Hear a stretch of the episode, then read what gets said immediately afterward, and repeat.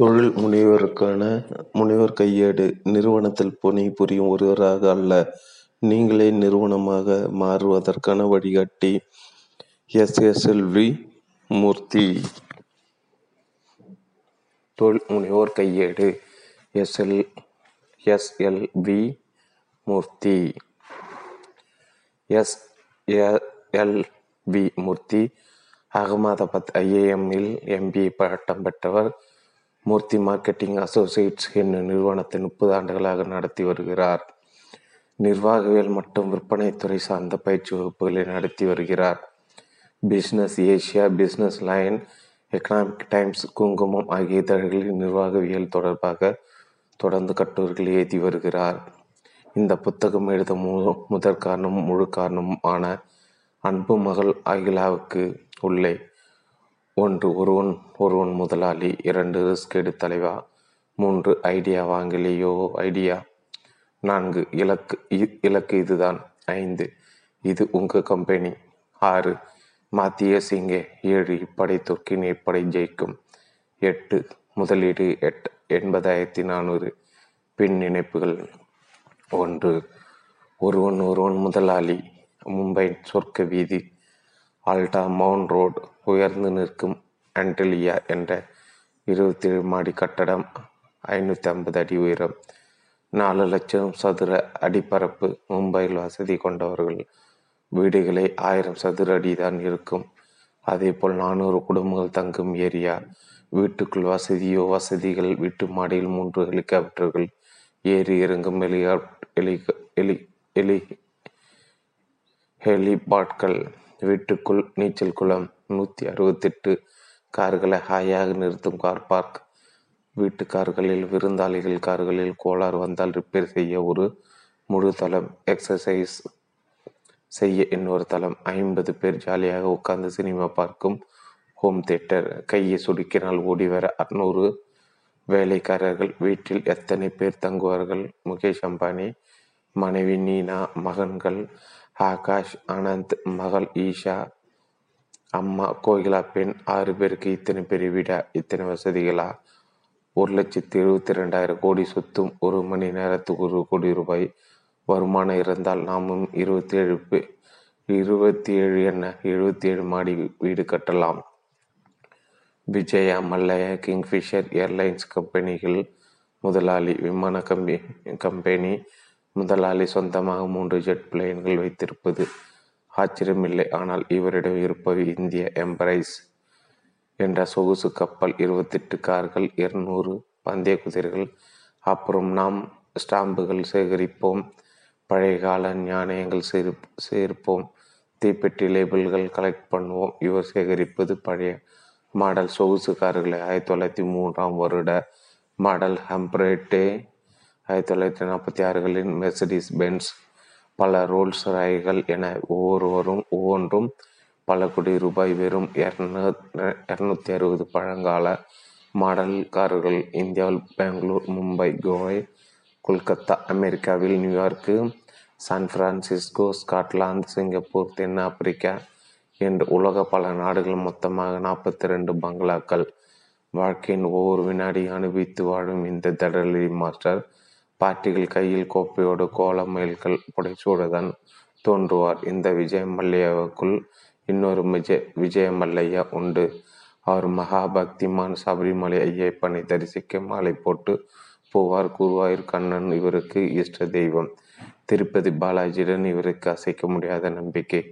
Kingfisher ஏர்லைன்ஸுக்கு வாங்கும் ஒவ்வொரு விமானமும் வெள்ளோட்டம் விடும்போது திருப்பதி கோவில் கோபுரத்தை வலம் வந்த பிறகுதான் தங்கள்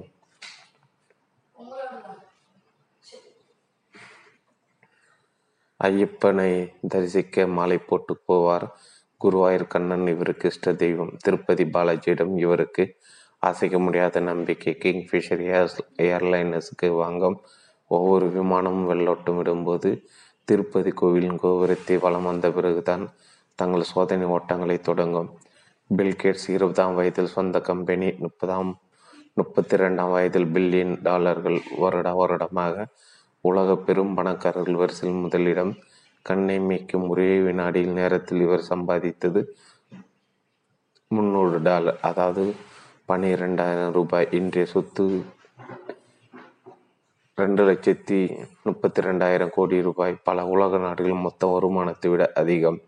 அவருடைய சொத்து முழுவதும் $1 நோட்டுகளாக மாற்றி வரிசையை அடிக்க வைத்தால் காஷ்மீரிலிருந்து கன்னியாகுமரி வரை சுமார் 2,000 மைல்களுக்கு நீளம்.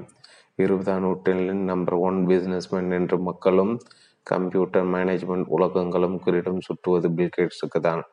பெரிய பெரிய கம்பெனிகள் மட்டுமல்ல, பல வல்லரசு நாட்டு தலைவர்களையும் முதல்வர்களும் இவரை சந்திப்பதை தங்கள் வாழ்க்கையின் பெரும் பாக்கியமாக நினைப்பதுண்டு. நீங்கள் யாரை போல் ஆக விரும்புகிறீர்கள் என்று தெரிந்தவர்கள் கேட்டு பாருங்கள். 100க்கு 90 பேர் உச்சருக்கு பெயர் பில்கேட்ஸாக தான் இருக்கும். வாழ்க்கையில் முன்னேற துடிக்கும் ஒவ்வொரு மனிதனுக்கு கனவு கதாநாயகன் அவர்தான். வயசு 53. இந்த வயசில் நாம் என்ன செய்வோம்? இன்னும் கொஞ்சம் வருஷத்தில் பென்ஷன் வாங்க வேண்டும், மகன் இன்ஜினியரிங் படிப்பு முடிக்க வேண்டும், மகள் கல்யாண செலவு, அது போக வீட்டுக்கடனை வேறு அடைக்க வேண்டும், விஷமாக ஏறும் விலைவாசி என்று பிளட் பிரஷர் ஏகிற வைக்கும் கால்களுக்கு அறைந்து கொண்டிருப்போம். இந்த மனுஷன் பில்கேட்ஸு ஜாலியாக தனது ரிட்டையர்மெண்ட்டை அறிவிக்கிறார். ஏராளமான சொத்து தர்மத்துக்கு எழுதி வைக்கிறார். அதை நிர்வகிக்க மனைவி மெலிண்டா. வாரன் பஃபட் உலகின் மாபெரும் முதலீட்டு மேதை. ஷேர் மார்க்கெட்டு சூதாட்டம் அல்ல, அறிவியல் பூர்வமாக முதலீடு செய்தால் யாரும் கோடிகள் குவிக்கலாம் என்று நிரூபித்தவர். பெரிய கம்பெனிகள் முதலீடு செய்வதை விட சிறிய ஆனால் வளரக்கூடிய நிறுவனங்கள் பணம் போட்டால் அது எளிதாக கொட்டி போடும் என்ற சூத்திரத்தை கண்டுபிடித்தவர். இவர் வழிகாட்டலில் அமெரிக்கா லட்சக்கணக்கான கோடீஸ்வரர்களாக உருமாறியிருக்கிறார்கள். மைதாஸ் மன்னன் தோட்டத்தெல்லாம் தங்கமாக மரண்பட்டவன் பஃபட் மைதாஸை மிஞ்சியவர். புத்தியில் விளையாட்டு மட்டுமே நிறைந்த 11 வயதிலே முதலாக பங்குகள் வாங்கி லாபம் கண்டவர். கையில் $100 பங்கு சந்தைகள் நுழைந்த இவர் இன்றைக்கு $6,200 பில்லியன் சொத்துக்கு அதிபதி. பில்கேட்ஸையும் தாண்டி உலக பணக்காரில் இவருக்கு தான் முதலிடம். பில்கேட்ஸின் அறக்கட்டளையான பில் அண்ட் மெலிண்டா கேட்ஸ் ஃபவுண்டேஷனுக்கு வாரன் பஃபட் கோடித்திற்கு நன்கொடை 1,24,000 கோடி ரூபாய். முகேஷ் அம்பானியாக, விஜய் மல்லையாவாக, பில்கேட்ஸாக, வாரன் பஃபட்டாக வாழ ஆசைப்படுகிறீர்களா? பதிலை சொல்ல தயங்காதீர்கள். எல்லோருடைய மனதிலும் குறைந்தபட்சம் ஒரு ஓரத்தில் அது அப்படி ஒரு ஆசை தேங்கி கிடைக்கும். நமக்குள் பல கலர் கனவுகள் உண்டு, இயக்கம் உண்டு. வாழ்க்கையில் ஒரு நாளாவது கோடீஸ்வரனாக வாழும் வாய்ப்பு கிடைத்தால் எப்படி இருக்கும்? தோட்ட தரணி டைரக்டர் சங்கருக்கு போட்ட செட்டு மாதிரி பல மாடி பல பங்களா வீட்டு காம்பவுண்டில் கப்பல் size car. Good morning sir. Driver Murugan car கதவி சத்தமில்லாமல் திறக்கிறார். உள்ளே சில்லிடும் ஏசி. உங்களுக்கு பிடித்த ஏராளமான ஹிட்ஸ் ஸ்பீக்கரில் படப்படுகிறது. கார் சென்னை ரோட்டில் ஸ்கேட்டிங் செய்து கொண்டு பாய்கிறது. காரின் ஃப்ரிட்ஜிலிருந்து சில்லிடும் மினரல் வாட்டர் குடிக்கிறீர்கள். மடியில் சின்ன முயல் குட்டியாக படித்திருக்க லேப்டாப் சுவிட்ச் ஆன் செய்கிறீர்கள். ஸ்கிரீனில் சேவரில் குலதெய்வம் படம் மின் வெட்டுகிறது. கம்ப்யூட்டர் திரையில் உங்களுக்கு காத்திருக்கும் இன்றைய வேலைகள். America, Australia, Switzerland, Germany, Japan, Singapore என உலகின் பல நாடுகளில் பரவி கிடைக்கும் வாடிக்கையாளர்கள் இமெயிலுக்கு பதில். அடுத்த வருட விற்பனையை எப்படி 2 மடங்கு ஆக்கலாம் என மேனேஜர் கூட ராஜதந்திர கூட்டம். அமெரிக்க கம்பெனியுடன் இணைந்து தொடங்கும் புதிய கம்பெனி பற்றி வக்கீலுடன் அலசல். ஏழை குழந்தைகளுக்கு நடத்தும் ட்ரஸ்ட் குறித்து ஆடிட்டருடன் ஆலோசனை. Chamber of commerce meeting. Bank manager வீட்டு கல்யாணம். வீடு திரும்பி Fortune. Business India, business world, business today, India today, Outlook பத்திரிகைகளை புரட்ட வேண்டும். 11 மணிக்கு தூக்கம் கண்களை தழுவும். காலை 4 மணிக்கு அலாரம் சிணுங்கும். அரை மணி நேரம் யோகா, கிளப்பில் டென்னிஸ் விளையாட்டு. ஷவர் குழியில் 2 இட்லிகளை சுவைத்து சாப்பிட்டுட்டு சர்க்கரை போடாத காப்பியை உறிஞ்சி விட்டு ரெடியானால் மறுபடியும் கப்பல் கார். முருகா, இது எல்லாம் நிறைவேறக்கூடிய கனவு தானா?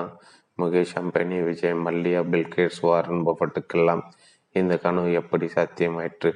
இந்த 4 பேரும் என்ன செய்கிறார்கள்?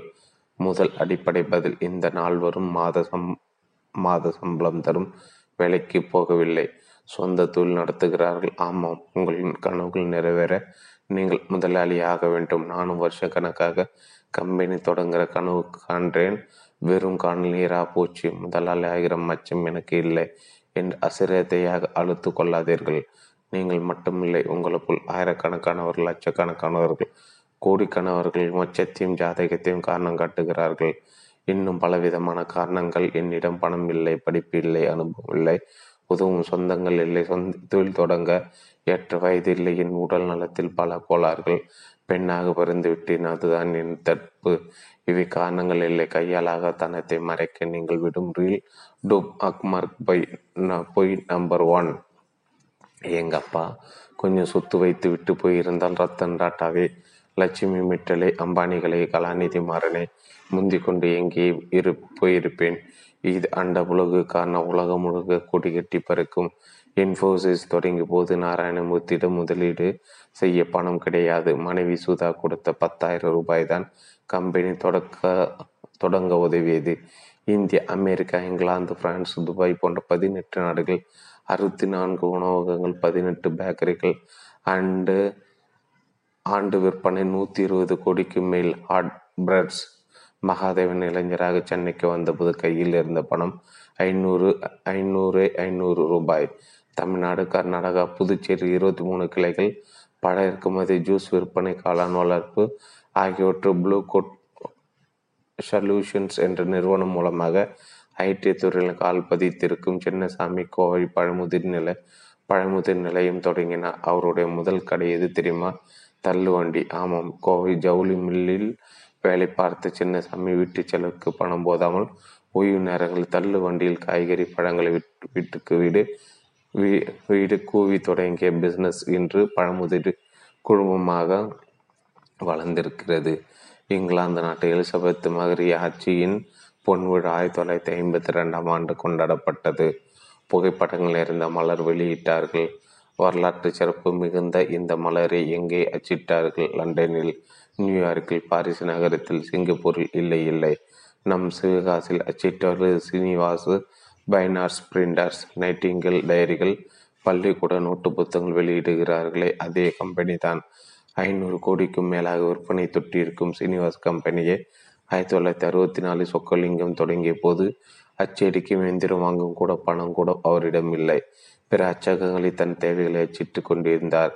Infosys, Narayanamurthy, hot breeds Mahadevan, Kovai Pazhamudircholai Chinnasamy, Nightingale, Chockalingam ஆகியோரது அனுபவங்களின்படி தொழில் தொடங்க ஜெயிக்க பணம் தேவையில்லை. போய் நம்பர் 2. நான் மட்டும் பெரிய படிப்பு படிச்சிருந்தால் பிஸ்னஸில் கொடி கட்டி பறந்திருப்பேன். இது ஆகாச புலகு, மின்சார விளக்கு, சினிமா கேமரா, போனோகிராஃப், காங்கிரீட் போன்ற 1093 அத்தியாவசிய பொருட்களை கண்டுபிடித்த கதாநாயகன் தாமஸ் ஆல்வா எடிசன். 176 கம்பெனிகளை தொடங்கி வெற்றியில் பல கண்ட தொழிலதிபர். தம் 7ஆம் வயதில் எடிசன் 3 மாதங்கள் பள்ளிக்கூடம் போனார். அதற்கு பிறகு படிப்பை நிறுத்தி அவர் மழைக்கு கூட பள்ளிக்கூடத்தில் ஒதுங்கியதில்லை. கேபிஎன் டிராவல்ஸு தினமும் தமிழ்நாடு, கேரளா, கர்நாடகா, புதுச்சேரி பகுதியில் 6,000 பயணிகள், 200 ஊர்களுக்கு நம்பிக்கையோட பயணம் செய்யும் பஸ் சர்வீஸ். இதன் தலைவர் KP நடராஜன். படித்தது பள்ளி படிப்பு தான். லைன் டேட்ஸ் மக்கள் மனதில் தனி இடம் பிடித்த பேரிச்சம்பழங்கள். உடல் நலத்துக்கு பேரிச்சம்பழங்கள் தேவை என்பதை மக்கள் மனதில் பதிய வைத்து சுய சுகாதாரமாக அவற்றை பேக்கிங் செய்து நம்மை பேரிச்சம்பழ ரசிகர்கள் ஆக்கியது லைன் டேட்ஸ் தான். ஓமன் நாட்டிலிருந்து அதிகம் பேரிச்சம்பழங்கள் இறக்குமதி செய்யும் நிறுவனம். இந்தியை தாண்டி சிங்கப்பூர், மலேசியாவிலும் வாடிக்கையாளர்கள். லைன் டேட்ஸ் நிறுவன அதிபர் பொன்னுத்துறையின் படிப்பு 10ஆம் வகுப்பு. SKM பீட்ஸ் இந்தியா மாடுகளுக்கும் கோழிகளுக்கும் மிக பரிச்சயமான விருப்பமான நிறுவனம். ஈரோடை தலைமையாக கொண்டு மாட்டுத்தீவனம், கோழித்தீவனம் தயாரிப்பில் 70 கோடிக்கு மேல் வருமானம் காணும் இந்த கம்பெனி SK மயில்நாதனின் நனவான கனவு. புத்திசாலி மாணவர், பள்ளி படிப்பை முடித்தார், கல்லூரி சேர ஆசை, ஆனால் குடும்பத்தில் வறுமை. அவர் தொடங்கிய பெட்டி கடை இன்று 400 ஊழியர்களுக்கு வேலையும் 150 ஏழை மாணவர்கள் இலவச படிப்பு வசதியும் கொடுக்கும் ஆலமரம். இதனால் எடிசன், KP நடராஜன், லைண்டர்ஸ், பொன்னுதுரை, SK மயில்நாதன் ஆகியோர் அறிவிப்பது என்னவென்றால் கோடி கோடியாக பிஸ்னஸ் செய்ய படிப்பு தேவையில்லை. போய் நம்பர் 3. நான் படிப்பில் சுமார் ரெகுலராக அரியர்ஸ் வைத்து தடுமாறி தான் பட்டம் வாங்கினேன். வேலை பார்க்கிறேன். என்னோடு சேர்ந்தவர்கள் நிறைய பேர் வேலை உயர்வு, அதிக சம்பளத்தில் வேலை மட்டம் என்று வாழ்க்கையில் எங்கோ போய்விட்டார்கள். என் சாமர்த்தியத்துக்கு வேலையில் தாக்குப்பிடிப்பதே ஒரு சாதனை. என்னை போன்றவர்கள் பிஸ்னஸ் ஆவது தொடங்குவதாது. இந்தியில் உள்ள தயக்கம், பயம் எல்லாம் தவிர்க்க முடியாதான். ஆனால் சில விஷயங்களை தெரிந்து கொள்வது ஊக்கமளிக்கும். உலக தொழில் வளர்ச்சி வரலாற்றில் இருந்த முக்கிய நிகழ்ச்சிகள் நம் முன்னேற்றத்துக்கு அடிப்படையானவை. முதல் நிகழ்ச்சி 1760 1830 இடைப்பட்ட காலவெளியில் வந்த தொழில் புரட்சி. 1765 கண்டுபிடிக்கப்பட்ட நீராவி இயந்திரம்தான் தொழில் புரட்சியின் முக்கிய காரணம். நீராவி இயந்திரம் கண்டுபிடித்தவர் யார்? ஜேம்ஸ் வாட் என்று டக்கன ஒரு பதில் குதிக்கும். கூடவே வாட் வாழ்க்கையில் நடந்த சம்பவம் நினைக்க வரும். ஜேம்ஸ் வாட்டின் அம்மா ஒரு கெட்டிலை தண்ணீர் ஊற்றி அடுப்பில் சுட வைத்தார். தண்ணீர் கொதிக்க தொடங்கியது. நீராவி கெட்டில் மூடியை தூக்கியது. மூடி நீராவின் வேகத்தில் மேலே போனது. ஆவி வெளியானவுடன் கீழே வந்தது. இந்த அனுபவம்தான் இளைஞரானவுடன் அவரை நீராவி இயந்திரம் கண்டுபிடிக்க வைத்தது. ஆனால் இந்த கதையை டுபாகூர் தானே. 1698, அதாவது ஜேம்ஸ் வாட்டு பிறப்பதற்கு 38 வருடங்கள் முன்பாக தாமஸ் சாவேரி என்ற இங்கிலாந்து நாட்டு பொறியியல் வல்லுநர் நீராவி இயந்திரம் கண்டுபிடித்து விட்டார். இன்னொரு கேள்வி, சமீபத்திய கேள்வி. 20ஆம் நூற்றாண்டுக்கு வருவோம். நம் வாழ்க்கையை புரட்டி போட்ட மாபெரும் கண்டுபிடிப்புகள் எவை? Internet, email. சரி, அன்றால் அவற்றை கண்டுபிடித்தவர்கள் யார்? கீழுள்ள 4 விடைகள் எது சரி என்று கண்டுபிடிங்கள். 1. பில்கேட்ஸ், 2. ஹாட்மெயில் தொடங்கி அதே பில்கேட்ஸ் 200 கோடிக்கு விற்ற சபீர் பாட்டியா, 3. யாகு நிறுவி ஜெரி யாங்கு, டேவிட் பைலோ ஆகிய இருவர், 4. கூகுள் உருவாகி லாரி பேச்சி, சர்ஜி பிரின் ஆகிய இருவர். நீங்கள் 4 பேர் பதில்களும் சரி என்று கூட தோன்றலாம். ஆனால் தவறு, இன்டர்நெட்டையும் இமெயிலையும் இருவர்கள் யாருமே கண்டுபிடிக்கவில்லை. இரண்டுமே அமெரிக்க பாதுகாப்புத்துறையின் கண்டுபிடிப்புகள். 1990 அமெரிக்க குடியரசுத் தலைவர் ஜார்ஜ் புஷ் அமெரிக்க இராணுவத்தின் ஏகபோக உரிமையாக இருந்த வைவேக விரிவாலையை பொதுமக்களின் உபயோகத்துக்கு அனுமதித்தார். நீராவி இயந்திரம் கண்டுபிடித்த தாமஸ் சாவேரி பார்க்காத கோடிகளும் புகழும் ஜேம்ஸ் வாட் பார்த்தது எப்படி? இன்டர்நெட், இமெயில் கண்டுபிடிப்பாளர் பெயரை தமக்கு தெரியவில்லை. பில்கிட், சபீர் பாட்டியா, யாகு, கூகுள் நமக்கு மிக மிக பரிச்சயமான பெயர்கள். திகட்டும் அளவுக்கு இவர்களிடம் பணம், புகழ் எப்படி? இவர்கள் அத்தனை பேரும் ஏற்கனவே இருந்த அறிவியல் கண்டுபிடிப்புகளை சாமானியரும் பயன்பட வைத்தார்கள். முருகன் இட்லி கடையின் மெத்தென்ற இட்லி அவர்களை கண்டுபிடித்தார்கள் இல்லையே. பாரம்பரிய இட்லி தங்கள் கைவரிசையை காட்டினார்கள். மைசூர் என்றாலே நம் நினைக்க வருவது கிருஷ்ணா ஸ்வீட்ஸ் தான். மைசூரை கோவை மகாதேவி ஐயரா கண்டுபிடித்தார் இல்லையே. மிருதுவாக நாக்கில் கரையும் சுவைதானே அவர் கொடுத்து ஒரு புதிய ஸ்வீட் பாரம்பரியத்தை உருவாக்கிவிட்டார். எனவே பிஸ்னஸ் தொடங்க விஞ்ஞான அறிவு வேண்டாம், கண்டுபிடிப்பு திறமைகள் வேண்டாம். பழைய கண்டுபிடிப்புகள் இன்றைய உலகின் தேவைகளுக்கு ஏற்ப மாற்றங்கள் செய்து மக்களின் எதிர்பார்ப்புகளை திருப்தி செய்தால் போதும். போய் நம்பர் 4. என் குடும்பம் சாதாரண குடும்பம் சார். எங்கள் உறவுகாரர்களும் எங்களைப் போல பஞ்சு பரதேசிகள் தான். செல்வங்கான சொந்த நண்பர்களும் இருந்திருந்தால் என் திறமைக்கு நான் எங்கேயோ போயிருப்பேன். இன்னொரு சாக்கு போக்கு, இது உண்மையாக பார்க்கலாம். ஸ்டீவ் ஜாப்ஸ் தெரியுமா? ஐபேட், ஐஃபோன் என அட்டகாச பொருள்களை அறிமுகம் செய்யும் ஆப்பிள் கம்ப்யூட்டர் நிறுவனர் தலைவர். பிறந்தவுடனே பெற்றோர் இவரை கைவிட்டார்கள். பெற்றோர் யார் என்று தெரியாமல் வளர்ந்தார் ஜாப்ஸ் என்ற பெயர். வளர்ப்பு பெற்றோர்களின் பெயர் சொந்தமும் நட்பும் அல்ல. பெற்றோரே தெரியாது இந்த அனாதையின் வெற்றி கதை. கால்களின் வெற்றி அனாதையின் வெற்றி, சொந்த கால்களின் வெற்றி. பாரத் மேட்மோனி.com. இதுவரை சுமார் 10 லட்சம் திருமணங்கள் நடக்க பாலமாக இருந்திருக்கிறது. மாதம் 35 லட்சம் பேர் உறுப்பினராக சேர்க்கிறார்கள். யாகு நிறுவனம் முதலீடு செய்துள்ள ஒரே ஒரு இந்திய இணையதள நிறுவனம். இந்தியாவில் மிக பிரபலமான இணையதளங்கள் ஒன்று பாரத் மேட்மோனியம்.com. இந்த வெற்றி கதைக்கு வித்திட்ட முருகவேல் ஜானகிராமின் அப்பா சென்னை துறைமுகத்தில் மூட்டை தூக்கும் தொழிலாளி.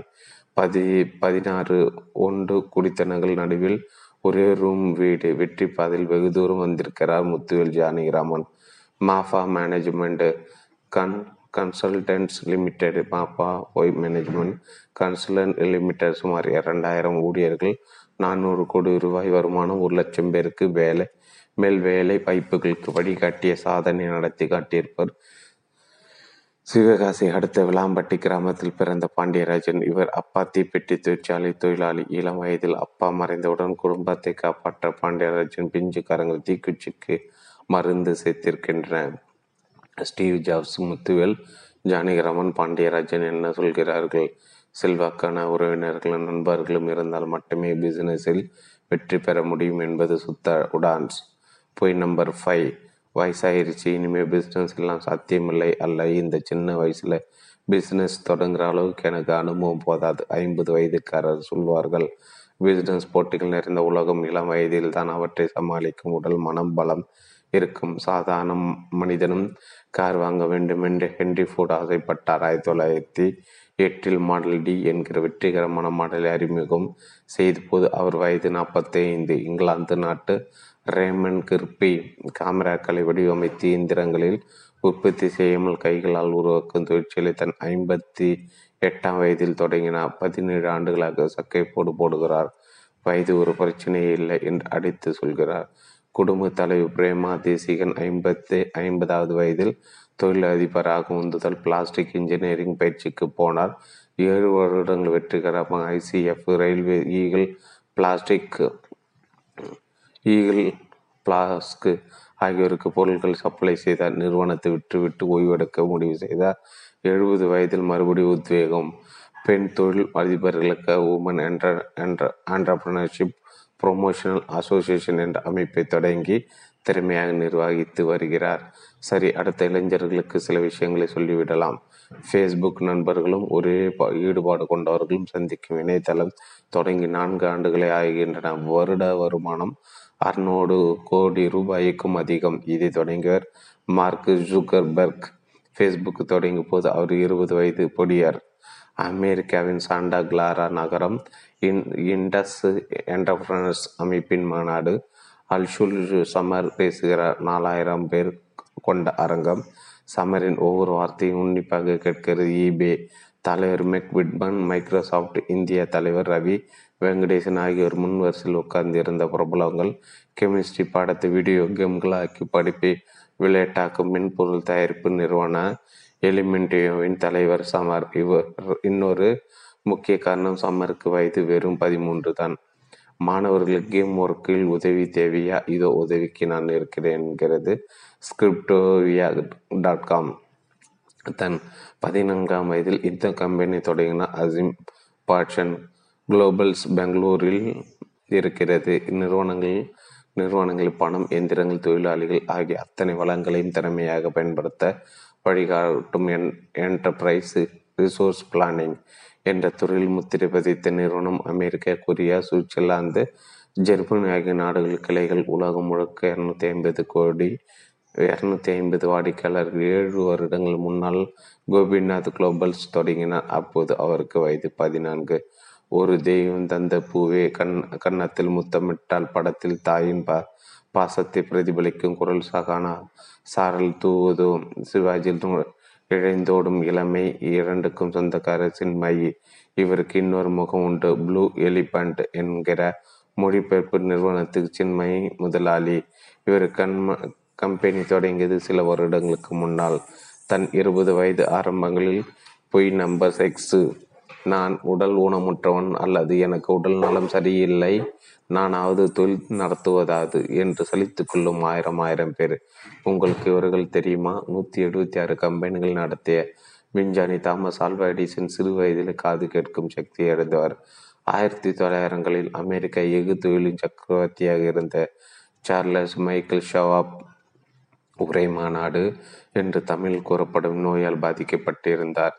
இது ஒரு நரம்பு கொலை. இதனால் இயல்பான அறிவுத்திறன் இருந்தாலும் சொற்கள் படித்து புரிந்து கொள்ள முடியாது, உச்சரிக்க முடியாது. டாமு ஹைவிகர் இந்த அமெரிக்க உலக நாகரிக உடை உலகில் மன்னன்.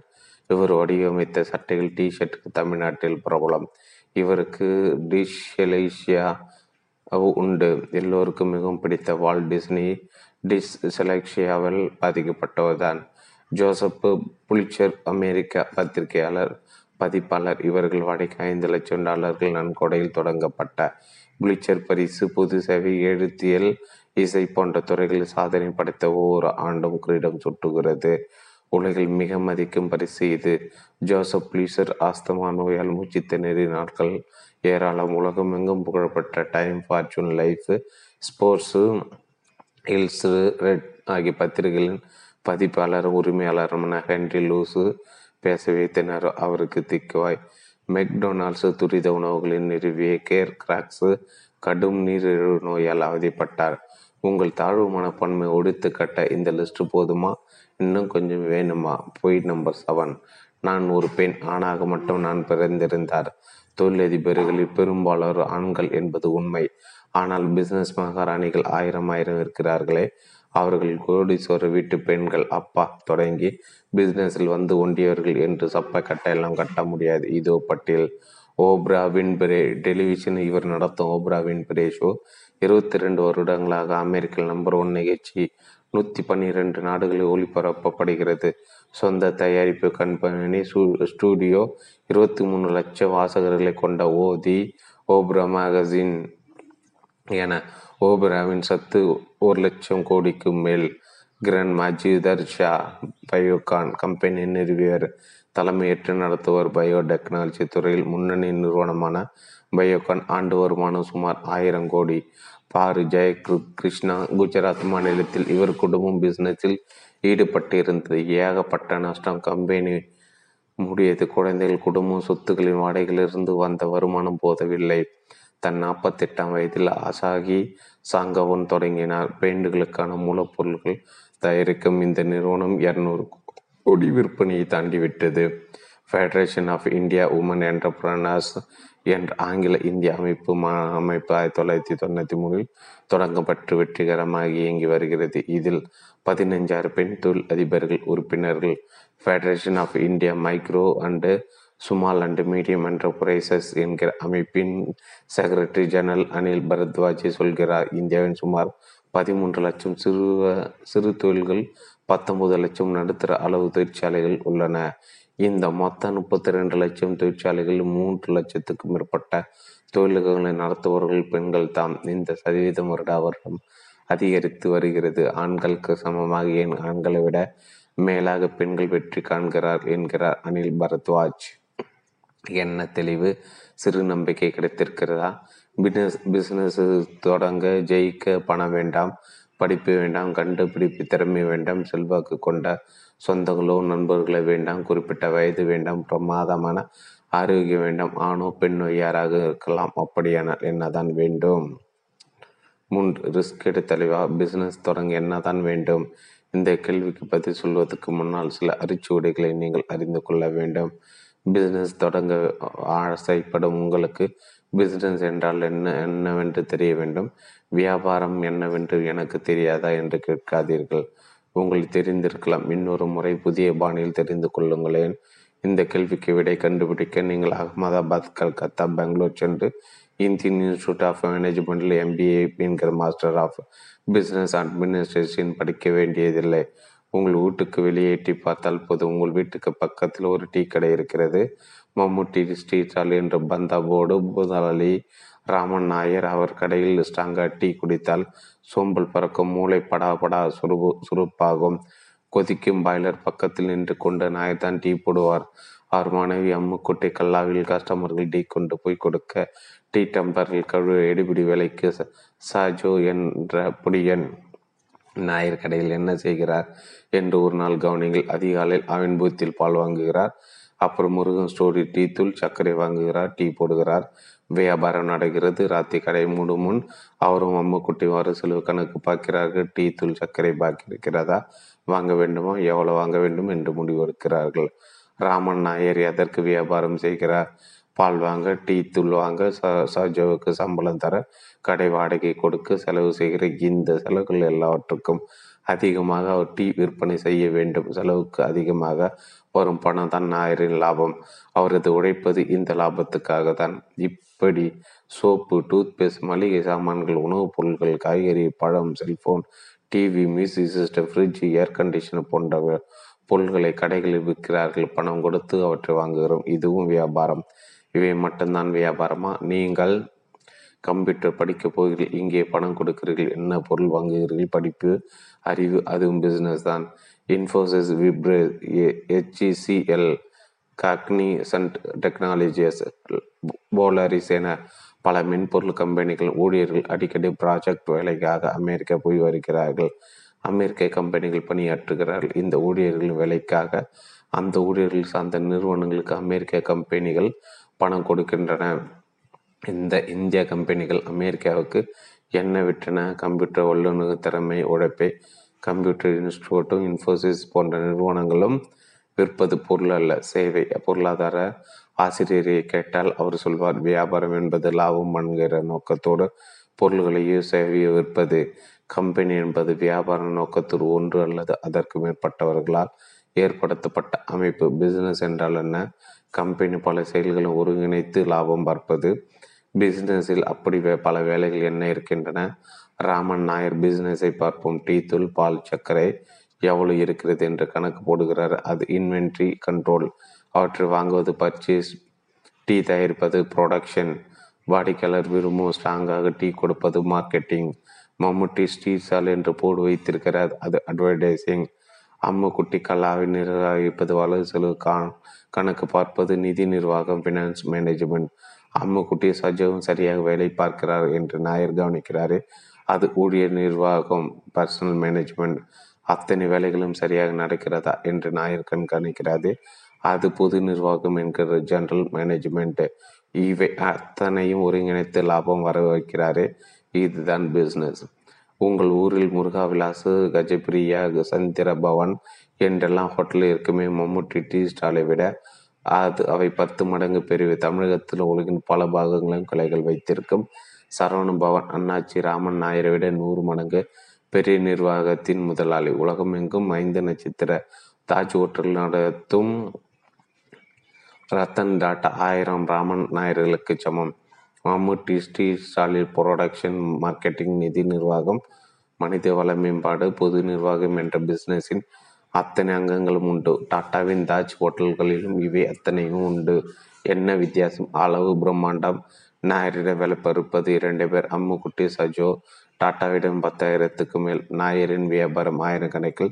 தாஜ் ஹோட்டல் வருமானம் 1000 கோடியில். மம்முட்டி ஸ்டாலுக்கும் தாஜ் ஹோட்டலுக்கும் அடிப்படை பிஸ்னஸ் அட்மினிஸ்ட்ரேஷன் தத்துவங்கள் ஒன்றேதான். ஸ்ரீ ஸ்டாலுக்கும் ஹோட்டலுக்கும் மட்டுமே அல்ல. இந்த பிஸ்னஸ் தத்துவங்கள் மாருதி கார் தயாரிக்கிறது, இன்ஃபோசிஸ் மென்பொருள் துறையில் இருக்கிறது, ஹிந்துஸ்தான் லிவர் லாக்ஸ், ரெக்ஸோனா சோப்புகள், பெப்சோடன்ட் டூத் பேஸ்ட் தயாரிக்கிறது, முகேஷ் அம்பானியின் ரிலையன்ஸு பெட்ரோலை போன்ற பல துறையில் ஈடுபட்டு இருக்கிறது. இவர்களுக்கும் நாயருக்கும் அடிப்படை பிஸ்னஸ் முறையில் ஒன்றே தான். எனவே நீங்கள் பெட்டி கடை போட்டாலும் சரி அல்லது அம்பானிக்கு போட்டியாக பிரம்மாண்டமாக களத்தில் குதித்தாலும் சரி எல்லாமே பிஸ்னஸ் தான். பிஸ்னஸ் தொடங்குவதும் ஜெயிப்பதும் மனதில், பணத்தில் இல்லை, படிப்பில் இல்லை, செல்வாக்கில்லை, குறிப்பிட்ட வயதில் இல்லை, நம் ஆனா பெண்ணா என்பதில் இல்லை, நம் மனதில் இருக்கிறது என்கிறார்கள் அனுபவஸ்தர்கள். அப்படி மனத்துக்குள் மறைந்திருக்கும் மர்மம் என்ன? நம்மை சுற்றி பாருங்கள். மனிதர்களுக்கு எத்தனை விதங்கள், அவர்கள் நடவடிக்கைகள் எத்தனை வித்தியாசங்கள். ஒரு வீட்டில் கண்ணன், முத்து, கோபால் என்ற 3 குழந்தைகள்.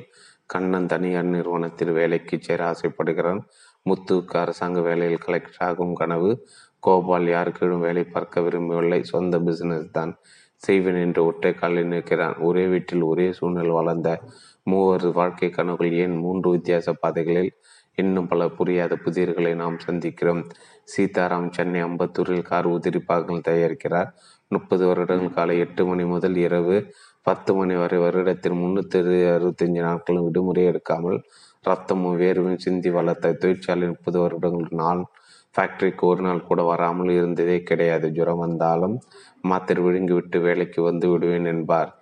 இன்று Tata, Hyundai, Suzuki, Ford, Toyota எல்லோரும் சீதாராமன் வாடிக்கையாளர்கள். அமெரிக்கா ஜெனரல் மோட்டார்ஸும் அவரின் உதிரி பாகங்கள் வாங்குகிறது. விற்பனை 200 கோடி, ஏற்றுமதி 30 கோடி. இன்னும் சீக்கிரம் தொடர் சீதாராமுக்கு ஆசை. ஒரு மகன் அருண், புத்திசாலி பையன். அண்ணாமலை பல்கலைக்கழகத்தில் இன்ஜினியரிங் மேற்படிப்புக்கு அமெரிக்காவில் புகழ்பெற்ற பெர்க்லி பல்கலைக்கழகம் செல்கிறான். அருண், நீ வந்தவுடன் நம் தொழிற்சாலை விரிவுபடுத்தலாம். 5 வருடத்தில் 1000 கோடி விற்பனை தாண்டுவோம். அருணுக்கு அப்பாவின் ஆசையில் புரிகிறது. ஆனால் சொந்த தொழில் செய்ய அவனுக்கு விருப்பமே இல்லை. அமெரிக்கன் பன்னாட்டு நிறுவனத்தில் வேலைக்கு சேர்வதன் அவனுடைய கனவு, லட்சியம் எல்லாமே. தன் முடிவை சொன்னால் சீதாராமன் நொறுங்கி போய்விடுவார் என்று அருணுக்கு தெரியும். ஆனால் சொல்லித்தான் ஆக வேண்டும். சரியான தருணத்துக்காக காத்துக்கிறான். இன்னும் ஒரு புரியாத புதிர் அனுபவம். சென்னை நகரத்தில் வேலைச்சேரி பகுதி தீபாராமணி என்ற பெண் அரசாங்க சத்துணவு மையத்தில் சமையல் வேலை பார்க்கிறார். மாதம் 900 ரூபாய் சம்பளம். அவருக்கு மூத்த 2 பெண்கள், அடுத்த 3 ஆண்கள் என்று 5 குழந்தைகள். 6 வயிறுகளுக்கு சாப்பாடு போட வேண்டும், குழந்தைகளை படிக்க வைக்க வேண்டும், வயது வந்தவுடன் பெண்களுக்கு கல்யாணம் செய்து வைக்க வேண்டும். செலவுகளை எப்படி சமாளிப்பது? தான் வசித்த சேரி பகுதியில் இட்லி கடை தொடங்கினா கையேந்தி பவன். மெல்ல மெல்ல வியாபாரம் சூடு பிடித்தது. மாதம் சுமார் 1000 ரூபாய் வந்தது. சம்பளமும் இந்த வருமானம் சேர்த்து மாதம் 2000 ரூபாய். வாயை கட்டி வயிற்று கட்டி குழந்தைகள் ஆங்கில மீடிய பள்ளிக்கூடத்தில் சேர்த்தார். மகன் சரத்பாபு கட்டிக்காரன். அம்மாவுக்கு உதவி கொண்டே காசு அடிப்பு எரியும் வெளிச்சத்தில் படித்தான். ராஜஸ்தான் பிலானில் உள்ள புகழ்பெற்ற பிர்லா இன்ஸ்டிடியூட் ஆஃப் டெக்னாலஜியில் இன்ஜினியரிங் படித்தான். சென்னையில் போலாரிஸ் மென்பொருள் நிறுவனத்தில் வேலை கிடைத்து மேலே மேலே படிக்க ஆசை. இந்தியன் இன்ஸ்டிடியூட் ஆஃப் மேனேஜ்மெண்ட்டில் MBA படித்தார். மாதம் 70,000 ரூபாய் சம்பளத்தில் லட்டு கம்பெனியில் வேலை கிடைத்தது. வருடம் 8,40,000. சத்துணவு கூடத்திலும் கையேந்தி பவனிலும் சுற்றியிருக்கும் அடுப்புக்கு முன்னால் அவர் அம்மா 35 வருடங்கள் முழுதாக உடைத்தால் தான் இந்த தொகை பார்க்க முடியும். இருந்தாலும் அந்த வேலை வேண்டாம் என்ற சரத்பாபு காரணம் அவர் லட்சியம் வேறு. தன் வாழ்க்கையை உருவாக்கிய அம்மாவுக்கு நன்றியாக அந்த சமையல் தொழிலை பிரம்மாண்டமாய் செய்ய ஆசை. சரத்பாபுவின் புட்கிங் கேட்ரிங் சர்வீஸ் நிறுவனத்தை மார்ச் 2006 இன்ஃபோசிஸ் நாராயணமூர்த்தி தொடங்கி வைத்தார். வங்கியில் கடன் வாங்கி 15 லட்சம் முதலீடு 70 ஊழியர்கள், பல கான்கிரேட்கள் வந்தன. பல்வேறு நிறுவன வேலை பார்க்கும் 15,000 பேருக்கு தினமும் பசி தீர்க்கிறார் சரத்பாபு. முதல்வரோட விற்பனை 25 கோடிக்கு மேல். விரைவில் 500 கோடி விற்பனை எட்டுவது அவர் குறிக்கோள். காத்திருக்கும் சிம்மாசனத்தை உதறி எரியும் கௌதம புத்தராக அருண் தன் சாம்ராஜ்ய எல்லைகளை விரிவாக்க காணும் நாடுகள் மீதெல்லாம் படையெடுத்த அலெக்சாண்டராக சரத்பாபு. இவங்க கேரக்டரையே புரிஞ்சிக்க முடியலையே.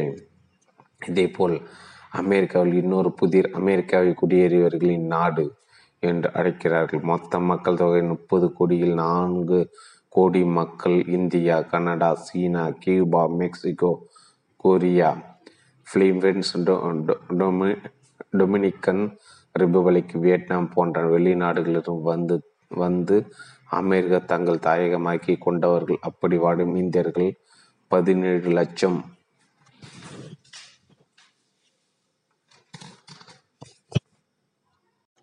தொழில் முனைவோருக்கான கையேடு. எல்லா இனத்தோறும் தொழில் தொடங்கும் சுதந்திரம் அமெரிக்காவில் இருக்கிறது. ஒரு ஆராய்ச்சி நடத்தினார்கள். எல்லா இனத்தோறும் தொழில் தொடங்கும் சுதந்திரம் அமெரிக்காவில் இருக்கிறது. ஒரு ஆராய்ச்சி நடத்தினார்கள். அமெரிக்காவில் பிறந்து வளர்ந்த குடிமக்களை விட வெளிநாடுகளிலிருந்து வந்து குடியேறியவர்கள் தான் அதிக சதவீதம் மக்கள் தொழில் தொடங்குகிறார் என்ற உண்மை தெரிய வந்தது. அமெரிக்க நெடுஞ்சாலைகளில் பல பயணிகள் தங்கும் விடுதிகள் உண்டு. இவற்றை மோட்டல்கள் என்று சொல்வார்கள். அமெரிக்கர்கள் அதிகமாக தங்கும் விடுதிகளை யார் நடத்துகிறார்கள்? நம் நாட்டு குஜராத்திகள், அதிலும் பட்டேல் என்கிற இனத்தவர். இரும்பு மனித சர்தார் வல்லபாய் பட்டேல் இந்த இடம்தான். அமெரிக்காவில் நாளிதழ்கள் விற்பதில் நம்பர் 1 யார்?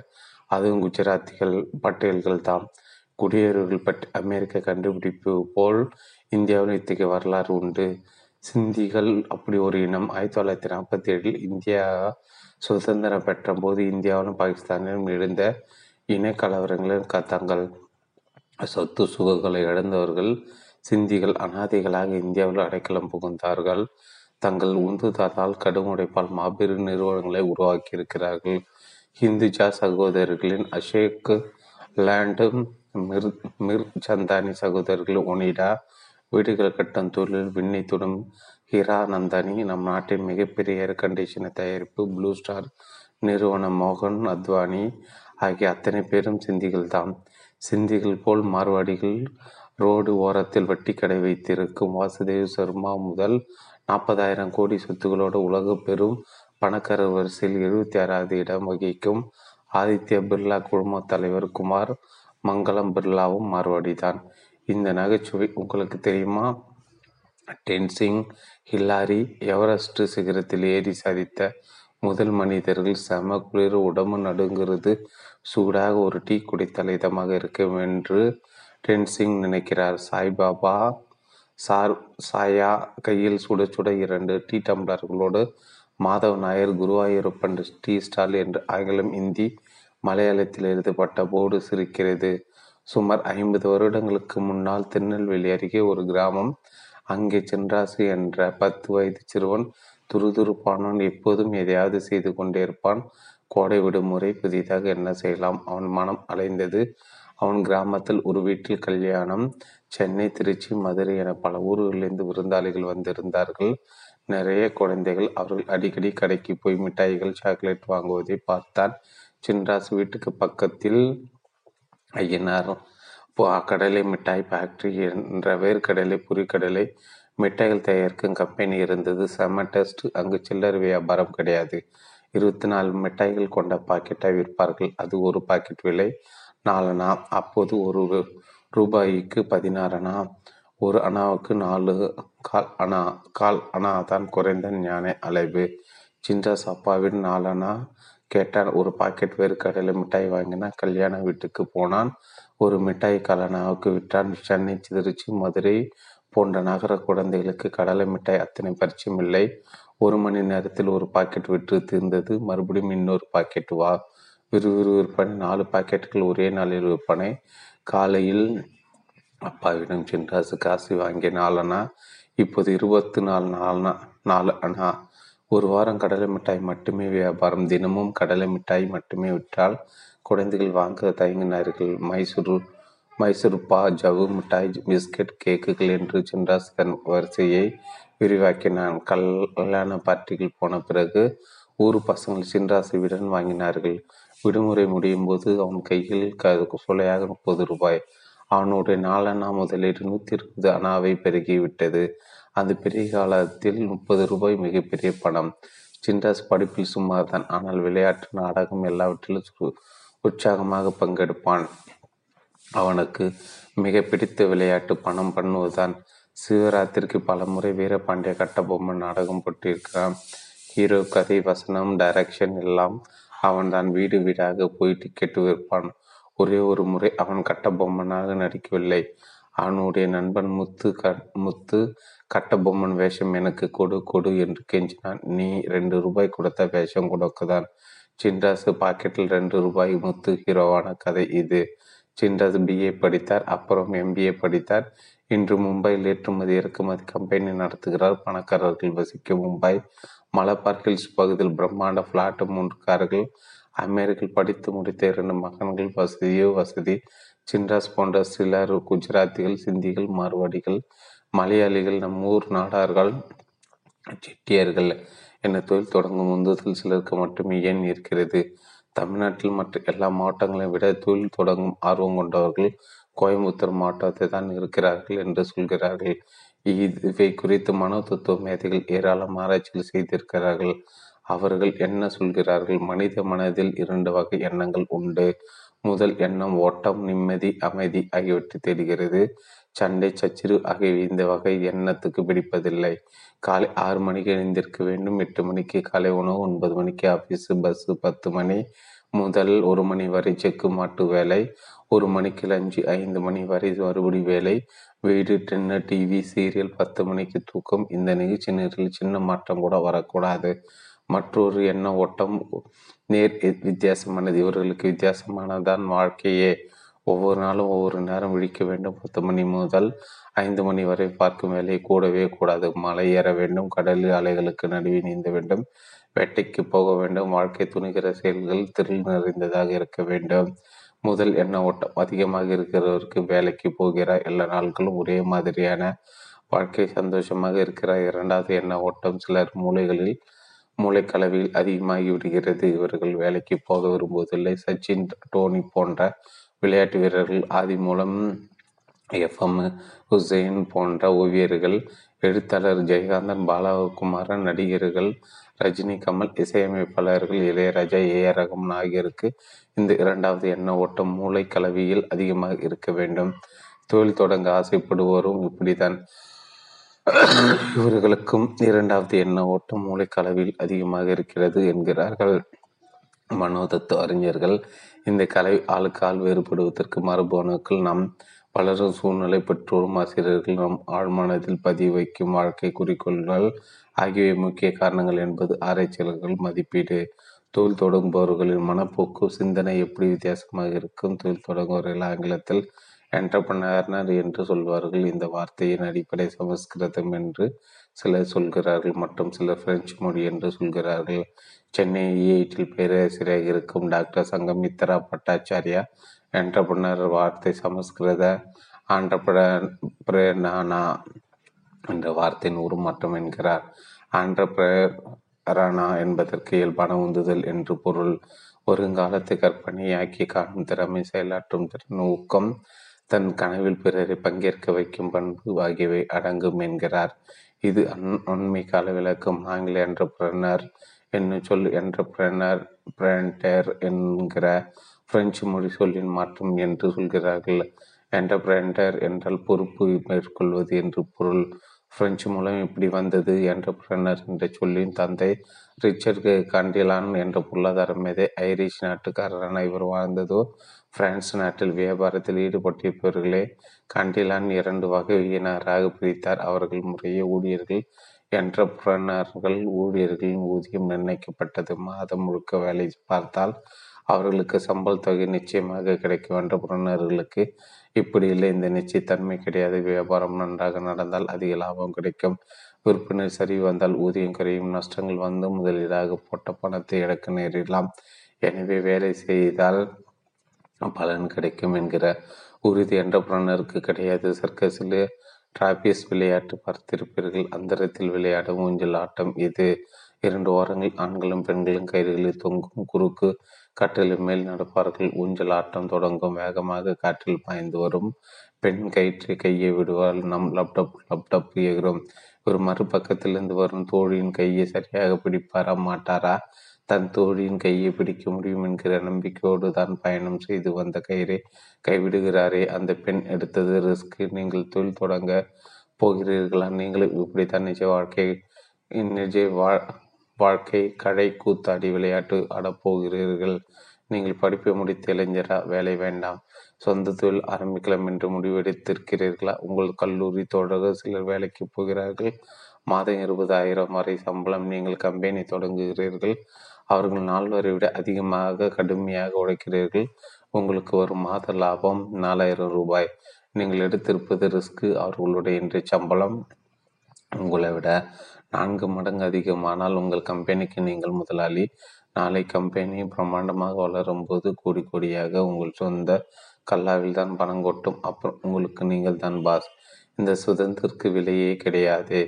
சரி, நீங்கள் ஒரு நல்ல நிறுவனத்தில் வேலை பார்க்கிறீர்கள். கை நிறைய சம்பளம், பெரிய வீடு, கார், அடிக்கடி 5 நட்சத்திர ஹோட்டல்களில் சாப்பாடு. தீபாவளி பொங்கலுக்கு உங்கள் மனைவி 5 லாகர விலையை தான் பட்டுப்புடவை வாங்குவார். ஆனால் சொந்த காலில் நிற்க கம்பெனி தொடங்கி நடத்த நீங்கள் செய்ய வேண்டிய சில தியாகங்கள் உண்டு. பெரிய வீடு, கார் ஆகிய வசதிகள் இல்லாமல் வாழ நீங்களும் உங்கள் குடும்பமும் ரெடியா? வேலை அதிகமாக இருக்கும். இரவு பகலும் உழைக்க வேண்டும். குடும்பத்தோடு ஹோட்டல், சினிமா என்று ஜாலியாக போக முடியாது. தயாரா? எல்லா வேலைக்கும் உதவியாளர்களை நம்பாமல் தன் கையை தனக்கு உதவி என்று உங்களால் உழைக்க முடியுமா? என்னால் முடியும் என்று மன உறுதியோடு நீங்கள் முடிவெடுக்கிறீர்களா? ஷபாஷ், அந்த டிராபிஸ் பெண் போல் இருந்த வசதிகளை உதறிவிட்டு புது முயற்சியில் துணிச்சலோடு இறங்கினீர்களை நீங்கள் ரிஸ்க் எடுத்திருக்கிறீர்கள். ரிஸ்க் எடுப்பது என்றால் இழப்புகளை எதிர்கொள்ளும் தைரியம். இதை ஆங்கிலத்தில் ரிஸ்க் டேக்கிங் என்று சொல்கிறார்கள். தொழில் தொடங்குபவர்கள் மற்றவர்களிடமிருந்து வேறுபடுத்தி காட்டும் தனித்துவ குணம் இதுதான். தான் நடத்தும் தொழிலின் பலாபலன்களை, லாபத்தையும் இழப்பையும் முதலாளி ஏற்கிறான். தன் லாபம் பெருக இவர்கள் எடுக்கும் முயற்சிகள், புகுத்தும் புதுமைகள் ஆகியவற்றால் தான் முதலாளிகள் வளர்கிறார்கள். அவர்களுடைய ஊழியர்கள் சமுதாய, நாடு ஆகிய வளர்கின்றன, உயர்கின்றன. பண வசதிகள் இல்லாமல் ரிஸ்க் எடுக்கும் மன துணிச்சல் மட்டுமே இருந்தால் ஜெயிக்க முடியுமா? முடியும் என்று உறுதியாக சொல்கிறார் மோகன் சிங் ஓபராய். 50 ரூபாய் சம்பளத்தில் வாழ்க்கையை தொடங்கி India, Egypt, Mauritius, Saudi Arabia ஆகிய நாடுகள் 19 5 நட்சத்திர ஹோட்டல்கள் சாம்ராஜ்யம் நிறைவேறில். சிம்லா நகரில் கிளார்க்ஸு என்ற ஹோட்டல் கிளர்க் வேலையில் சேர்ந்து 12 வருடம் அங்கே அனுபவம். ஓபராய் வெறும் சம்பளத்துக்காக வேலை பார்க்கவில்லை. வெந்நீர் சுட வைக்கும், பாய்லர் போடுவது முதல் ரெஸ்டாரண்ட் சாப்பாடு வேலை, சர்வீஸ் வரை அத்தனை விவரங்களும் ஹோட்டல் தொழிலின் அத்தனை நெளிவு சுழிவுகளையும் கற்றுக்கொண்டார். ஹோட்டல் அதிபர் கிளர்க் இங்கிலாந்து நாட்டுக்காரர். ஹோட்டலை விட்டுவிட்டு தாய்நாடு திரும்ப முடிவெடுத்தார். அது அவர் குறித்த விலை 20,000 ரூபாய். ஹோட்டலை வெற்றிகரமாக நடத்த முடியும் என்ற உறுதியான நம்பிக்கை ஓபராய்க்கு இருந்தது. ரிஸ்க் எடுக்க முடிவெடுத்தார். மனைவியின் எல்லா நகைகளையும் விற்றார். துணிந்து கடன் வாங்கினார். ஓபராவின் அனுபவ அறிவில் ஹோட்டல் லாபகரமாக நடந்தது. இப்போது வந்தது இன்னொரு வாய்ப்பு. 1934 கொல்கத்தா நகரில் காலரா நோய் பரவியது. ஊரை விட்டு மக்கள் ஓடினார்கள். மிகப்பெரிய ஹோட்டல்கள் மூடப்பட்டன. கொல்கத்தால் கிரவுண்டு ஹோட்டல் பாரம்பரியமாகவும் புகழும் கொண்டது. வியாபாரம் படுத்து விட்டதால் ஹோட்டல்களை வாடகை விட உரிமையாளர்கள் முடிவெடுத்தார்கள். மாத வாடகை 7,000 ரூபாய். ஓபராய் எடுத்த இன்னொரு ரிஸ்க், கிராண்ட் ஹோட்டலை வாடகைக்கு எடுக்க ஒப்பந்தம் போட்டார். முட்டாள்தனம் செய்து விட்டதாக ஓபராயின் நண்பர்கள் அவரை கேலி செய்தார்கள். ஹனிமூன் ஜோடிகள் ஜாலியாக ட்ரிப் அடிப்பவர்கள் காலரா இருக்கும் கொல்கத்தாவுக்கு வருவார்கள்.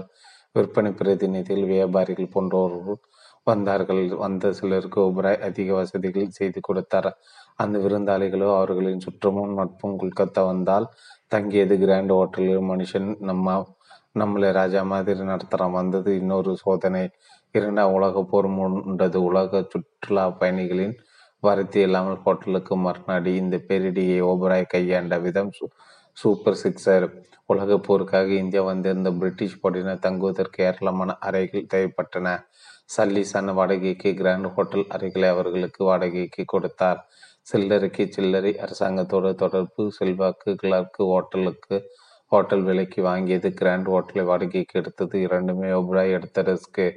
2 திருப்பு முனைகளிலும் அவர் வெற்றி பெற்றார். பிறகு அவருக்கு ஒரே ஒரு ஏறுமுகம்தான். ஓபராய் போல் ரிஸ்க் எடுக்கும் குணம், தைரியம் உங்களிடம் இருக்கிறதா? நீங்கள் இன்று ஊழியராக இருக்கலாம் அல்லது தொழில் அதிபராக இருக்கலாம். மனத்தால் நீங்கள் தொழிலாளியா எஜமானனா?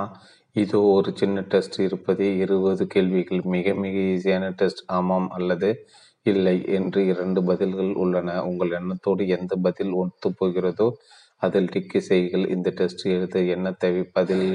பதிலின் நேர்மை 10 நிமிடங்கள். இதோ கேள்விகள். 1.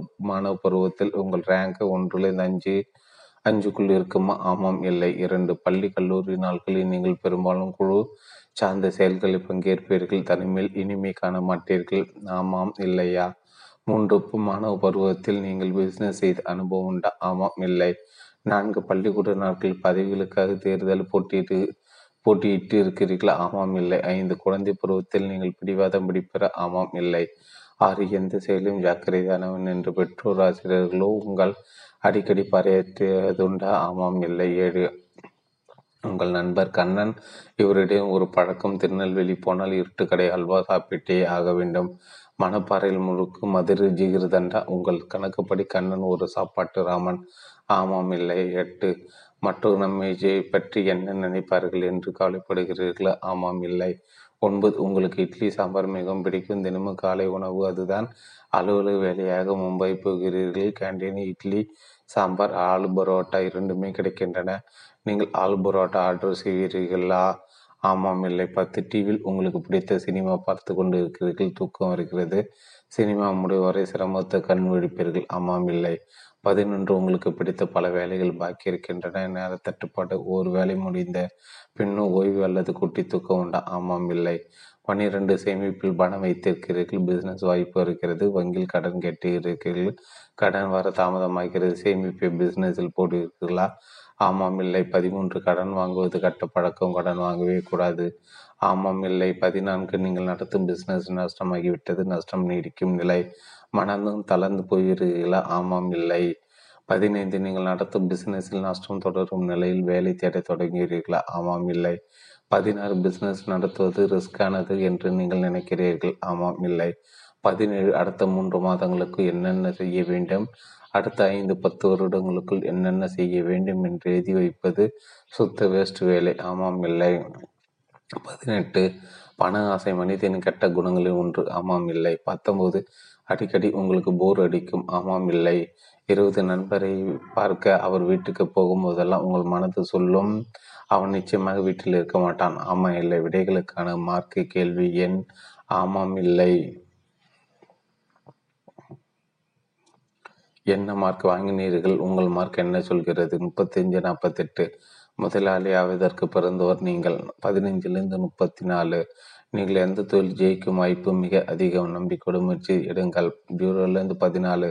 நீங்கள் தொழில் தொடங்க வேண்டுமானால் உங்கள் மனப்போக்கில் மாற்றமும் கடும் உழைப்பும் தேவை. இந்த டெஸ்டில் 14க்கு குறைவான மார்க் வாங்கியிருக்கிறீர்களா? நாம் அம்போ பிஸ்னஸ் தொடங்கவே முடியாது என்று முடிவு கட்டாதீர்கள். உங்களுடைய தொழில் தொடங்கும் திறமை இல்லை என்று டெஸ்ட் சொல்லவில்லை. நிர்வாக சாமர்த்தியம் உங்களிடம் இல்லை என்று சொல்லவில்லை. வாழ்க்கை முழுக்க பிறரிடம் கை கட்டி வேலை பார்க்கத்தான் நீ லாய்க்கு என்று சுப்ரீம் கோர்ட்டாக தீர்ப்பெழுதவில்லை. இந்த டெஸ்டின் கம்மி மார்க்கு சொல்வதெல்லாம் தொழில் தொடங்க வேண்டுமானால் நீங்கள் உங்கள் மனப்பாங்கை மாற்றிக்கொள்ள வேண்டும் என்கிற கனிவான எச்சரிக்கை மட்டுமே. மனப்பாங்கை மாற்றுவதற்கு நாம் என்ன செய்ய வேண்டும்? தொழில் தொடங்கியவர்கள் அனுபவங்களை அறிய வேண்டும். அவர்களின் வெற்றிகள் தோல்விகளை ஆராய வேண்டும். அவர்களை முன்னேற வைத்த குணநலன்கள் எவை, பலவீனங்கள் எவை, தங்கள் குறைகள், அவர்கள் எப்படி ஜெயித்தார்கள் என்று தெரிந்து கொள்ள வேண்டும். பல நூறு ஆண்டுகளுக்கு முன்னால் காட்டில் ஒரு குரு வசித்து வந்தார். அவருடைய குருகுலத்தில் பல மாணவர்கள். அவரிடம் ஒரு நாள் மாணவன் கேட்டான், குருவே, அறிவும் விவேகம் ஒன்றுதானா அல்லது அவற்றுள் வித்தியாசம் இருக்கிறதா? குரு சொன்னார், பிரச்சனைகளை முறியடித்து வெற்றி காண்பது அறிவு. அந்த பிரச்சனைகளை வராதபடி முன்னெச்சரிக்கையாக இருப்பது விவேகம். தானே துன்பங்களை அனுபவித்து அவற்றிலிருந்து பாடம் கற்பவன் அறிவாளி. பிற அனுபவங்களிலிருந்து எதை எடுக்கலாம், எதை விடுக்கலாம் என்று தெரிந்து கொள்வோன் விவேகி. நீங்கள் யார்? அறிவாளியா, விவேகியா? நீங்கள் ஒரு விவேகி. உங்களுக்கு தெரியும், பிஸ்னஸ் தொடங்க ஜெயிக்க பணம் வேண்டாம், படிப்பு வேண்டாம், கண்டுபிடிப்பு திறமை வேண்டாம், செல்வாக்கு கொண்ட சொந்தங்களோ நண்பர்களோ வேண்டாம், குறிப்பிட்ட வயது வேண்டாம், ஆணோ பெண்ணோ யாராக இருக்கலாம். ஆனால் வேண்டி வீதம், ரிஸ்க் எடுக்கும் துணிச்சல், தெளிவான இலக்கு, கடும் உழைப்பு, புதுமை வேறு, நிர்வாக திறமை, இந்த குணங்கள் எல்லாம் உங்களிடம் இருக்கிறதா? வாழ்த்துக்கள், இந்த குணங்களில் சிலவோ பலவோ உங்களிடம் இல்லையா? கவலைப்படாதீர்கள். இவை ஒன்றும் மனுகுண்டு தயாரிக்கும் ராக்கெட் விடும் ரகசியங்கள் அல்ல. சித்திரமும் கைப்பழக்கம் செயல்திறனும் மனப்பழக்கம் பழகவும் வாருங்கள். அத்தியாயம் 3. ஐடியா வாங்கலையோ? ஐடியா. நீங்கள் தொழில் தொடங்க முதலாளியாக ஆசைப்படுகிறீர்கள். எதற்காக தொழில் தொடங்க ஆசைப்படுகிறீர்கள் என்பதை நீங்கள் முதலில் தெளிவாக தெரிந்து கொள்ள வேண்டும். தொழில் அதிபர்கள், பெரும் பணக்காரர்கள் மேல்தான் அடிக்கடி மீடியா வெளிச்சம் விடுகிறது. அதனால் கோடிக்கோடியாக பணம் சேர்க்கும் ஆசைதான் தொழில் தொடங்க காரணம் என்று நினைக்கிறோம். இது அரைக்குறை உண்மைதான். தொழில் தொடங்க பல காரணங்கள், ஒவ்வொருவருக்கும் ஒரு காரணங்கள். ராஜா ஊர், நாகர்கோவில் அருகே முட்டம் கிராமம், அழகான கடற்கரை. ஊரில் இருக்கையாக தேசம் எல்லோருக்கும் மீன் பிடித்தல் தொழில். அவர்களிடமிருந்து மீனை வாங்கி கொண்டு தினமும் படி அளக்கும் தெய்வம் பால்ராஜ். ராஜாவின் அப்பா முனுசாமி பால்ராஜ் வீட்டு வேலைக்கிற. கை நிறைய சம்பளம் மட்டுமல்ல, நாள் முழுக்க அதற்றல் மிரட்டலுக்கு திட்டு எல்லாம் தாராளமாக கொடுப்பார் பால்ராஜ். சின்ன வயதில் ராஜாவை 2 நிகழ்ச்சிகள் மிகவும் பாதித்தன. முதல் நிகழ்ச்சி, பால்ராஜ் வீட்டில் குழந்தையின் தங்கச்சங்கிலி திருட்டு போனது. இத்தனை வருடம் விசுவாசமாக இருக்கிறானே என்று நினைத்தும் பார்க்காமல் முனுசாமியும் போலீஸும் விசாரிக்க பால்ராஜ் குடும்பம் அனுமதித்தார்கள். அந்த சங்கிலி வீட்டிலே கிடைத்ததும் தன் அவமானத்தை மறைத்துவிட்டு வயிற்று கொடுமையால் அடுத்த நாள் அவர்கள் வீட்டு வேலைக்கு முனுசாமி போனதும் இன்னொரு கதை. 2வது நிகழ்ச்சி, பால்ராஜ் மகன் விஜய் ராஜாவின் கிளாஸ்மேட்டு. டே முனுசாமி, தண்ணி கொண்டு வாடா என்ற அப்பாவின் வயதுக்கு கூட மதிப்பு கொடுக்காமல் அவரை விஜய் கட்டளையிடுவது. கடற்கரையில் பெரிய பெரிய பாறைகள், அலைகள் அவற்றின் மேல் வந்து மோதும். கடலுக்குள் போகும், மறுபடி உயர்ந்து வரும். பாறை மேல் உட்கார்ந்திருப்பான் ராஜா. அலைகளின் அழகை ரசிக்க அல்ல, அவன் மனதில் ஆயிரம் என்ன அலைகள் எதிர்மோதும். பால்ராஜை விட பெரிய முதலாளியாக வேண்டும். ஊரை தன்னை அண்ணாந்து பார்க்க வைக்க வேண்டும். பல 100 பேர் தன் கீழ் வேலை பார்க்க வேண்டும். அப்பா முனுசாமியின் கட்டளைகளை நிறைவேற்றவே தனியாக 10 பேர் கேசவன் சேலத்தில் மின் வாரியத்தில் வேலை பார்த்தார். அவர் அப்பா விட்டு போன 3 வீடுகள், அந்த வாடகை வருமானம் உண்டு. ஒரு நாள் வேலையை விட்டார். தன் வீட்டின் ஒரு புறத்தில் பெட்டி கடை திறந்தார். சுமாரான வருமானம், சம்பளத்தை விட ரொம்ப குறைச்சல் தான். ஆனால் சந்தோஷமாக இருக்கிறார். நான் ரொம்ப சுதந்திரமானவன். ஆஃபீஸை என்னை நல்லா தான் நடத்தினாங்க. ஆனால் வருமானம் குறைவாக இருந்தாலும் எனக்கு நானே முதலாளியாக இருக்கணும்.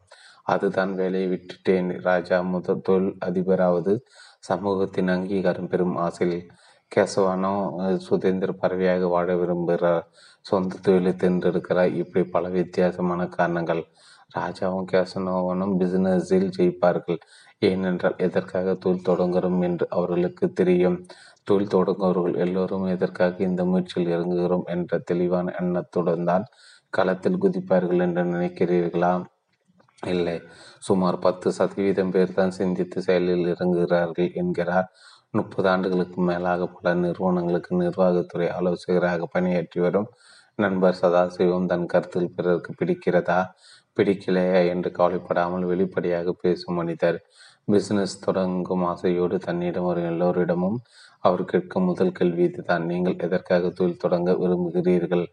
ஏறத்தாழ எல்லோருடைய பதிலும் சிறுபிள்ளைத்தனமாக இருக்கும் என்கிறார் சதாசிவம்.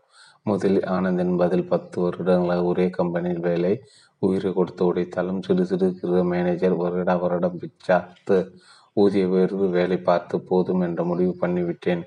கம்பெனி பிடிக்காவிட்டால் வேறு கம்பெனி வேலை தேட வேண்டியதானே. வேறு வேலை கிடைக்கல சார் மிஸ்டர் ஆனந்த். அப்போது உங்களிடம் திறமை குறைவாக இருக்கிறது, உங்களுக்கு திறமை வளர்த்து கொள்ளுங்கள். வேலை கிடைக்கவில்லை என்ற ஒரே காரணத்தக்க பிஸ்னஸ் தொடங்கினால் நீங்கள் ஜெயிப்பது கஷ்டம். அடுத்த ரமணி, இப்போது வங்கிகள் ஈஸியாக லோன் கொடுக்குறாங்க. என் ஃப்ரெண்ட்ஸ் பரத், ராபர்ட், முகுந்த் எல்லோரும் யூனிட்டு போட்டியிருக்காங்க. சதாசிவத்தின் அதிரடி பதில், ரமணி வங்கி இன்றைக்கு கடன் கொடுப்பாங்க, வட்டியோடு நீங்கள் தான் திருப்பி கொடுக்கணும், கொடுக்காட்டிக்கப்பா அங்கே லாடம் கட்டிடுவாங்க தெரியுமா? சதாசிவன் சொல்வார். நிறைய பேர் சம்பரியாட்டு கூட்டம் சுயமாக சிந்திக்கிறதே கிடையாது. திருபாய் அம்பானி, ஜெய்தா, பில்கிட்ஸ் கோடி கோடியாய் சம்பாதிக்கிறார். லட்சுமி மிட்டல் உலகம் முழுக்க இரும்பு ஆலைகளை வாங்குகிறார். நாராயணமூர்த்தி, பார்த்தே நாடை வியக்குகிறது, நானும் தொழிலதிபர் ஆவேன் என்று புலியை பார்த்து சூடு போட்டுக்கொள்ளும் பூனைகள். நீங்கள் நிச்சயமாக செம்மறியாடு இல்லை, சூடு போட்டுக்கொள்ளும் பூனை இல்லை. ஆகவே குமார் போல, ராஜா போல, கேசவன் போல உங்களுக்கும் தொழில் தொடங்குவதற்கான உங்களுக்கான காரணங்கள் இருக்க வேண்டும். தொழில் தொடங்க முதல் வேலை இந்த காரணங்களை நீங்கள் கண்டறிய வேண்டும். என்னை எனக்கு தெரியாதா என்று அலட்டாதீர்கள். இந்த கதையை கேளுங்கள். அது ஒரு சின்ன ஊர். ஒரு கிராமத்துக்கு நகரத்துக்கு நடுவே இருந்தது. அங்கே பெரிய சந்தை. கிராமத்து காய்கறிகளை வாங்க நகரத்து மக்களும், பட்டணத்து பொருட்களை வாங்க கிராமத்துக்காரர்களும் சந்தைக்கு வருவார்கள். சந்தையின் ஓரத்தில் மாட்டு வண்டிகளை நிறுத்த தனியான இடம். அங்கிருந்த ஆலமரத்தின் நிழலின் ஒரு பிச்சைக்காரன் உட்கார்ந்திருப்பான். அவனுக்கு அதுதான் வீடு. பல வருடங்களாக அவன் அங்கே இருந்தான். ஆனால் அவன் ஊர் எது, அவனுக்கு சொந்தம் குடும்பம் எல்லாம் உண்டா என்று ஒருவருக்கும் தெரியாது. அவன் ஒருவரிடம் பிச்சை கேட்க மாட்டான். ஏன், அவன் பேசுவதை ஒருவரும் கேட்டது கிடையாது. ஆனால் எல்லோரும் அவனுக்கு பிச்சை போடுவார்கள். ஒரு நாள் காலை சந்தை ஆரம்பித்தது. எல்லா நாள்களும் உட்கார்ந்து கொண்டிருக்கும் அவன் படித்திருந்தான். பக்கத்தில் போய் பார்த்தார்கள். அவன் இறந்து போயிருந்தான். அவன் வாழ்ந்த அந்த இடத்தில் அவனை புதைக்க முடிவு செய்தார்கள். குடி தோண்ட ஆரம்பித்தார்கள். சுமார் 10 அடி தோண்டிய போது டங் என்று ஒரு சப்தம் கேட்டது. மண்வெட்டி குடிக்குள் இருந்த ஒரு செம்பு பானையில் மோதிய சப்தம். பானை வெளியில் எடுத்தார்கள். பானை நிறைய தங்க காசுகள். தன் காலுக்கு அடியிலே புதையில் இருப்பது தெரியாமல் தன் வாழ்க்கை முழுக்க பிச்சை எடுத்து அவன் எவ்வளவு பெரிய முட்டாள். நீங்களும் நானும் கூட அவனை போல முட்டாள்களாக இருக்கலாம். தங்க காசு மட்டும்தான் புதையலா? நம் திறமை தங்கத்தை விட அதிக மதிப்புள்ள புதையல். ஒரு பானை அல்ல, 1000 பானைகள். தங்கம் சம்பாதிக்கும் சக்தி கொண்ட புதையல். லட்சத்தில் கோடியில் ஒரு சிலரே தம் திறமைகளை அடையாளம் கண்டு அவற்றை பயன்படுத்தி வெற்றி காண்பதாக வரலாறு கூறுகிறது. நம்மில் பெரும்பாலான முட்டாள்கள் நம்மை நமக்கு தெரியாது என்று சொல்கிறார்கள். மனோ தத்துவ அறிஞர்கள் மறுக்கிறார்கள் என்றால் இந்த 7 கேள்விகளுக்கு உண்மையாக பதில் சொல்லுங்கள் பார்க்கலாம். 1, உங்கள் பலங்கள் என்ன? மற்றவர்களின் இல்லாத தனி திறமை உங்களிடம் என்ன இருக்கிறது? 2, உங்கள் பலவீனங்கள் என்ன? 3, உங்களுக்கு சந்தோஷம் தரும் விஷயங்கள் என்னென்ன? எந்த வேலை செய்யும் போது உங்களுக்கு அளவில்லாத சந்தோஷம் கிடைக்கிறது? 4, எந்த வேலை செய்ய உங்களுக்கு பிடிக்காது? 5, உங்களுக்கு வருத்தம் தரும் விஷயங்கள் என்ன என்ன? 6, உங்கள் வாழ்க்கையில் ஒரே ஒரு சாதனை செய்ய வேண்டுமானால் அது என்ன? 7, என் முதலாளியாக ஆசைப்படுகிறது என்ன? எல்லா கேள்விகளுக்கும் பதில் சொல்விட்டீர்கள். நிஜமாக கை கொடுங்க சார், நீங்கள் அதிசய பிரிவு அல்லது அண்ட புழுகார். தெளிவாக பதில் தெரியவில்லையா? கவலைப்படாதீர்கள், இந்த நேர்மையை உங்கள் முன்னேற்றத்துக்கு முதற்படி. உங்களுக்குள் தேடுங்கள், நிச்சயம் பதில் கிடைக்கும். உங்கள் பலங்கள், பலவீனங்கள், திறமைகள், வாழ்க்கையில் உங்களுக்கு என்ன வேண்டும் என்ன வேண்டாம், எவை சந்தோஷம் தரும் என்று கண்டுபிடித்து விட்டீர்கள். நீங்கள் விரும்புகிற துறையை வாழ்க்கை பாதையாக தேர்ந்தெடுத்தால் வேலை சுமையை சுவையாகவும் தேர்ந்தெடுக்கும் தொழில் ஜெயிக்க வேண்டுமென்றால் அந்த தொழில் மீது உங்களுக்கு அளவு கடந்த அன்பு இருக்க வேண்டும். நீங்கள் இந்த கதையை கேட்டிருப்பீர்கள். மலையடி வாரத்தில் 3 பேர் கல் உடைத்து கொண்டிருந்தார்கள். அந்த வழியாக போன ஒருவர் அவர்களிடம் கேட்டார், நீங்கள் என்ன செய்து கொண்டிருக்கிறீர்கள்? முதல் ஆள் சொன்னான், வீட்டு செலவுக்கு பணம் வேண்டும், ஏதோ வேலை பார்க்க வேண்டும், கல் உடைக்கிறேன். அடுத்தவன் பதில் கொடுத்தான், பக்கத்து ஊரில் ஏதோ பணக்காரர் கட்டடம் கட்டுகிறாராம், அதற்கு இந்த கல்லை வாங்குகிறார். மூன்றாவது ஆள் சொன்னான், பக்கத்து ஊரில் கோயில் கட்டுகிறார்கள், இந்த கற்களை வைத்துதான் சாமி சிலைகள் செய்ய போகிறார்கள். 3 பேரும் செய்தது ஒரே வேலைதான். ஆனால் மூன்றாவது ஆள் மற்ற 2 பேரையும் விட சந்தோஷமாக இருந்தான். மற்றவர்களை விட அதிக கற்களை உடைத்தான். இதனால் அவனுக்கு அதிக சம்பளமும் கிடைத்தது. ஏன்? அவனுக்கு அந்த வேலை பிடித்திருந்தது. என் திறமைகள், பலங்கள், பலவீனங்கள், விருப்பங்கள் எனக்கு தெரிந்துவிட்டன. இதற்கு ஏற்றபடி என்னென்ன தொழில்கள் தொடங்கலாம் என்ற கேள்வி இப்போது வரும். இந்த ஐடியா எங்கிருந்து கிடைக்கும்? பிஸ்னஸ் குடும்பங்களில் பிறந்த ஒரு தொழில் உலகில் நுழைய ஐடியாக்களை தேட வேண்டியதில்லை.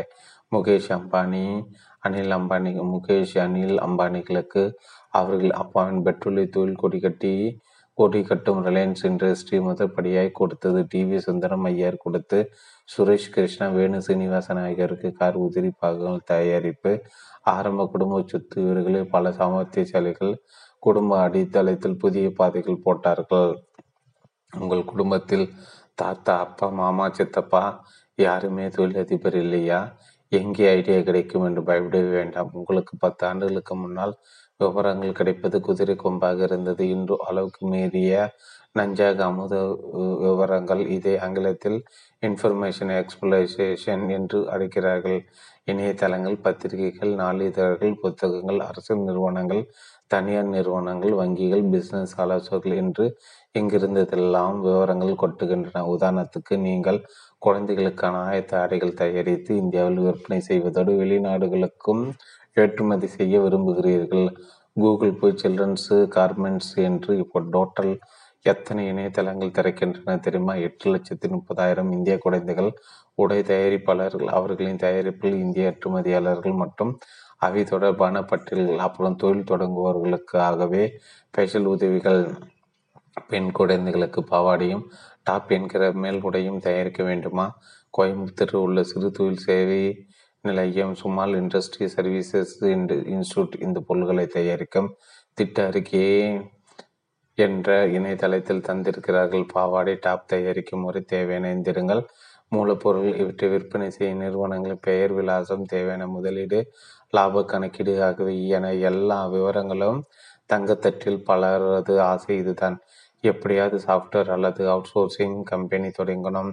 வரும் நாள்களில் எந்தெந்த துறைகள் வாய்ப்பு கதவுகள் திறக்கும் என்பதற்கு சில பத்திரிகைகள் சோசியம் சொல்கின்றன. அவுட்லுக் பிஸ்னஸ் பத்திரிகை புது பிஸ்னஸ்களை முதலீடும் செய்யும் 50 பேரை பேட்டி கண்டது. அவர்களின் கருத்துப்படி 4 டாப் 10 தொழில்கள் இவைதான். 1 கல்வி, 2 தனிப்பட்ட முதலீடு, 3 டிசைன் சேவைகள், 4 பிஸ்னஸ் ப்ராசஸ் அவுட் சோர்சிங், 5 தயார் உணவுகள், 6 சில்லறை வியாபாரம், 7 லோக்கல் இன்டர்நெட்டு, 8 சிறிய அளவில் சக்தி தயாரித்தல், 9 பொருள்களை பாதுகாக்க குளிர் சாதன கிடங்கு வசதிகள், 10 டிவி நிகழ்ச்சிகள். அவுட்லுக் மணி பத்திரிகை 5 லட்சம் முதலீட்டில் தொடங்கக்கூடிய 20 தொழில்களை அடையாளம் கண்டு பட்டியலிடுகிறது. அவை: 1 கலை நிகழ்ச்சிகளுக்கான கலைஞர்களை தற்காலிக அடிப்படையில் தருவது, 2 நடக்கும் ஷூ, ஓடும் shoe, office shoe, party shoe என ஷூக்களில் 1000 வகை, இந்த ஷூக்களை சுத்தம் செய்து பராமரிக்கும் சேவை, 3 வீடுகள், காரியாலயங்களுக்கு உணவு சப்ளை, 4 பள்ளிக்கூடங்கள், தொழிற்சாலைகளுக்கான சீரோடுகள் தயாரித்தல், 5 ஊருக்கு புதிதாக வருபவர்களுக்கு வழிகாட்டிகள் கொடுத்தல். உல்லாச பயணிகள் மட்டுமல்ல, மருத்துவ சிகிச்சைக்காக சென்னை அப்போலோ ஹாஸ்பிட்டல், சங்கர் நேத்ராலயா, மதுரை அரவிந்த் கண் மருத்துவமனை ஆகிய இடங்களுக்கு இந்தியாவின் பல பாகங்கள் மற்றும் வெளிநாடுகளிலிருந்து வருபவர்களுக்கு இச்சேவை மிகவும் தேவை.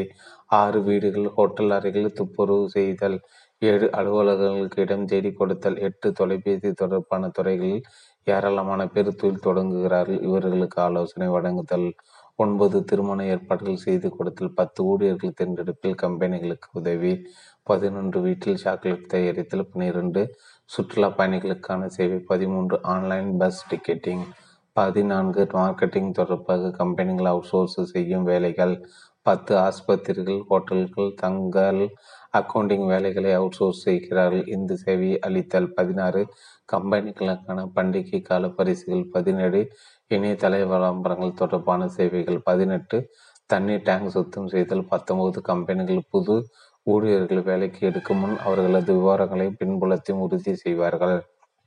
இந்த துப்பறியும் வேலை 20 கம்பெனிகள் சுத்தம், சுகாதாரம், துப்பறிவு. ஐடியா ஒவ்வொன்றும் சூப்பர், இப்போ தொடங்கலாம் போல இருக்கு என்றால் சாரி, கொஞ்சம் பொறுமை தேவை, இன்னும் பேச வேண்டிய விஷயங்கள் நிறைவே இருக்கின்றன. எங்கே எந்த விவரங்கள் கிடைக்கும் என தொழில் முனைவருக்கு வழிகாட்டுவதில் பேராசிரியர் ராஜேஷ் மன்னன் தொழில் முனைவருக்கான பல பாசறைகள் நடத்துவார். ஏற்காட்டில் ஒரு கருத்தரங்கம். ராஜேஷ் கேட்டார், என்ன தொழில் தொடங்க விரும்புகிறீர்கள்? இந்த கேள்விக்கு பல பதில்கள் வந்தன. நான் ஹோட்டல் தொடங்க போகிறேன். என்ன திட்டம் ப்ரோ? என் திட்டம் ப்ரௌசிங் சென்டர். நான் பிளாஸ்டிக்கு மோல்டிங் தொழிற்சாலை தொடங்க போகிறேன். நிறைய லேத் வாங்கி போட்டு மிஷின் வேலை செய்து தரப்போகிறேன். பாபு மட்டும் விசித்திரமாக பதில் சொன்னார். கோடீஸ்வரனாவது எப்படி என்று ஒரு புக் சார் லட்டு லட்டாக ப்ராஜெக்டில் போட்டியிருக்காங்க. ஏதாவது ஒன்று தின்றெடுக்கும். நிஜமாக அந்த புத்தகத்தில் இருக்க திட்டங்களை கோடி கோடியாக பணம் பண்ண முடியுமானால் அந்த புத்தக ஆசிரியர் எத்தனை திட்டங்களை நிறைவேற்றியிருக்கிறார், எத்தனை கோடிகள் சேர்த்திருக்கிறார்? ராஜேஷ் சொன்னவுடன் தான் பாபு குறைத்தது. பாபு, நீங்கள் மட்டுமல்ல, நம்மில் பலரும் இப்படித்தான் இளைச்சி வாயன்களாக இருக்கிறோம். வாழ்க்கையில் விரக்தி, காதலி தோல்வி, பரீட்சையில டொக்கு, எல்லா பிரச்சனைகளும் தீர்வு தரும் ஜலந்தர் மந்திரம் மோதிரம் போல இந்த புத்தகங்களும் டுபாக்கூர் வேலைகள். இவற்றை நம்பாதீர்கள். எந்த தொழிலை தொடங்கலாம் என்கிற விவரம் வேறு எங்கே சார் கிடைக்கும்? வகுப்பே கேட்டது. ராஜேஷ் சார் சொன்னால் போட்டியிலும் எதிரா. இந்தியாவில் ஏராளமான பரிசோதனை சாலைகள் உள்ளன. Regional research laboratory, south India textile research association, Tamil Nadu state council for science and technology, coconut development board, national research centre for crops, paddy processing research centre, central food technology research institute, national chemical laboratory, central glass and ceramic research institute, species food of for India என்று பல்வேறு துறைகள் இவை ஆராய்ச்சியில் ஈடுபட்டிருக்கின்றன. உங்களுக்கு ஈடுபாடு துறையில் ஆராய்ச்சி செய்யும் பரிசோதனை சாலைகளை தேர்ந்தெடுங்கள். அவர்கள் இணையதளத்துக்கு அடிக்கடி செல்லுங்கள். அவர்களது வெளியீடுகளை படிங்கள். Industrial technical consultancy organisation ITCOT, small industry service institute, small industry development corporation SIDCO, small industry promotion corporation of Tamil Nadu SIPCOT, Tamil Nadu industrial investment corporation TIIC போன்ற அரசு நிறுவனங்கள், confederation of Indian industry, associated chamber of commerce and industry of India, federation of Indian chambers of commerce and industry, Tamil Nadu small and tiny industry association போன்ற தொழில்துறை அமைப்புகள், automatic compound manufacturers association of India, Indian machine tools manufacturer association, national association of software and service companies, organisation of pharmaceutical producers of India, Indian Chemical Manufacturers Association, All India Plastics Manufacturers Association, Builders Association of India போன்ற ஒவ்வொரு துறை தயாரிப்பாளரின் சங்கங்கள், 52 industrial estate manufacturer association, industrial estate manufacturer association Guindy போன்ற தோல்பேட்டை தயாரிப்பாளர்களின் சங்கங்கள், apparel export promotion council, council for leather exports, electronics and computer software exports promotion council, engineering export promotion council, export promotion council for handicrafts, gem and jewellery export promotion council, handloom export promotion council, Indian institute of foreign trade, federation of Indian export organisation போன்ற ஏற்றுமதி முன்னேற்ற அமைப்புகள், business India, business Today, Business world, Outlook மணி, Gnana Vikatan, Pasumai Vikatan, வளத்தொழில், ladies special போன்ற பத்திரிகைகள், economic times, business line ஆகிய நாள் இதழ்கள், அமெரிக்காவின் Economist, Fortune, Forbes, insurance, scientific American போன்ற பத்திரிகைகள், Wall Street Journal, USA today போன்ற நாள் இதழ்கள். எந்த தொழில்துறையில் இறங்க விரும்புகிறீர்களோ அந்த துறை சம்பந்தப்பட்ட வெளியீடுகள், வெளிநாட்டு நண்பர்கள், உலக தொழில்நுணுக்கு முன்னேற்றம் பற்றி தரும் தகவல்கள், வங்கிகள் மார்க்கெட்டுகளுக்கு வரும் புதிய தயாரிப்பாளர்கள் entrepreneur.com போன்ற இணையதளங்கள், இன்னும் பல பல இணையதளங்கள், புத்தகங்கள், பத்திரிகைகள், பிசினஸ் ஆலோசகர்கள், அரசு தொழில் முன்னேற்ற மையங்கள் ஆகியோரின் உதவிகளை அவர்கள் தரும் தகவல்களை மட்டுமே நம்பி கம்பெனி தொடங்குவது. சமையல் புத்தகம் படித்தவுடன் உங்களை நீங்களும் நல மகாராஜனுக்காக கனவு காணும் சிறு பிள்ளைத்தனம். உங்களுக்குள் கிடைக்கிற தகவல் அழகான தொடக்க புள்ளிகள் மட்டும்தான். இந்த விவரங்கள் அலசி ஆராய்ந்து ஆசை போட்டு நீங்கள் உங்கள் ஐடியாவை உருவாக்க வேண்டும். அப்போதுதான் புள்ளிகள் கோலங்களாகும், இல்லாவிட்டால் அலங்கோலம்தான். இப்படி அலசி ஆராய்ந்து அழகாய் கோலம் போட்ட சிலரை சந்திப்போம்.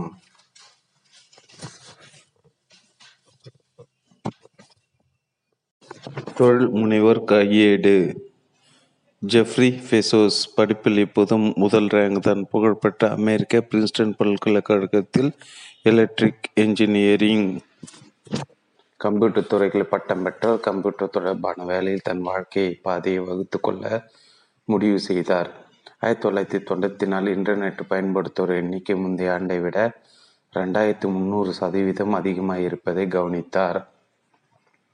உலகையை நொடிகளில் வளைத்து போடும் இன்டர்நெட்டின் மாபெரும் சக்தியை உணர்ந்தார். இன்டர்நெட் என்கிற மாபெரும் ஆயுதம் தகவல் பரிமாற்ற வட்டத்துக்குள் முடங்கிவிடக்கூடாது என்று அவர் மன குரலி சொன்னது. தபால் அஞ்சல் பொருள்கள் விற்பதை போல் இன்டர்நெட்டில் விற்றால் என்ன? இதுதான் ஜெஃபின் ஐடியா. புத்தகங்கள் தபால் அஞ்சலில் பொருள்கள் விற்பது போல இன்டர்நெட்டில் விற்றால் என்ன? இதுதான் ஜெஃபின் ஐடியா. புத்தகங்களோடு தொடங்கினார். பிறந்தது Amazon.com. 2007 அதன் வருமானம் 14,835 பில்லியன் டாலர், அதாவது சுமார் 59,340 கோடி ரூபாய். தமிழ்நாட்டில் புத்தகம் விற்று கோடியில் கண்டவர் ஹேமு ராமையா. சின்ன வயதில் இவருக்கு புத்தகம் படிக்க ஆசை, பேராசை. சென்னையில் ஸ்டெல்லா மேரிஸ் கல்லூர் BA படித்தவர். படிக்கும் போதே தன் ஓய்வு நேரங்களில் தாச்சு கோரமண்டல் ஹோட்டலில் இருந்த டனா என்ற புத்தக கடையில் பகுதி நேர வேலை பார்த்தார். படிப்பை முடித்த பின்னும் அங்கு வேலை தொடர்ந்தது. அப்போது சென்னையிலும் தமிழ்நாட்டின் பிற பகுதிகளிலும் இருந்த புத்தக கடையில் பெரும்பாலானவர்கள் பாட புத்தகங்கள் மட்டுமே விற்றார்கள். பிற பொது புத்தகங்களை சிலரை விற்றார்கள். தான் என்ன சாதிக்க வேண்டும் என்பதில் ஹேமு ராமையா தெளிவாக இருந்தார். புத்தகம் என்பது ஒரு வகை பொழுதுபோக்கு சாதனம். எனவே புத்தக கடை, ஆடியோ, வீடியோ, பொம்மைகள் போன்ற எல்லா பொழுதுபோக்கு பொருள்களும் விற்க வேண்டும். புத்தகமும் வாங்கும் ஆண்களும் பெண்களும் மட்டுமல்ல, மொத்த குடும்பமும் அனுபவிக்கும் பொழுதுபோக்கு அனுபவத்தை கடை கொடுக்க வேண்டும் என்ற கற்பனை அவர் மனதில் விரிந்து பறந்திருந்தது. ஹேமு ராமையாவை கேலி செய்தவர்கள் தான் அதிகம். பண உதவி செய்யவும் யாரும் முன்வரவில்லை.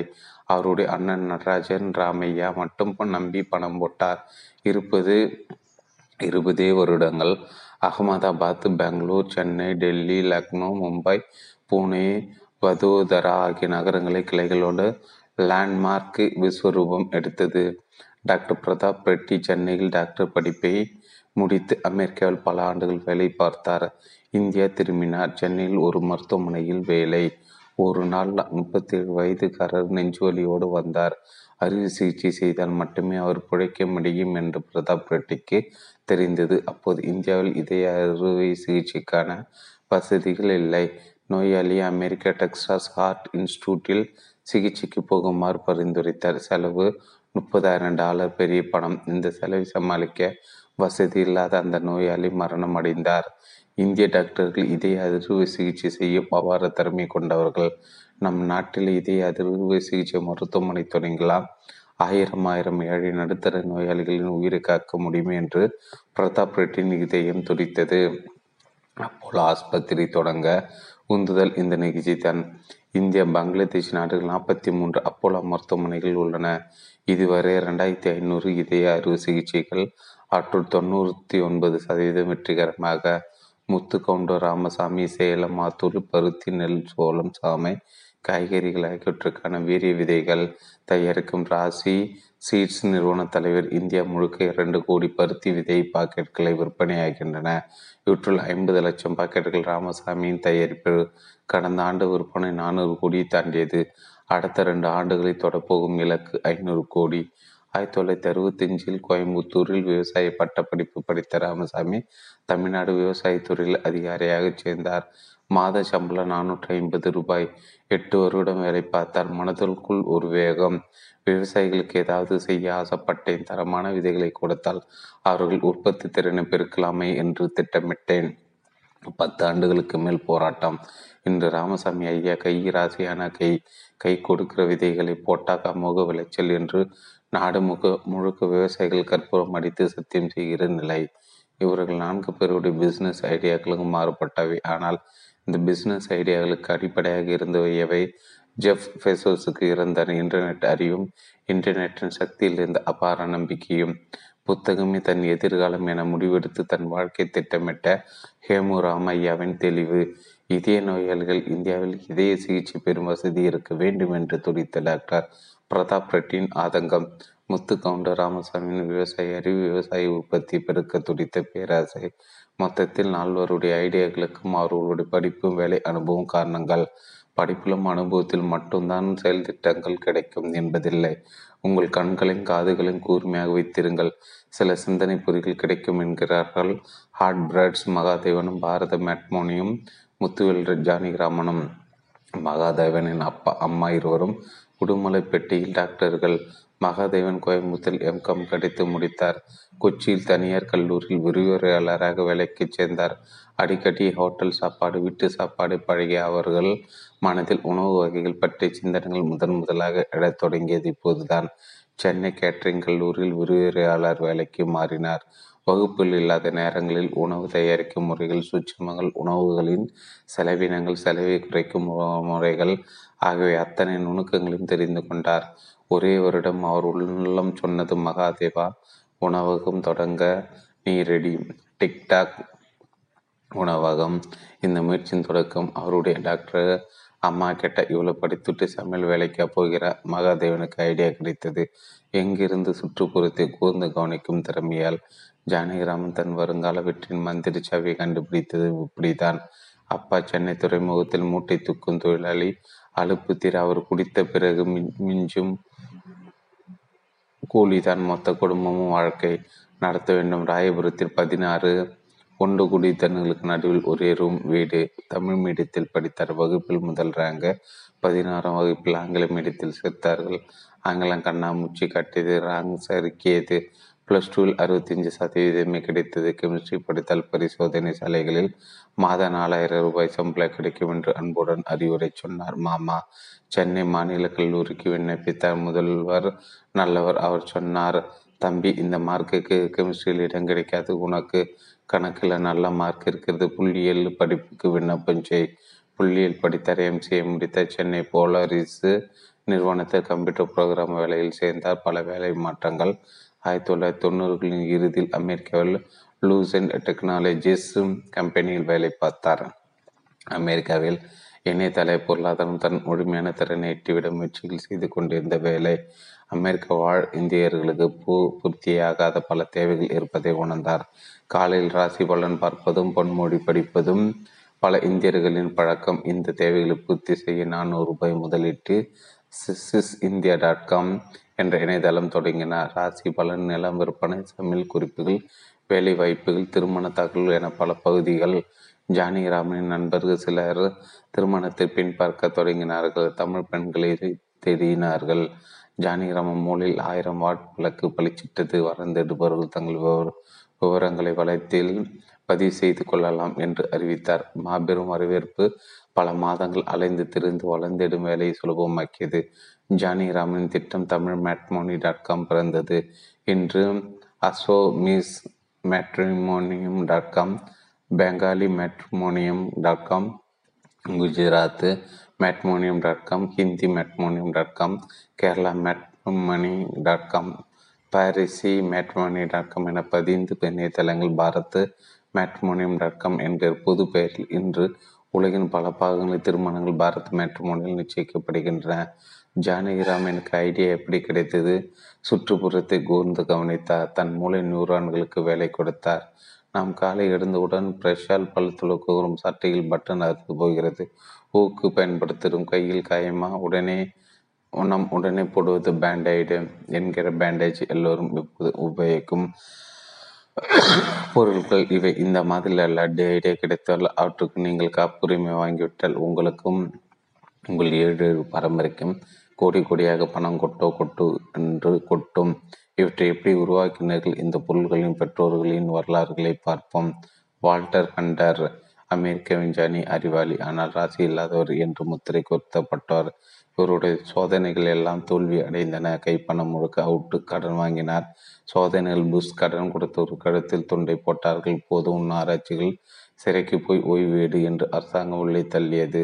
நாள் முழுவதும் கம்பெனியினர் எப்போது விடுதலை ஆவோம் என்று ஓயாத கவலை. ஒரு நாள் அவர் இருந்த அறைக்குள் ஒரு சின்ன கம்பி தரையில் கிடந்தது. மனக்கவலை. கைகள் என்ன செய்வதென்று தெரியாமல் அந்த கம்பியை கண்டபடி வளைத்தன. திடீரென்று ஒரு வடிவம்.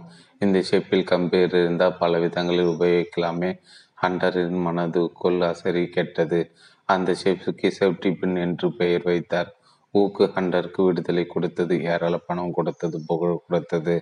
இங்கிலாந்து வில்லியம் ஆடிஸ் என்ற இளைஞர் கலவரத்தில் ஈடுபட்ட குற்றத்தக்க சிறையில் அடைக்கப்பட்டார். அந்த நாட்களில் பல் தேய்க்கும் பிரஷ்கள் கண்டுபிடிக்கப்படவில்லை. ஒரு துண்டு துணி அல்லது கடல் பஞ்சல் உப்பை எடுத்து பல் துளைக்கினார்கள்.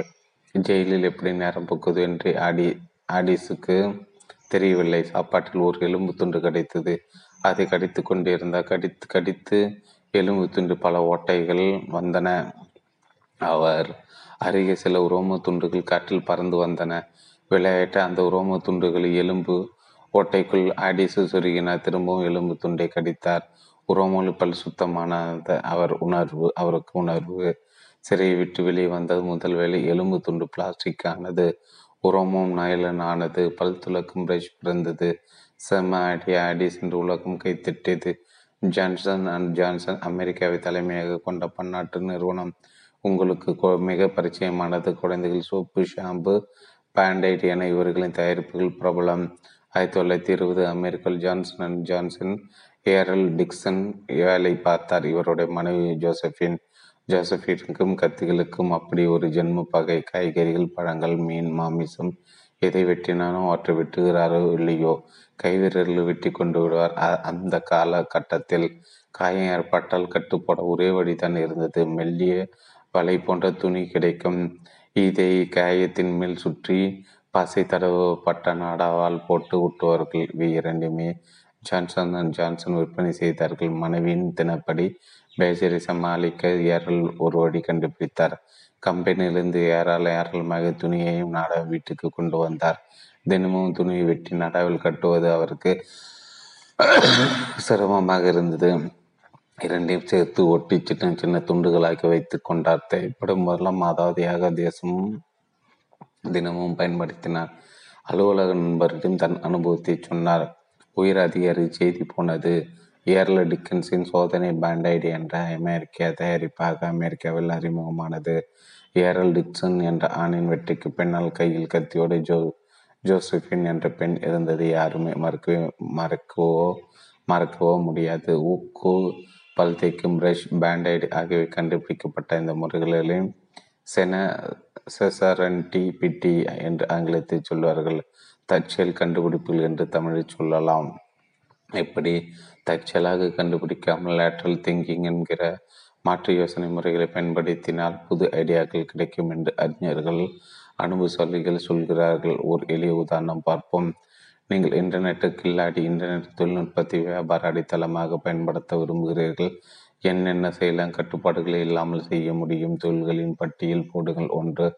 ப்ரௌசிங், 2. இமெயிலிங், 3. டியூஷன் எடுத்த, 4. மாணவர்களின் சந்தேகங்களுக்கு விளக்கம் அளித்தல், 5. மாணவர்கள் ஹோம்ஒர்க்கு, ப்ராஜெக்ட் ஆகியவற்றுக்கு உதவல், 6. சமையல் குறிப்புகள், 7. பண்டிகை சமையல்கள், 8. சாப்பாடு சப்ளை செய்தல், 9. மளிகை சாப்பாடுகள் விற்பனை, 10. காய்கறி பழங்கள் விற்பனை, 11. ஃபேஷன் குறிப்புகள், 12. ட்ரெஸ் வியாபாரம், 13. விமான டிக்கெட்டுகள், 14. ரயில் டிக்கெட்டுகள், 15. பஸ் டிக்கெட்டுகள், 16. ஹோட்டல் முன்பதிவுகள், 17. பிராயண குறிப்புகள், 18. நண்பர்களோடு தொடர்பு, 19. பள்ளி கல்லூரி தொடர்களோடு தொடர்பு, 20. நம்மோடு ஒத்த பொழுதுபோக்குகள் கொண்டவர்களோடு தொடர்பு. இப்படி எழுதி கொண்டே இருங்கள்.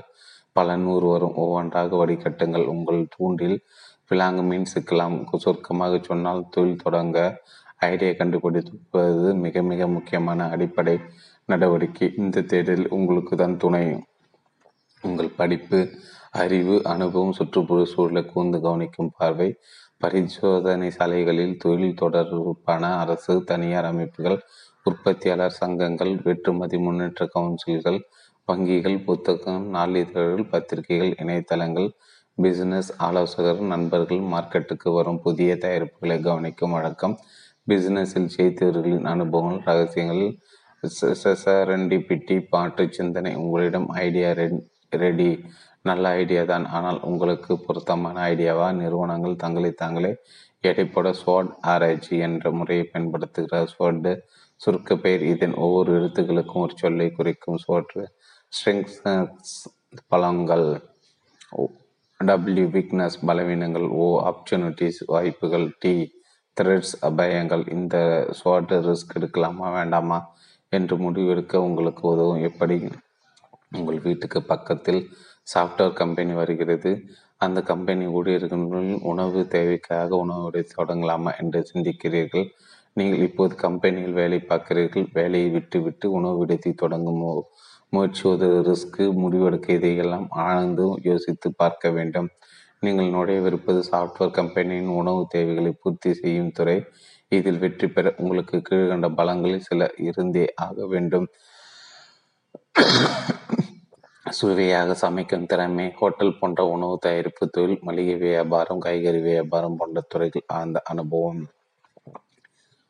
சமையல்காரர்கள், பிற ஊழியர்கள், கட்டிமைக்கும் பண வசதி, நிர்வாக திறமை, உணவு பரிமாறும் கான்ட்ராக்டர், சாஃப்ட்வேர் கம்பெனியிடம் பெரும் செல்வாக்கு, தொடர்புகள். மேலே சொன்ன விஷயங்கள் ஒன்றுமில்லையா? இந்த தொழில் வேண்டாம் வாய்ப்புகள். இந்த சாஃப்ட்வேர் கம்பெனி தொடர்ந்து பிற நிறுவனங்களும் அதே ஏரியாவில் வரும் சாத்தியங்கள். உணவு விடுதியோடு கம்பெனிக்கான ஸ்டேஷனரி ஊழியர்களின் குடும்ப தேவைகளை சப்ளை செய்தல் ஆகிய வாய்ப்புகள், அபாயங்கள். பொது தொழிலில் நீங்கள் எதிர்மோதக்கூடிய அபாயங்கள் இவை. இந்த பிஸ்னஸ் நீடிக்குமா? சாஃப்ட்வேர் கம்பெனி தங்களாகவே கேண்டீன் நடத்தி கொள்ள முயற்சிப்பார்களா? பிஸ்னஸ் வரும், லாபம் வரும். பிஸ்னஸில் சூடு பிடித்தவுடன் போட்டியாளர்கள் களத்தில் நுழைவார்களே, அவர்களை எப்படி சமாளிப்பீர்கள்? நீங்கள் தற்போது பார்க்கும் வேலையில் உங்கள் முயற்சி உங்கள் மேனேஜருக்கு தெரிய வந்துவிட்டது. உங்களை வேலையிலிருந்து நீக்குகிறார். நீங்கள் தயாரா? என்ன ஸ்வாட் முறையில் முடிவெடுத்து விட்டீர்களா? 4 இலக்கு இதுதான். நீங்கள் ரெடியா? Idea ready. தொழில்துறையில் நீங்கள் நடக்கப் போகும் பாதை நிர்ணயித்து விட்டீர்கள். பாதை மட்டும் போதாது, உங்கள் பயணம் குறிப்பிட்ட இலக்கை நோக்கி இருக்க வேண்டும் என்பதை மறந்து விடாதீர்கள். உங்கள் பலங்கள் உங்களுக்கு தெரியும். உங்கள் பலவீனங்களை நீங்கள் நன்றாக அறிவீர்கள். உங்கள் திறமைகளை எடை போட்டு வைத்திருக்கிறீர்கள். எந்த துறையில் அளவு கடந்த அன்பும் காதலும் உங்களுக்கு கிடைக்கிறது என்று கண்டுபிடித்து விட்டீர்கள். அந்த துறையே வாழ்க்கை பாதையாக தேர்ந்தெடுக்கிறீர்கள். இப்போது இலக்கை நிர்ணயிப்பது ஜிஜிபி. இலக்கு என்றால் என்ன? நாளை மாலை புறப்படும் நெல்லை எக்ஸ்பிரஸில் புறப்பட்டு நாளை மறுநாள் திருநெல்வேலி போய் சேர வேண்டும் என்பது இலக்கு. வாழ்க்கையில் ஒரு முறை காசிக்கு போய்விட்டு வர வேண்டும். மெக்கா மதினா பயணம் மேற்கொள்ள வேண்டும். வாடிக்கை நகரில் போய் பாப்புவாண்டாரை பார்க்க வேண்டும் என்பதெல்லாம் இலக்குகள் அல்ல, வெறும் கனவுகள், ஆசைகள். இலக்குகளை நீங்கள் அடைவீர்கள், அனுபவிப்பீர்கள். கனவுகள், ஆசைகள் நனவுகள் ஆகலாம் அல்லது நிறைவேறாமல் போகலாம். பேட்ரிக் ஸ்னோ என்ற அமெரிக்க எழுத்தாளர் இலக்குக்கு சொல்லும் இலக்கணம் இதுதான். இலக்கு என்பது வரையறுத்த காலவட்டக்குள் நாள் ஒரு மணி பொழுது ஒரு வண்ணமாக கனவை எட்டுதல். A goal is the progressive realisation of a dream in a given time frame. நீங்கள் ஆச்சி மசாலா போல், சக்தி மசாலா போல் சமையல் பொடிகள் தயாரிக்க முடிவெடுத்திருக்கிறீர்கள். 5 வருடங்கள் எட்ட வேண்டிய இலக்காக எத்தனை கோடி ரூபாய் வைத்துக் கொள்ளலாம்? 1998 பத்மசிங் ஐஸ் ஆச்சி மசாலா கம்பெனி தொடங்கினார். இன்று அவர் விற்பனை 200 கோடிக்கும் மேல். சக்தி மசாலா 100 கோடிக்கும் அதிகமாக விற்பனையாவதாக சொல்கிறார்கள். 5 வருடங்கள் நான் 10 கோடி விற்பனையை தொடுவேன், அதுதான் என் இலக்கு என்று சொல்கிறீர்களா? உலக வரலாற்றை பாருங்கள். தன் முதல் $1 பில்லியன் 4000 கோடி ரூபாய் சம்பாதிக்க ஹென்றி போர்ட் எடுத்துக்கொண்ட வருடங்கள் 23. வால்மார்ட் நிறுவனம் சாம் வால்டனுக்கு தேவைப்பட்ட வருடங்கள் 20. பில்கேட்ஸின் மைக்ரோசாப்ட் முயற்சியில் 12 வருடங்கள். ஜெஃப் பேசோஸ் Amazon.com கம்பெனி தொடங்கி தன் முதல் $1 பில்லியன் சம்பாதித்து பிசினஸில் குதித்தது 3 வருடங்களில். நீங்கள் என்ன சொல்ல வேண்டும் தெரியுமா? ஐசக் 10 வருடங்கள் 200 கோடி தொட்டாரா? நான் 5 வருடங்கள் 200 கோடி விற்பனை செய்வேன் என்று உங்கள் அடிமானத்தில் போட்டி தீப்பற்றி எறிய வேண்டும். படுத்துக்கொண்டு ஜெயிக்க நினைப்பவர்கள் தொழில் தொடங்க வர வேண்டாம். ஒவ்வொரு நாடையும் போட்டியாளர்கள் வெற்றில் எப்படி எப்போதும் புளியை கரைக்கலாம் என்று நீங்கள் வெறியோடு அலைய வேண்டும்.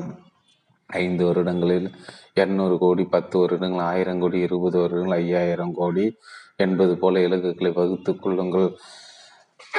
இந்த இலக்கை எட்டுவது எப்படி? நம் எல்லோரிடம் மூளை பலமும் மனோபலமும் அதிகமாக இருக்கின்றன. இவற்றை முழுமையாக பயன்படுத்த வேண்டும் என்கிறார்கள் மனோ தத்துவ மேதைகள்.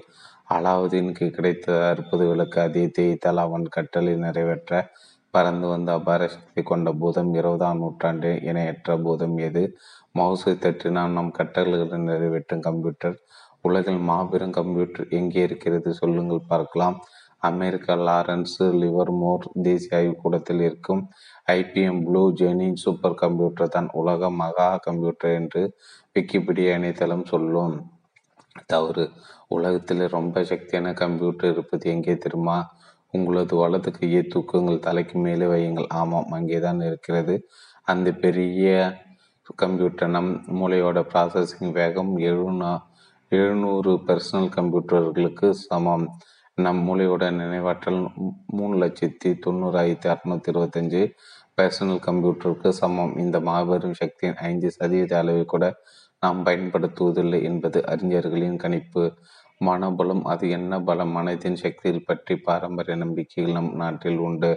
குணசீலம் போனால் மனநோய் தீரும், வைத்தீஸ்வரன் கோணம் போனால் நோய்கள் பறக்கும், சுவிசேக்கு கூட்டங்கள் குருடரை பார்க்க வைக்கும், செவிடரை கேட்க வைக்கும். இவை டுபாகூர் வேலை என நம்மில் பலரும் நினைக்கிறோம். இந்தியாவில் மட்டுமல்ல, உலகின் பல பாகங்களிலும் இத்தகைய நம்பிக்கையில் மக்களிடையே பரவலாக உள்ளன. ஜப்பான் நாட்டு டெய்யி புட்சு என்ற ஊர் 42 உயர புத்தர் பெருமான் வெண்கல சிலையாக விற்றிருக்கிறார். பணம், பழங்கள், அரிசி என காணிக்கையில் மக்கள் படைக்கிறார்கள். தங்கள் குறைகளை தீர்க்க ஆண்டவனிடம் முறையிடுகிறார்கள். அவர்களுடைய பிரச்சனை அதிசயமாக மாறுகின்றன. பிரான்ஸ் நாட்டில் 1375 அடி உயரத்தில் இருக்கும் புனித இடல் லூட்ஸ்.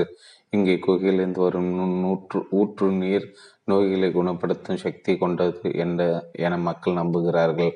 கடந்த 147 ஆண்டுகளில் உலகிலும் பல பாகங்களில் இருந்தும் 20 கோடி மக்கள் இங்கே வந்து போயிருக்கிறார்கள். இந்த நம்பிக்கையாளர்களின் எண்ணிக்கை அதிகரித்து கொண்டே போகிறது. சீசன் காலமான மார்ச் அக்டோபர் காலகட்டத்தில் ஆண்டுதோறும் ஒருவரின் எண்ணிக்கை 50 லட்சம். அறிவில் அட்டகாசமாக முன்னேறும் காலம் இது. மூட நம்பிக்கைகளை கடாச வேண்டாமா என்று கேட்கிறீர்களா? மனித அறிவின் எல்லைக்கோடுகளை தாண்டிய ரகசியங்கள் இந்த நம்பிக்கைகள் பின்னால் மறைந்திருக்கலாமோ என விஞ்ஞானிகளும் டாக்டர்களும் இப்போது நினைக்க ஆரம்பித்திருக்கிறார்கள். காரணம், மருத்துவ உலகில் நடந்து வரும் சில நம்ப முடியாத நிகழ்ச்சிகள். டாக்டர் ஜேம்ஸ் என்டைல் ஆங்கில ஆட்சி கல்கத்தாவின் ஹூக்லி மருத்துவமனையில் பணியாற்றினார். 1845இல் ஒரு நோயாளிக்கு அவர் அறுவை சிகிச்சை செய்தார். அதற்கு பிறகு 345 அறுவை சிகிச்சையில் கண், காது, தொண்டை நோய்வாய்ப்பட்ட, கை, கால்களை துண்டித்தல் ஆகிய பெரிய கடினமான அறுவை சிகிச்சைகள். இவற்றின் தனித்துவம் என்ன தெரியுமா? மயக்க மருந்துகள் வராத அந்த காலகட்டத்தில் தன் நோயாளிகளின் ஆழ்மனத்தை ஆட்கொண்டு அவர்களுடைய வலியை மிகவும் குறைக்க அவரால் முடிந்தது. அவர்களுக்குள் பலரும் குணமானார்கள். இன்னொரு ஆட்சியும் நோய்கள் பரவுவதை தடுக்கும் கிருமி நாசினிகள் பரவலாகாத நேரம் அது. தங்களுக்கு தொற்று நோய் வராது என்ற நம்பிக்கையை எஸ்டைல் அவர்களுடைய மனதில் விதைத்து அவர்களுடைய சிகிச்சை புண்களை குணமாக்கினார். கேன்சர் சிகிச்சை உலக புகழ்பெற்ற அமெரிக்க நியூயார்க் நகர மெமோரியல் மருத்துவமனையை சேர்ந்த டாக்டர் தியோடர் மில்லர் சிகிச்சை அளித்த கேன்சர் நோயாளிகளில் சிலர் அறுவை சிகிச்சை செய்தால் தங்களுக்கு உடல் நலமாகும் என்று நம்பினார்கள். சிலர் சிகிச்சையால் ஒரு பலனும் இல்லை என்று நினைத்தாலும் உறவினர் கட்டாயத்தால் அறுவை சிகிச்சைக்கு ஒத்துக்கொண்டார்கள். டாக்டர் மில்லரின் அனுபவப்படி நம்பினோரில் பலர் பிழைத்து கொண்டனர். நம்பாதவர்கள் பெரும்பாலும் சொர்க்கத்துக்கு விசா வாங்கினார்கள். இது பின் நம்பிக்கை கொண்டவர்களுக்கு மட்டுமே அறுவை சிகிச்சை செய்து என முடிவெடுத்தார் டாக்டர் மில்லர். பிராஸ் பிட்டேரியன் ஹார்ட் இன்ஸ்டிடியூட் இயக்குனர் டாக்டர் மெஹமெட் ஓ சொல்கிறார், நான் மருத்துவமனையில் மிக நவீன கருவிகளை பயன்படுத்துகிறேன். நோயாளிகள் அறுவை சிகிச்சைக்காக தங்களை தயார்படுத்திக் கொள்ளவும் உடல் குணமடையும் தியானத்தை பயன்படுத்துகிறேன். தியானம் பலன் கொடுக்கிறது. எங்கள் மருத்துவமனைக்கு வரும் நோயாளிகளில் இப்போ யாருக்கு விருப்பமோ அவர்களுக்கு மற்ற மருந்துகள் சிகிச்சைகளோடு யோகா தியானம் ஆகிய சிகிச்சைகளும் கொடுக்கப்படுகின்றன. டாக்டர் மெஹமட் ஓசியின் இந்த பேட்டி அறுவை சிகிச்சைக்கு முன்னால் சொல்லுங்கள் ஓம் என்ற தலைப்பில் வெளியிட்டது டைம் பத்திரிகை. மனதின் சக்தி அறிவில் மேதைகளும் மருத்துவ நிபுணர்களும் ஒப்புக்கொண்டு வருகிறார்கள். மனதின் சக்தியை இன்றைய விஞ்ஞான அளவுகோலை தாண்டியது. அதனுடைய வீச்சை புரிந்து கொள்ளும் ஆரம்ப வேலைகளை தான் நாம் இருக்கிறோம். வருங்கால ஆராய்ச்சிகளும் மருத்துவத்துறையின் முன்னேற்றம் மனித மனத்தின் பலங்களை பற்றி நமக்கு மேலும் மேலும் உணர்த்தும் என மருத்துவ நிபுணர்களும் மனோதத்துவ நிபுணர்களும் உறுதியாக நம்புகிறார்கள். நம் இலக்கை எட்டுவதற்கு மூளை மனம் ஆகியவற்றின் முழு சக்திகளையும் நாம் பயன்படுத்த வேண்டுமானால் நம் இலக்கை ஆழ்மனத்தில் பதிய வைக்க வேண்டும் என்கிறார்கள் அறிஞர்கள். அது சரி, அது என்ன ஆழ்மனம் கீழ்மனம் மேல்மனம்? எனக்கு தெரிந்தது எல்லாம் ஒரே மனம்தான் என்கிறீர்களா? உணர்வு மனம் ஆழ்மனம் என்பவை இரண்டுமே தனிப்பட்ட மனங்கள் அல்ல. மனதின் மாறுபட்ட இரண்டு செயல்பாடுகளை உணர்வு மனம் ஆழ்மனம் என இரண்டு வகைகளாக நாம் சொல்கிறோம், அவ்வளவுதான். உணர்வு மனம் நம்மிடம் கேள்விகள் கேட்கும். அதை திருப்திப்படுத்துகிற வகையில் நாம் பதில் சொல்லியாக வேண்டும். நாம் சாதாரணமாக மனசாட்சி என்று சொல்வது உணர்வு மனதை தான். சினிமாக்கள் பார்த்திருப்பீர்களே, ஹீரோக்கள் இருந்து குதிக்கும் இன்னொரு குளோனிங் உருவம், அவனோடு உரையாடமே இந்த மனசாட்சி தான் உணர்வு மனம். ஆழ்மனம் இப்படியெல்லாம் கேள்விகள் கேட்காது, வாதாடாது. ஆனால் ஆழ்மனம் உணர்வு மனத்தை விட 1000 மடங்கு சக்தி கொண்ட மனம். ஆழ்மனத்தை வளமையான நிலத்துக்கு ஒப்பிடுவார்கள். நிலம் தனக்குள் என்ன விளக்கப்படுகிறது என்று கவலைப்படுவதில்லை. உங்கள் மனதில் வாசமலர்கள் பூத்து குழுகின்றனவா அல்லது முட்செடிகள் வளர்கின்றனவா? நீங்கள் எந்த எண்ணங்களை விதைக்கிறீர்களோ அந்த அறுவடை உங்களுக்கு எட்ட வேண்டிய இலக்கை தீர்மானித்து விட்டீர்கள். அந்த இலக்கு சரியா தப்பா என்கிற கஷ்டமான கேள்விகளை நாம் கேட்காது. அந்த இலக்கை ஆழ்மனத்தில் நாம் பதித்து விட்டால் அத்தனை சக்தியையும் பயன்படுத்தி உங்கள் அச்சை கனவை நனவாக்கி காட்டும். இலக்குகளை ஆழ்மானதில் பதிய வைக்கும் பல நடைமுறைகளை மனோதத்துவ மேதைகள் உருவாக்குகிறார்கள். சில முறைகளை பார்ப்போம். எழுதி வைத்தல். உங்கள் இலக்கு என்ன? வீட்டு மசாலா பொருட்களை தயாரிக்கும் துறையில் புகுந்து 5 வருடங்களில் 200 கோடி ரூபாய் விற்பனை எட்ட வேண்டும். இந்த இலக்கை நீங்கள் மனதுக்குள் பூட்டி வைக்கக்கூடாது. ஒரு நோட் புத்தகத்தில் அல்லது உங்கள் பார்வை அடிக்கடி படும் இடத்தில் எழுதி வையுங்கள். அதிகாலையில் இரவு படுக்கும் முன்னும் அடிக்கடி நேரம் கிடைக்கும் போதெல்லாம் இந்த வாக்கியத்தை படியுங்கள். சிலர் இன்னும் ஓடிப்படி மேலே போவார்கள். அடைய வேண்டிய இலக்கிய தினமும் காலை மாலையில் 108 முறை மீண்டும் மீண்டும் சொல்லிக் கொள்ளுதல் தப்பே இல்லை. இதனால் அந்த இலக்கு நனவாகும் சாத்தியக்கூறு அதிகமாகும் என்கிறார்கள். மனத்தை ஒருமுகப்படுத்தல் கஷ்டம்தான், ஆனால் பயிற்சி செய்தால் சுலபமே. பிறருடைய தொந்தரவுகள் இல்லாத நேரத்தை தேர்ந்தெடுத்து கொள்ளுங்கள். பொதுவாக இந்த பயிற்சிக்கு அதிகாலை நல்ல நேரம். உங்கள் வீட்டின் அமைதியான ஒரு அறையில் உட்காருங்கள். யாரும் உங்களை தொந்தரவு செய்யக்கூடாது என்று கேட்டுக்கொள்ளுங்கள். வெளிச்சத்தம் கேட்க முடியாதபடி கதவுகளையும் ஜன்னல்களையும் மூடிவிடுங்கள். வீட்டு குத்து விளக்கையோ ஒரு மெழுகுவர்த்தி ஏற்றுங்கள். உங்களுக்கு வசதியான நிலையில் உட்கார்ந்து கொள்ளுங்கள். விளக்கு அல்லது மெழுகுவர்த்தி ஜுவாலையோடு எரியும். அந்த ஜுவாலையில் உங்கள் பார்வையை ஒருமுகப்படுத்துங்கள். கேட்க சுலபமாக இருக்கிறதா? முயற்சி செய்து பாருங்கள். நம் மனம் குறும்புகார குரங்கு. நம் கவனத்தை எங்கெல்லாம் ஒட்டும். தளராமல் தினமும் அதிகாலை 15 நிமிடங்கள் உங்கள் முயற்சி தொடருங்கள். விரைவில் ஜுவாலை மட்டுமே தெரியும். இப்போது ஜுவாலைக்கு பதில் உங்கள் இலக்கின் மீது மனதை ஒருமுகப்படுத்துங்கள். பிடித்திருக்கும் நேரமெல்லாம் உங்கள் மனம் இலக்கு எட்ட உங்கள் எல்லா சக்திகளையும் உந்திவிடும். கற்பனை காட்சி முறை கனவுகள் நினைவுகள் ஆகிவிட்டதாக கற்பனை செய்து அதன் பலன்களை அணுவாக ஆசைப்படும் முறை இது. உங்கள் கம்பெனி பெயர் அம்மா மசாலா. நீங்கள் தொழில் தொடங்கி 5 வருடங்கள் ஆகிவிட்டன. உங்கள் கம்பெனி 200 கோடி ரூபாய் விற்பனை தாண்டிவிட்டது. இந்தியாவில் மசாலா பொடிகளில் நீங்கள் நம்பர் 1. காஷ்மீர் முதல் கன்னியாகுமரி வரை பல லட்சம் கடைகளில் அம்மா மசாலா சக்கை போடுகிறது. இந்தியா மட்டுமா? America, Canada, England, Australia, New Zealand, Dubai, Singapore, Malaysia ஆகிய நாடுகளில் அம்மா தான் டாப்பு. உங்களுக்கு சமூக பிரஞ்சை அதிகம். உடல் ஊனமுற்றோர்களுக்கு உங்கள் கம்பெனியின் வேலைக்கு முன்னுரிமை. ஊழியர்களுக்கு நல்ல சம்பளம், ஏகப்பட்ட வசதிகள். அவர்களுடைய குழந்தைகளின் படிப்பு செலவு முழுக்க உங்கள் கம்பெனி ஏறுகிறது. உலகம் முழுக்க பல பங்களாக்கள் மாடல் மாடலாக கார்கள். ஒரு நாள் போட்ட ட்ரெஸ்ஸை நீங்கள் மறுபடி போடுவதில்லை, சேவை நிறுவனங்களுக்கு கொடுத்து விடுகிறீர்கள். நாடு உங்களுக்கு பத்மவிபூஷன் பட்டம் தருகிறது. குடியரசுத் தலைவரோட உங்கள் படம் எல்லா நாள் இதழ்கள், பத்திரிகைகளும் டிவி சேனல்களில். எங்கே போனால் நாங்கள் விஐபி, இப்படி பொன்மகள் வந்தால் பொருள் தேடி பொருள் கோடி தந்தால் என்று உங்கள் மேல் பணமழை பொழிவதாய் கனவு கண்டு அந்த பணத்தை வைத்து வாழும் வாழ்வை கற்பனை செய்யுங்கள். ராபர்ட் ரோஜர் வெற்றி கண்டவர்களின் ரகசியங்கள் எவை என்று ஆராய்ச்சி செய்தவர். மில்லியன் டாலர் பழக்கங்கள் என்ற தன் புத்தகத்தில் இவர் சொல்கிறார், உங்கள் மனம் ஒரு விஷயத்தை உண்மை என்று நம்பினால் உங்கள் உணர்வுகளை தூண்டிவிட்டு கனவை நனவாக்கும் பொருள்கள், ஆட்கள், சூழ்நிலை ஆகியவற்றை உங்களிடம் கொண்டு வந்து உங்கள் கற்பனை நிஜமாகும். இப்போது நடக்க வேண்டிய பாதையை, எட்ட வேண்டிய இலக்கு, எடுக்க வேண்டிய நேரம் ஆகியவை அத்தனை பற்றி உங்கள் மனதில் அபார தெளிவற்றை சாதிக்கும் வெறி. அடுத்ததாக என்ன செய்ய வேண்டும்? வியாபார வெற்றிகள் நேற்று பெய்த மழையில் இன்று முளைக்கும் காளான்கள் அல்ல, மெல்ல மெல்ல வளரும் உறுதியான தெற்கு மரங்கள் ஆகிய இலக்குகளை அடைய மெல்ல மெல்ல ஒவ்வொரு சிங்களாக எடுத்து வைக்க வேண்டும். படிப்படியாக திட்டமிட்டு தான் தங்கள் கனவுகளை நனவுகளாக்கினார்கள். ஜெமினி, SS வாசனும், SGL தலைவர் சிவ் நாடாரும் ஆனந்த விகடன் பத்திரிகை என்ற விதையை விருட்சமாக்கியவர் SS வாசன். பத்திரிகை துறையில் மட்டுமல்ல, தமிழ், இந்தி, சினிமா உலகங்கள் கொடிக்கட்டி பறந்தவர். அவையார், சந்திரலேகா, இரும்புத்திரை, மோட்டார் சுந்தரம் பிள்ளை, ஒளி விளக்கு போன்ற தமிழ் படங்கள் தயாரித்த ஜெமினி நிறுவனத்தை ஆரம்பித்தவர் வாசன். வாசன் இளமை வாழ்க்கை எப்படி இருந்தது தெரியுமா? அவருடைய 4 வயதில் தந்தையார் சுப்பிரமணியம் அறிந்தார். வாசனி தாய் வாழாம்மாள் சுப்பிரமணியனுக்கு 2ஆம் தாரம். மூத்த தரத்தின் சொத்தின் பெரும்பகுதியை தங்கள் எடுத்துக்கொண்டு தம்மாதுண்டை வாழாம்பாளுக்கும் வாசனுக்கும் கொடுத்தார்கள். இந்த அநீதியால் கொதித்த வாழம்பாள் தன் குழந்தையுடன் வீட்டை விட்டு வெளியேறினார். ஊருக்கு வெளியே குடிசையில் தங்கினார். செலவுக்கு பணம் வேண்டுமே வீட்டில் இட்லி செய்து விற்க தொடங்கினார். 1900களின் தொடக்கத்தில் அக்ரஹாரத்தைச் சேர்ந்த இளம் விதவை இத்தகைய முயற்சிகளில் ஈடுபடுவது புரட்சிகரமான செயல். FA 2 படிக்கும்போது வாசன் ஒரு முடிவுக்கு வந்தார். BA படிக்க இன்னும் செலவாகும், அந்த செலவு சமையலுக்கு அம்மா திண்டாடுவார். எனவே படிப்பு நிறுத்திவிட்டு வருவை தேட முடிவெடுத்தார். கதை, கட்டுரைகள் எழுதி அவற்றை வெளியிடும் தொழில் இறங்குவது அவர் இலக்கு. புத்தகம் வெளியிட தேவையான பணம் அவரிடம் இல்லை. வாசன் ஒரு வழி கண்டுபிடித்தார். அந்த காலத்தில் இங்கிலாந்திலிருந்தும் ஜப்பானிலிருந்து சோப்பு, சீப்பு, கண்ணாடி, ஊசி, பாசி, பொம்மை, பந்து ஆகிய சாமான்கள் கப்பல் கப்பலாக வந்திறங்கின.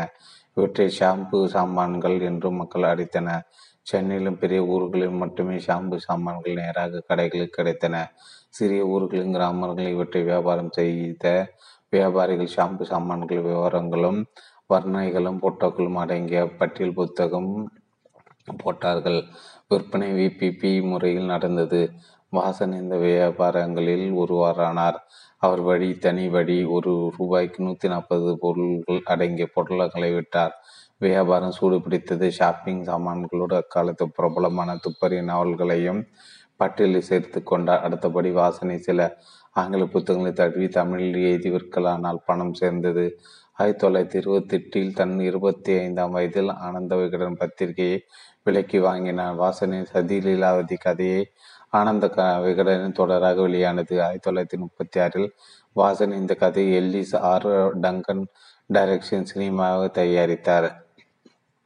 இந்த படத்துக்கு தமிழ் சினிமா வரலாற்றை தனியிடம் உண்டு.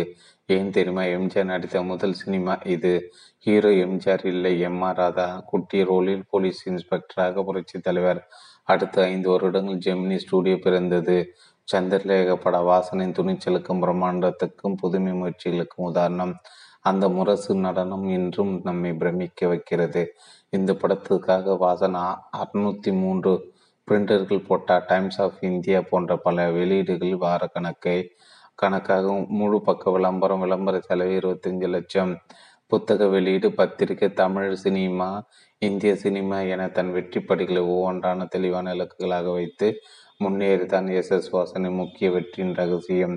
சிவ் நாடாரின் பயணம் வேறு மாதிரியானது. முற்றிலும் மாறுபட்ட தொழில்நுட்பத்துறை. இந்திய கம்ப்யூட்டர் உற்பத்தியின் முன்னோடி என்றால் அது சிவ் நாடா தான். தூத்துக்குடி மாவட்டம் மூளைப்பொழி கிராமத்தில் நடுத்தர குடும்பத்தில் பிறந்த சிவ் நாடார் கோயம்புத்தூர் PSG கல்லூரியில் இன்ஜினியரிங் படித்தார்.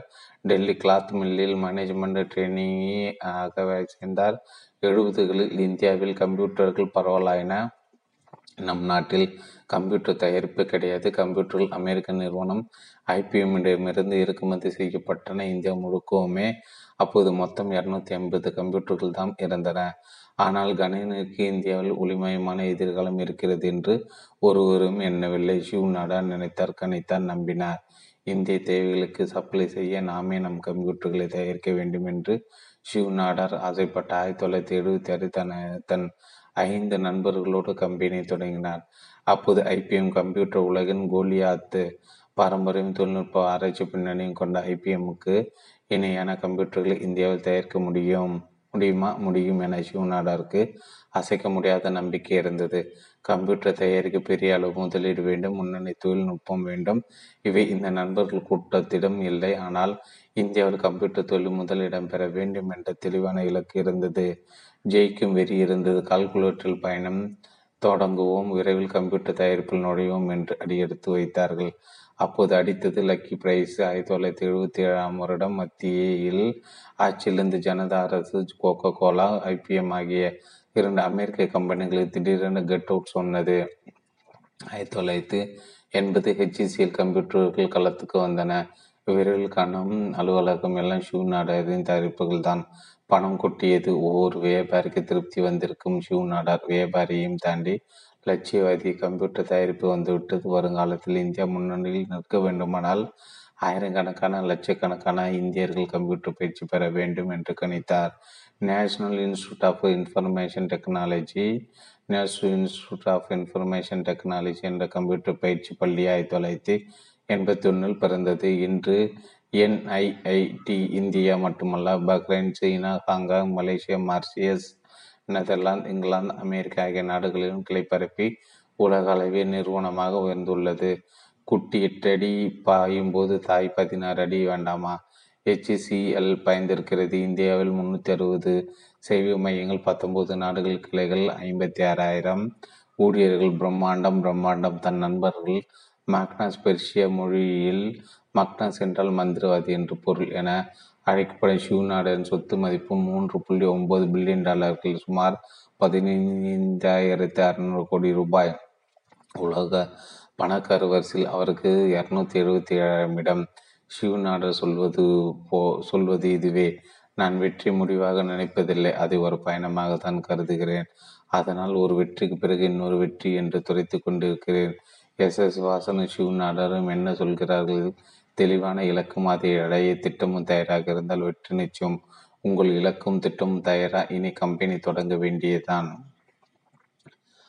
அதிகமாக இது உங்கள் கம்பெனி. கம்பெனி தொடங்க முதலில் என்ன செய்ய வேண்டும்? கம்பெனிக்கு பெயர் வைக்க வேண்டும். பெயர் மிக முக்கியமான விஷயம். தலைவரின் சிவாஜி படத்தில் வரும் ஒரு கூடை சன்லைட், ஒரு கூடை மூன்லைட். அதை யார் பாடியிருக்கிறார்கள்? பிளஸே. கரெக்ட், உங்கள் விடை கரெக்ட் தம்பி. அவர் நினைச்ச பேர் என்ன தெரியுமா? லட்சுமி நரசிம்ம, விஜய, ராஜகோபால, சேஷாத்ரி, சர்மா, ராஜேஷ் ராமன். ஏன் பெயரை மாற்றிக்கொண்டார்?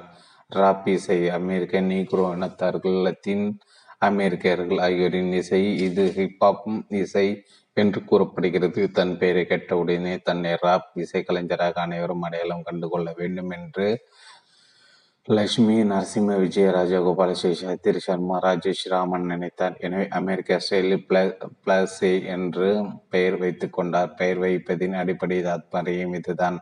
பெயர் முக்கியமாக எதற்கு? பிறர் நம்மை கூப்பிடவே என. பெயர் அடுத்தவர் வாயில் நுழையும் பெயராக சுருக்கமாக இருக்க வேண்டும். செய்யும் தொழிலுக்கு ஏற்றதாக இருக்க வேண்டும். உங்கள் டாக்டர் தொழில் செய்கிறார்களா? உங்கள் பெயர் சித்திரகுப்தன். நீங்கள் பெயரை மாற்றிக்கொள்ளுங்கள் அல்லது தொழிலை மாற்றிக்கொள்ளுங்கள். கம்பெனிகளுக்கு பெயர் வைக்கும்போது சில அடிப்படை கொள்கைகளை நினைவில் கொள்ள வேண்டும். உங்களுக்கு தெரிந்த கம்பெனிகள் பெயர்களை நினைவுக்கு கொண்டு வாருங்கள். அவர்கள் எப்படி பெயர் வைத்தார்கள் என்று கண்டுபிடிப்போம் அல்லது யூகிப்போம். ஆண்டவன் சொல்றான், அருணாச்சலம் பெயர் வைக்கிறான் என்று. சாமியை சாரணமாக சில பெயர்கள் வைக்கிறார்கள். பிசினஸ் செய்வது, பணம் பார்க்க. வருடம் 1216 கோடி ரூபாய் சம்பாதிக்கிறது திருப்பதி பாலாஜி தான் உலகத்திலே பணக்கார சாமி. எனவே Balaji Bhavan, Balaji transport, Balaji general store, Balaji finance, Balaji hardware, Venkatesh textiles, Venkatesh marbles, Sri Srinivasa pharmacy, C Srinivas, Nivas, printers என்ற பல பெயர்கள் திருப்தி, வெங்கடாஜலபதி, பெருமாள், உபயம், இதர கடவுள்களும் இதில் அடக்கம். சில நண்பர்கள் கடவுள் பெயரை வைப்பதில் அம்மா, அப்பா, மனைவி, குழந்தைகள் பெயரை வைப்பார்கள் அல்லது தங்கள் பெயரை வைத்துக் கொள்வார்கள். ஹென்றி போர்டின் கார் தொழிற்சாலை பெயர் Ford motor company, Robert Wood Johnson, James Wood Johnson, Edward Mead Johnson ஆகிய 3 சகோதரர்கள் 1885 காயங்களுக்கான மருந்துகள் கட்டுகள் தயாரிக்கும் கம்பெனிக்கு ஜான்சன் அண்ட் ஜான்சன் என்று பெயர் வைத்தார்கள். இந்தியாவிலும் இப்படித்தான். Tata steel, Tata motors, Vasanthan co, PGP Panneerdas ஆகியோர் தங்கள் பெயர்களை தம் கம்பெனிகளுக்கு வைத்தார்கள். டிவிஎஸ் குழுமத்தின் கம்பெனிகளின் பெயர்களை பாருங்கள். Sundaram fasteners, TVS motors, Sundaram finance, TVS Lucas என டிவிஎஸ் அல்லது சுந்தரம் என்ற குழும பெயர்களை இணைத்திருப்பார்கள். ட்ரஸ்ட் வேல்யூ சர்வீஸ் என்று எங்கள் குழுமத்துக்கு பொதுமக்களிடமும் வாடிக்கையாளரிடம் இருக்கும் நன்மதிப்பை பயன்படுத்திக் கொள்வதே இதன் நோக்கம் என்று டிவிஎஸ் நிறுவனம் ஊழியர் சொன்னார். சிலர் வைப்பது காரண பெயர்.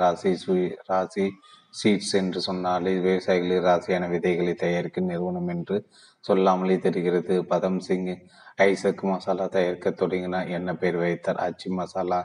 செட்டிநாடு சமையலின் சுவை உலகமெங்கும் கொடிகட்டி பறக்கிறது. நீங்கள் ஆச்சி மசாலா உபயோகித்தால் உங்கள் சமையலும் சூப்பர் என்று வீட்டு பெண்களை சுண்டியிருக்கும் தந்திரம் இந்த பெயர். சில பிஸ்னஸ்களில் ஸ்டைலாக பெயர் வைக்க வேண்டும். பெரிய பெரிய கம்பெனிகளுக்கு நிர்வாக ஆலோசனை வழங்கும் மேனேஜ்மெண்ட் கன்சல்டன்சி கம்பெனி தொடங்குகிறார்கள். உங்கள் பெயர் குப்பன், நீங்கள் பெரிய திறமைசாலி குப்பன் அண்ட் கோ என்று பெயர் வைப்பீர்களா அல்லது ஸ்ட்ராட்டஜிக் கன்சல்டன்ட்ஸ் என்று பெயர் வைப்பீர்களா? பாண்டியராஜன் இதனால் தான் தன் நிறுவனத்துக்கு மாப்பா மேனேஜ்மெண்ட் கன்சல்டன்ட்ஸ் லிமிட் என்று பெயர் வைத்தார். மா பா பிரெஞ்சு மொழி சொல், என் வார்த்தை என்று பொருள். சில நிறுவனங்கள் பொதுவாக பெயர் வைப்பார்கள். ரிலையன்ஸ் இண்டஸ்ட்ரீஸ் என்பதில் ரிலையன்ஸ் நம்பிக்கை பொருள் தருகிறதே தவிர வேறு அதில் தனி சிறப்பு ஒன்றும் இல்லை. என்ன பெயர் வைப்பதில்லை? என்ன காரணங்கள்? கோவிந்தா ஸ்டோர்ஸ், கோவிந்தா ஃபைனான்ஸு என்றெல்லாம் பெயர் வைப்பதில்லை. பழனியாண்டி பெயரிடம் நெருங்குவதில்லை. காரணம் சென்டிமீட்டர். என்ன பெயர் வைக்கக்கூடாது என்பதற்கு இன்னொரு காரணமும் இருக்கிறது. டில்லியில் ரமேஷ் சர்மா பிரபால் மார்வாடி காகித தயாரிக்கும் தொழிற்சாலை நடத்துகிறார். கம்பெனி பெயர் சுவாதிக் இண்டஸ்ட்ரீஸ். சுவாதிக் என்றால் என்ன? நாம் ஊ என்று பிள்ளையை சுடி போட்டு நல்ல முயற்சிகளை தொடங்குகிறோம். அதே போல் பல வடநாட்டு இந்துக்களுக்கு சுவாதிக் ராசியான குறியீடு. ரமேஷ் சர்மா தன் தொழிற்சாலையை வெளிநாட்டு தொழில்நுட்ப உதவியோடு விரிவாக்க விரும்பினார். இஸ்ரேல் நாட்டு கம்பெனி இந்த எந்திரங்கள் தயாரிப்பில் முன்னணி நின்றது. அனில் கபூர் என்ற அனுபவசாலியான நிர்வாக ஆலோசகரை அணுகினார்.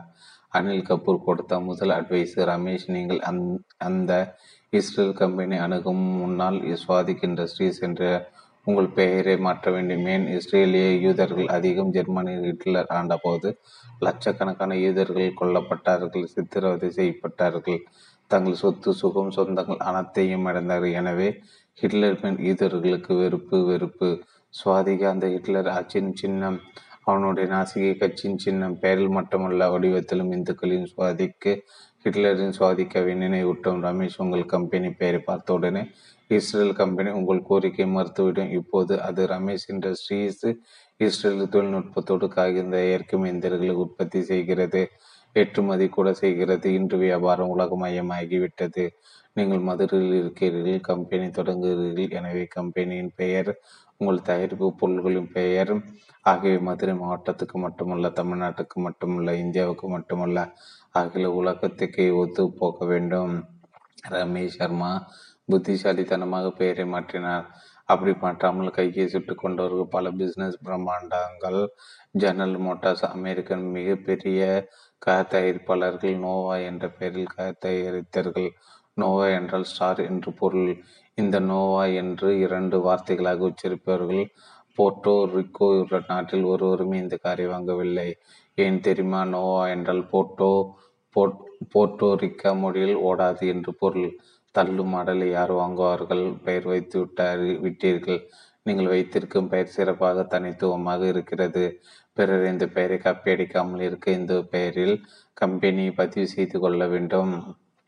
நாம் தொடங்கும் தொழிலை பதிவு செய்வது அவசிய தேவையா அல்லது கம்பெனி பதிவு செய்யாமல் தொழில் நடத்தலாமா?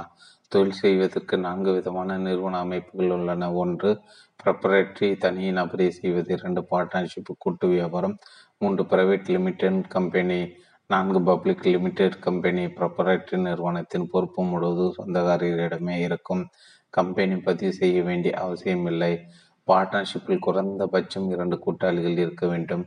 கூட்டாளிகளின் எண்ணிக்கை இருப்பதை தாண்டக்கூடாது. ஸ்டாம்ப் பேப்பரில் அவர்களுடைய விவரம், முதலீடு, லாபம், பங்கீடு விவரம் ஆகியவற்றை வரையறுத்து கம்பெனி பதிவு செய்ய வேண்டும். பிரைவேட் லிமிடெட் கம்பெனியில் குறைந்தது 2 பேர் பங்குதாரர்களாக இருக்க வேண்டும். அதிகப்படி பங்குதாரர்கள் எண்ணிக்கை 50 தாண்டக்கூடாது. முதலீடு 1 லட்சம் ரூபாயோ அதற்கு அதிகமாகவோ இருக்க வேண்டும். இந்த நிறுவன அமைப்பை கட்டாயம் பதிவு செய்ய வேண்டும். பப்ளிக் லிமிடெட் கம்பெனியில் குறைந்த 7 பேர் பங்குதாரர்களாக இருக்க வேண்டும். பங்குதாரர்கள் எண்ணிக்கை உச்சவரம்பு கிடையாது. நிறுவன அமைப்பும் கட்டாயம் பதிவு செய்ய வேண்டும். இவை தவிர விற்பனை வரி போன்ற சட்ட தேவைகளுக்காகவும் கம்பெனி பதிவு செய்வது தேவைப்படும். கம்பெனி நிறுவுவதில் இது மிக முக்கியமான கட்டம். எனவே நல்ல ஆடிட்டர் அல்லது கம்பெனி செக்ரட்டரி தேர்ந்தெடுத்து அவர் ஆலோசனைப்படி நடவடிக்கைகளை எடுங்கள். கம்பெனிக்கு பெயர் வைத்து விட்டீர்கள். தேவையான பதிவுகள் ரெடி. நாளை காலை பூசை போடலாமா? பொறுங்க சார், பொறுங்க. பூசை போடுவதற்கு கொடுக்க, தொழிற்சாலைகளுக்கான கட்டடம் வாங்க, வாடகை கொடுக்க, இயந்திரங்கள் வாங்க, வாடகை கேட்க, மூலப்பொருள் வாங்க, ஊழியர்களுக்கு சம்பளம் கொடுக்க, மின் கட்டணம் கட்ட பணம் வேண்டுமே. ஏற்பாடு செய்து விட்டீர்களா? பணம் 2 வகை செலவுகளை சமாளிக்க. கட்டடம், இயந்திரங்கள் போன்றவை சொந்தமாக வாங்கும் பட்சத்தில் அசையா சொத்துகள், சம்பளம், மூலப்பொருள்களின் செலவு, மின் கட்டணம் போன்றவை தொடர் செலவுகள். சொத்துக்களை வாங்கிவிட்டு தொடர் செலவுகளை சமாளிக்க துந்தனாம் போட்டால் கம்பெனியும் காகித ஓட்டல் கடல் அலைய மேலேதான். எனவே 2க்கும் பணம் இருக்க வேண்டும். மாதம் முதல் தேதி சம்பளம் நாள் அன்று தேவையான பணம் கையில் வேண்டும். எனவே தேவையான பணம் தேவையான நேரத்தில் இருந்தால்தான் தொழிலை ஓட்ட முடியும். ப்ராப்பர்ட்டி கம்பெனிகளில் இந்த முழு பணம் உங்கள் பணமாகவே இருக்கலாம். பார்ட்னர்ஷிப்புகளில் கூட்டாளிகள் பணமாகவும், பிரைவேட் லிமிடெட், பப்ளிக் லிமிடெட் கம்பெனிகளில் பங்குதாரர்கள் பணமாகவும் இருக்கலாம். கடன் இல்லாமல் இன்று எந்த நிறுவனம் இயங்க முடியாது. ஐயனார் மளிகை கடை, சுப்பையா டீ ஸ்டால், ராமன் நாயர் முதல்ல, முகேஷ் அம்பானி, அனில் அம்பானி, ரத்தன் டாடா, குமார் மங்கலம், பிர்லா வரை கடன் வாங்கித்தான் தங்கள் சாம்ராஜ்யங்களை நடத்துகிறார்கள், விரிவாக்குகிறார்கள். கடன் பட்டா நெஞ்சும் போல் யாரும் இப்போதும் கலங்குவதில்லை. கடன் வாங்குவது பற்றி மக்களின் மனப்பாங்கில் எத்தனை மாற்றங்கள். பண்டைய நாள்கள் கடைகளில் இன்று ரொக்கம், நாளை கடன் என்று கொட்டை கொட்டையாக எழுதி வைத்திருப்பார்கள். இன்று கார் வாங்க, 2 வீலர் வாங்க, டிவி வாங்க, கம்ப்யூட்டர் வாங்க, வீடு வாங்க எல்லாவற்றையும் கடன் வசதி உண்டு என்று கடைகளும் வங்கிகளும் தனியார் நிதி நிறுவனங்களும் பேட்டி போடுகின்றன. நிதி நிறுவனங்கள் போட்டி போடுகின்றன.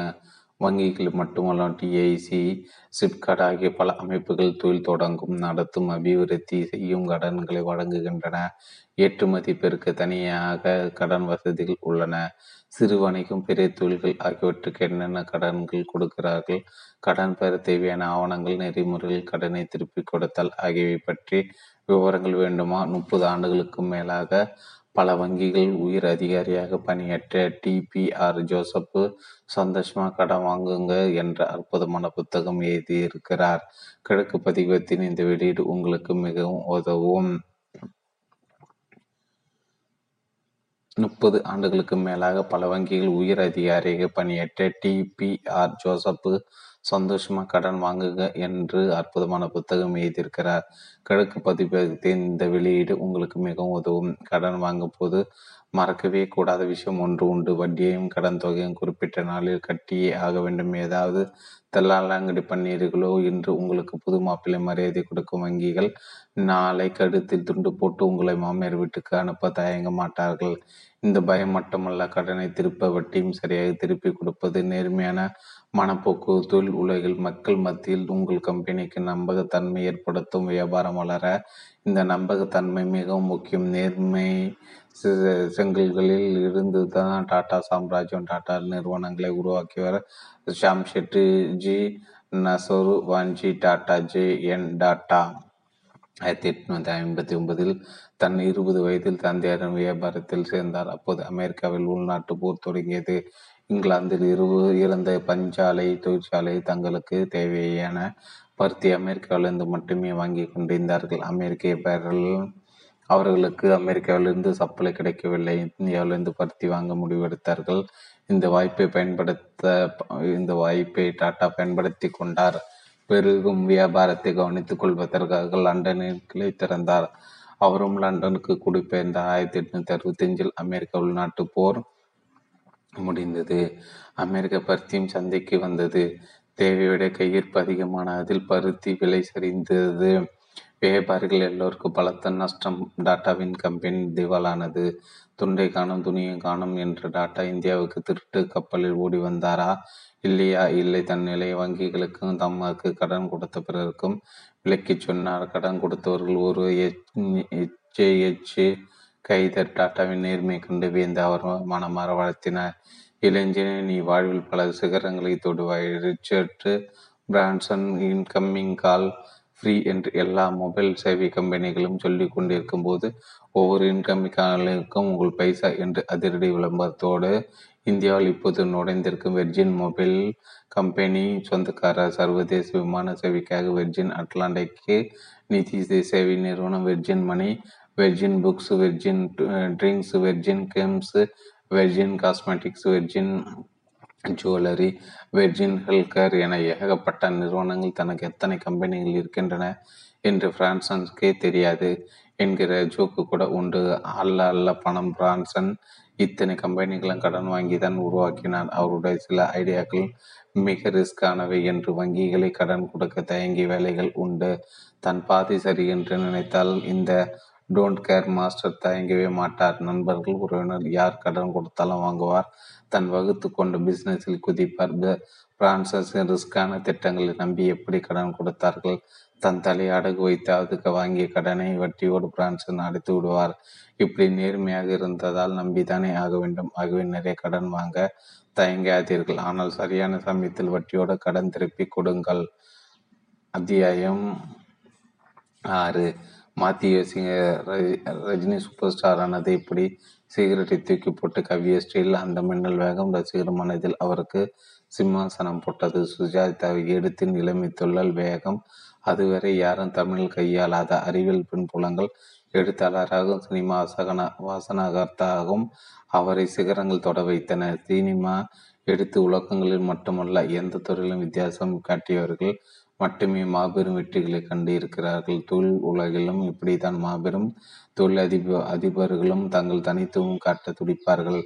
ஏதாவது புதிதாக செய்ய வேண்டும் என்கிற வெறி அவர்களுக்குள் கொழுந்து விட்டு எரிந்து கொண்டே இருக்கும். வசந்தகுமார் வசந்தான் கம்பெனி உரிமையாளர். உங்களுக்கு தெரிந்தவர். விளம்பரங்கள் எல்லாம் தன் படம் போடுகிறாரே, எப்படி தெரியாமல் போகும். பல வருடங்களுக்கு முன்பால் டியூப்ஸ் அண்டு மாலியா பில்ஸ் என்ற நிறுவனம் தங்கள் விற்பனை அதிகாரிகளுக்கு சென்னை தாஸ் பிரகாஷ் ஹோட்டலில் பயிற்சி முகாம் நடத்தினார்கள். இந்த கம்பெனி ஸ்பிக் குழுமத்தைச் சேர்ந்தது. இதன் தலைவர் தமிழ்நாட்டு தொழில்துறை பெரும்புள்ளியான A. சிதம்பரம். சென்னை சேப்பாக்கம் கிரிக்கெட் மைதானம் A. சிதம்பரம் ஸ்டேடியம் என்று அழைக்கப்படுவது இவர் புகழ்பாடிதான். முகாமுக்கு ஒரு நாள் சிறப்பு விருந்தினராக வசந்தகுமார் வந்தார். மே மாதம் அக்னி நட்சத்திர நாள்கள். ஏர் கண்டிஷனர் குழுகுழுவையை மீறி சூடு தெரிந்த வசந்தகுமார் கோட்டு டை சகிதமாக அறைக்குள் நுழைந்தார். அற்புதமான பேச்சு முடித்த பின் கேள்வியினரும் சாமர்த்தியமான கேள்வி கணைகளுக்கு சாதகமாக பதில் கொடுத்தார். ஒரு விற்பனை அதிகாரி எழுந்தார். நான் கேட்க போது உங்கள் விளம்பரம் பற்றிய கேள்வி அல்ல, பர்சனல் கேள்வி கேட்கலாமா? தாராளமாக கேளுங்கள். வகுப்பு அவளில் சென்னையில் வெயில் கொளுத்துகிறது. இந்த நேரத்தை கோட் ஷூட் என்று ட்ரெஸ் செய்து கொண்டு வந்திருக்கீர்கள் ஏன்? நான் அடாது மழை கொட்டினால் விடாது வெயில் கொளுத்தினால் கோட் ஷூட்டில் தான் வருவேன். கம்பெனி விளம்பரங்களையும் நான் கோட் ஷூட் தான். ஏன் தெரியுமா? இந்த ட்ரெஸ் எனக்கு என் கம்பெனிக்கு தனித்துவம் தருகிறது. நீங்கள் அணியும் ட்ரெஸ் உங்கள் கம்பெனிக்கு எப்படி தனித்துவம் தரும்? சென்னை வெயிலில் கோட் ஷூட் போடுவர்கள் 2 பேர். அவர்கள் நானும் விஜி சந்தோஷம். தப்பாக நினைக்காதீர்கள். ஒரு விஷயம் சொல்கிறேன். உங்கள் சேர்மன் M. A. சிதம்பரம் பெரிய தொழிலதிபர். அவரோடு என்னை ஒப்பிடவே முடியாது. அவர் அவ்வளோ பெரியவர். நான் தாஸ் பிரகாஷ் ஹோட்டலுக்கு நுழைந்த போது என் கோட் ஷூட்டு தயவல் வசந்தகுமார் இங்கு வந்திருப்பது எல்லாருக்கும் தெரிந்துவிட்டது. இப்போது திரு சிதம்பரம் வந்தால் ஹோட்டல் முழுக்க தெரியுமா? இந்த கோட் ஷூட் வெறும் ட்ரெஸ் மட்டுமல்ல, வசந்தன் கம்பெனிக்கு தனித்துவம் தரும் அடையாளம். அரங்கத்தில் கைத்தட்டில் அடங்க பல நிமிடங்களானது. வித்தியாசம் கட்டி இன்னும் பலர் ஹென்ரி ஃபோர்ட் 1990கள் காலகட்டம் அமெரிக்காவில் கார்கள் பணக்காரர்கள் மட்டுமே வாங்கும் ஆடம்பர ஐட்டங்களாக இருந்தன. சாதாரண மனிதன் கார் வாங்க வேண்டும் என்று ஹென்ரி ஃபோர்டு ஆசைப்பட்டார். ஹென்ரி ஃபோர்டு கண்டுபிடித்த அசம்பிளி லைன் தயாரிப்பு முறை உற்பத்தி செலவை கணிசமாக குறைத்தது. இந்த புரட்சிகரமான உற்பத்தி முறையில் மற்றவர்கள் முழுக்க காரை தயாரிக்க சுமார் 180 நிமிடங்கள் எடுத்துக்கொண்டிருந்த போது ஃபோர்ட் கம்பெனியில் 93 நிமிடங்கள் தயாரிக்க முடிந்தது. 1908 நடுத்தர வர்க்கத்தினர் வாங்கும் விலையில் மாடல் டி காரை ஃபோர்ட் அறிமுகம் செய்தார். கார்கள் பெருகின, ரோடுகள் வந்தன, வாணிபம் வளர்ந்தது. அமெரிக்க பொருளாதார வல்லரசாக வித்திட்டவர் ஹென்ரி ஃபோர்டு முக்கியமானவர் ஆனார். இவை அத்தனைக்கும் காரணம் எல்லோரும் கார் வாங்க வேண்டும் என்ற ஹென்ரி ஃபோர்டின் புது சிந்தனை. கசன் பாய் பட்டேல் த வீக்கு பத்திரிகை இந்தியாவை மாற்றி 10 பிஸ்னஸ் ஐடியாக்கள் என்ற கட்டுரை வெளியிட்டது. 1959 லிவர் கம்பெனி தயாரிப்பான சர்ஃபு பவுட்ரு தான் நம்பர் 1, 2, 3 எல்லாமே. 1 கிலோ விலை $13. அப்போது விலைவாசியில் பணக்காரர்கள் மட்டுமே சர்ஃப் வாங்க முடிந்தது. வீட்டு பெண்களுக்கு துணி துவைப்பது பெரும்பாடாக இருந்தது. துணிகளை தண்ணீரில் நனைத்து வைத்து சோப்பு கட்டி தேய்த்து அழுக்கை போக்கி அலசி இந்த வேலை சுமையை சோப் பவுடர் கணிசமாக குறைத்தது. குஜராத் மினரல் டெவலப்மெண்ட் கார்பரேஷன் மாதம் $400 சம்பளித்து வேலை பார்த்தவர் கசன் பாய் பட்டேல். குறைந்த விலையில் சோப்புத்தூள் செய்ய முடிந்தால் நடுத்தர ஏழை குடும்பங்களும் சோப்புத்தூளின் அனுகூலங்களை அனுபவிக்கலாமே என்று நினைத்தார். வீட்டின் பின்புறம் 100 சதுர அடி இடத்தை தொழிற்சாலையாக்கினார். அவருடைய சோப்புத்தூள் தயார் அதை சாதா பிளாஸ்டிக் கவர்களில் போட்டார். தூளின் பெயர் அவருடைய மகள் நிர்மாவின் செல்லப்பேரான நிர்மா. விலை கிலோ $3. வியாபாரம் சூடு பிடித்தது. அசுர வளர்ச்சி அகமதாபாத் குஜராத் மார்க்கெட்டுகள் நிர்மா கையில். இன்று நிர்மா 1000 கோடியையும் தாண்டிய விற்பனையில் குறைந்த விலையில் நிறைந்த தரம் கொடுத்தால் பன்னாட்டு நிறுவனங்களும் ஜெயிக்கலாம் என்கிற கசன் பாய் பட்டேலின் வித்தியாச சிந்தனை வளரும் தொழில் அதிபர்கள் உற்சாக டானிக்கு. இங்க்வார் காம்ப்ரத் குறைந்த விலை நிறைந்த தரம். இந்த ஐடியா அமெரிக்காவிலும் இந்தியாவிலும் மட்டுமல்ல, சுவீடன் நாட்டில் 30க்கும் மேற்பட்ட நாடுகள் 200க்கும் அதிகமான கடைகளில் ஒர்க் அவுட் ஆகும் என்று தன் இக்கியா நிறுவனம் மூலமாக காட்டியிருக்கிறார். இவர் தம் 17 வயதில் பிசினஸ் குதித்த இங்குவார் நகைகள், கடிகாரங்கள், உடைகள் என்ற பல பொருள்கள் நேரடியாக தபால் மூலம் விற்று வந்தார். நல்ல லாபம்.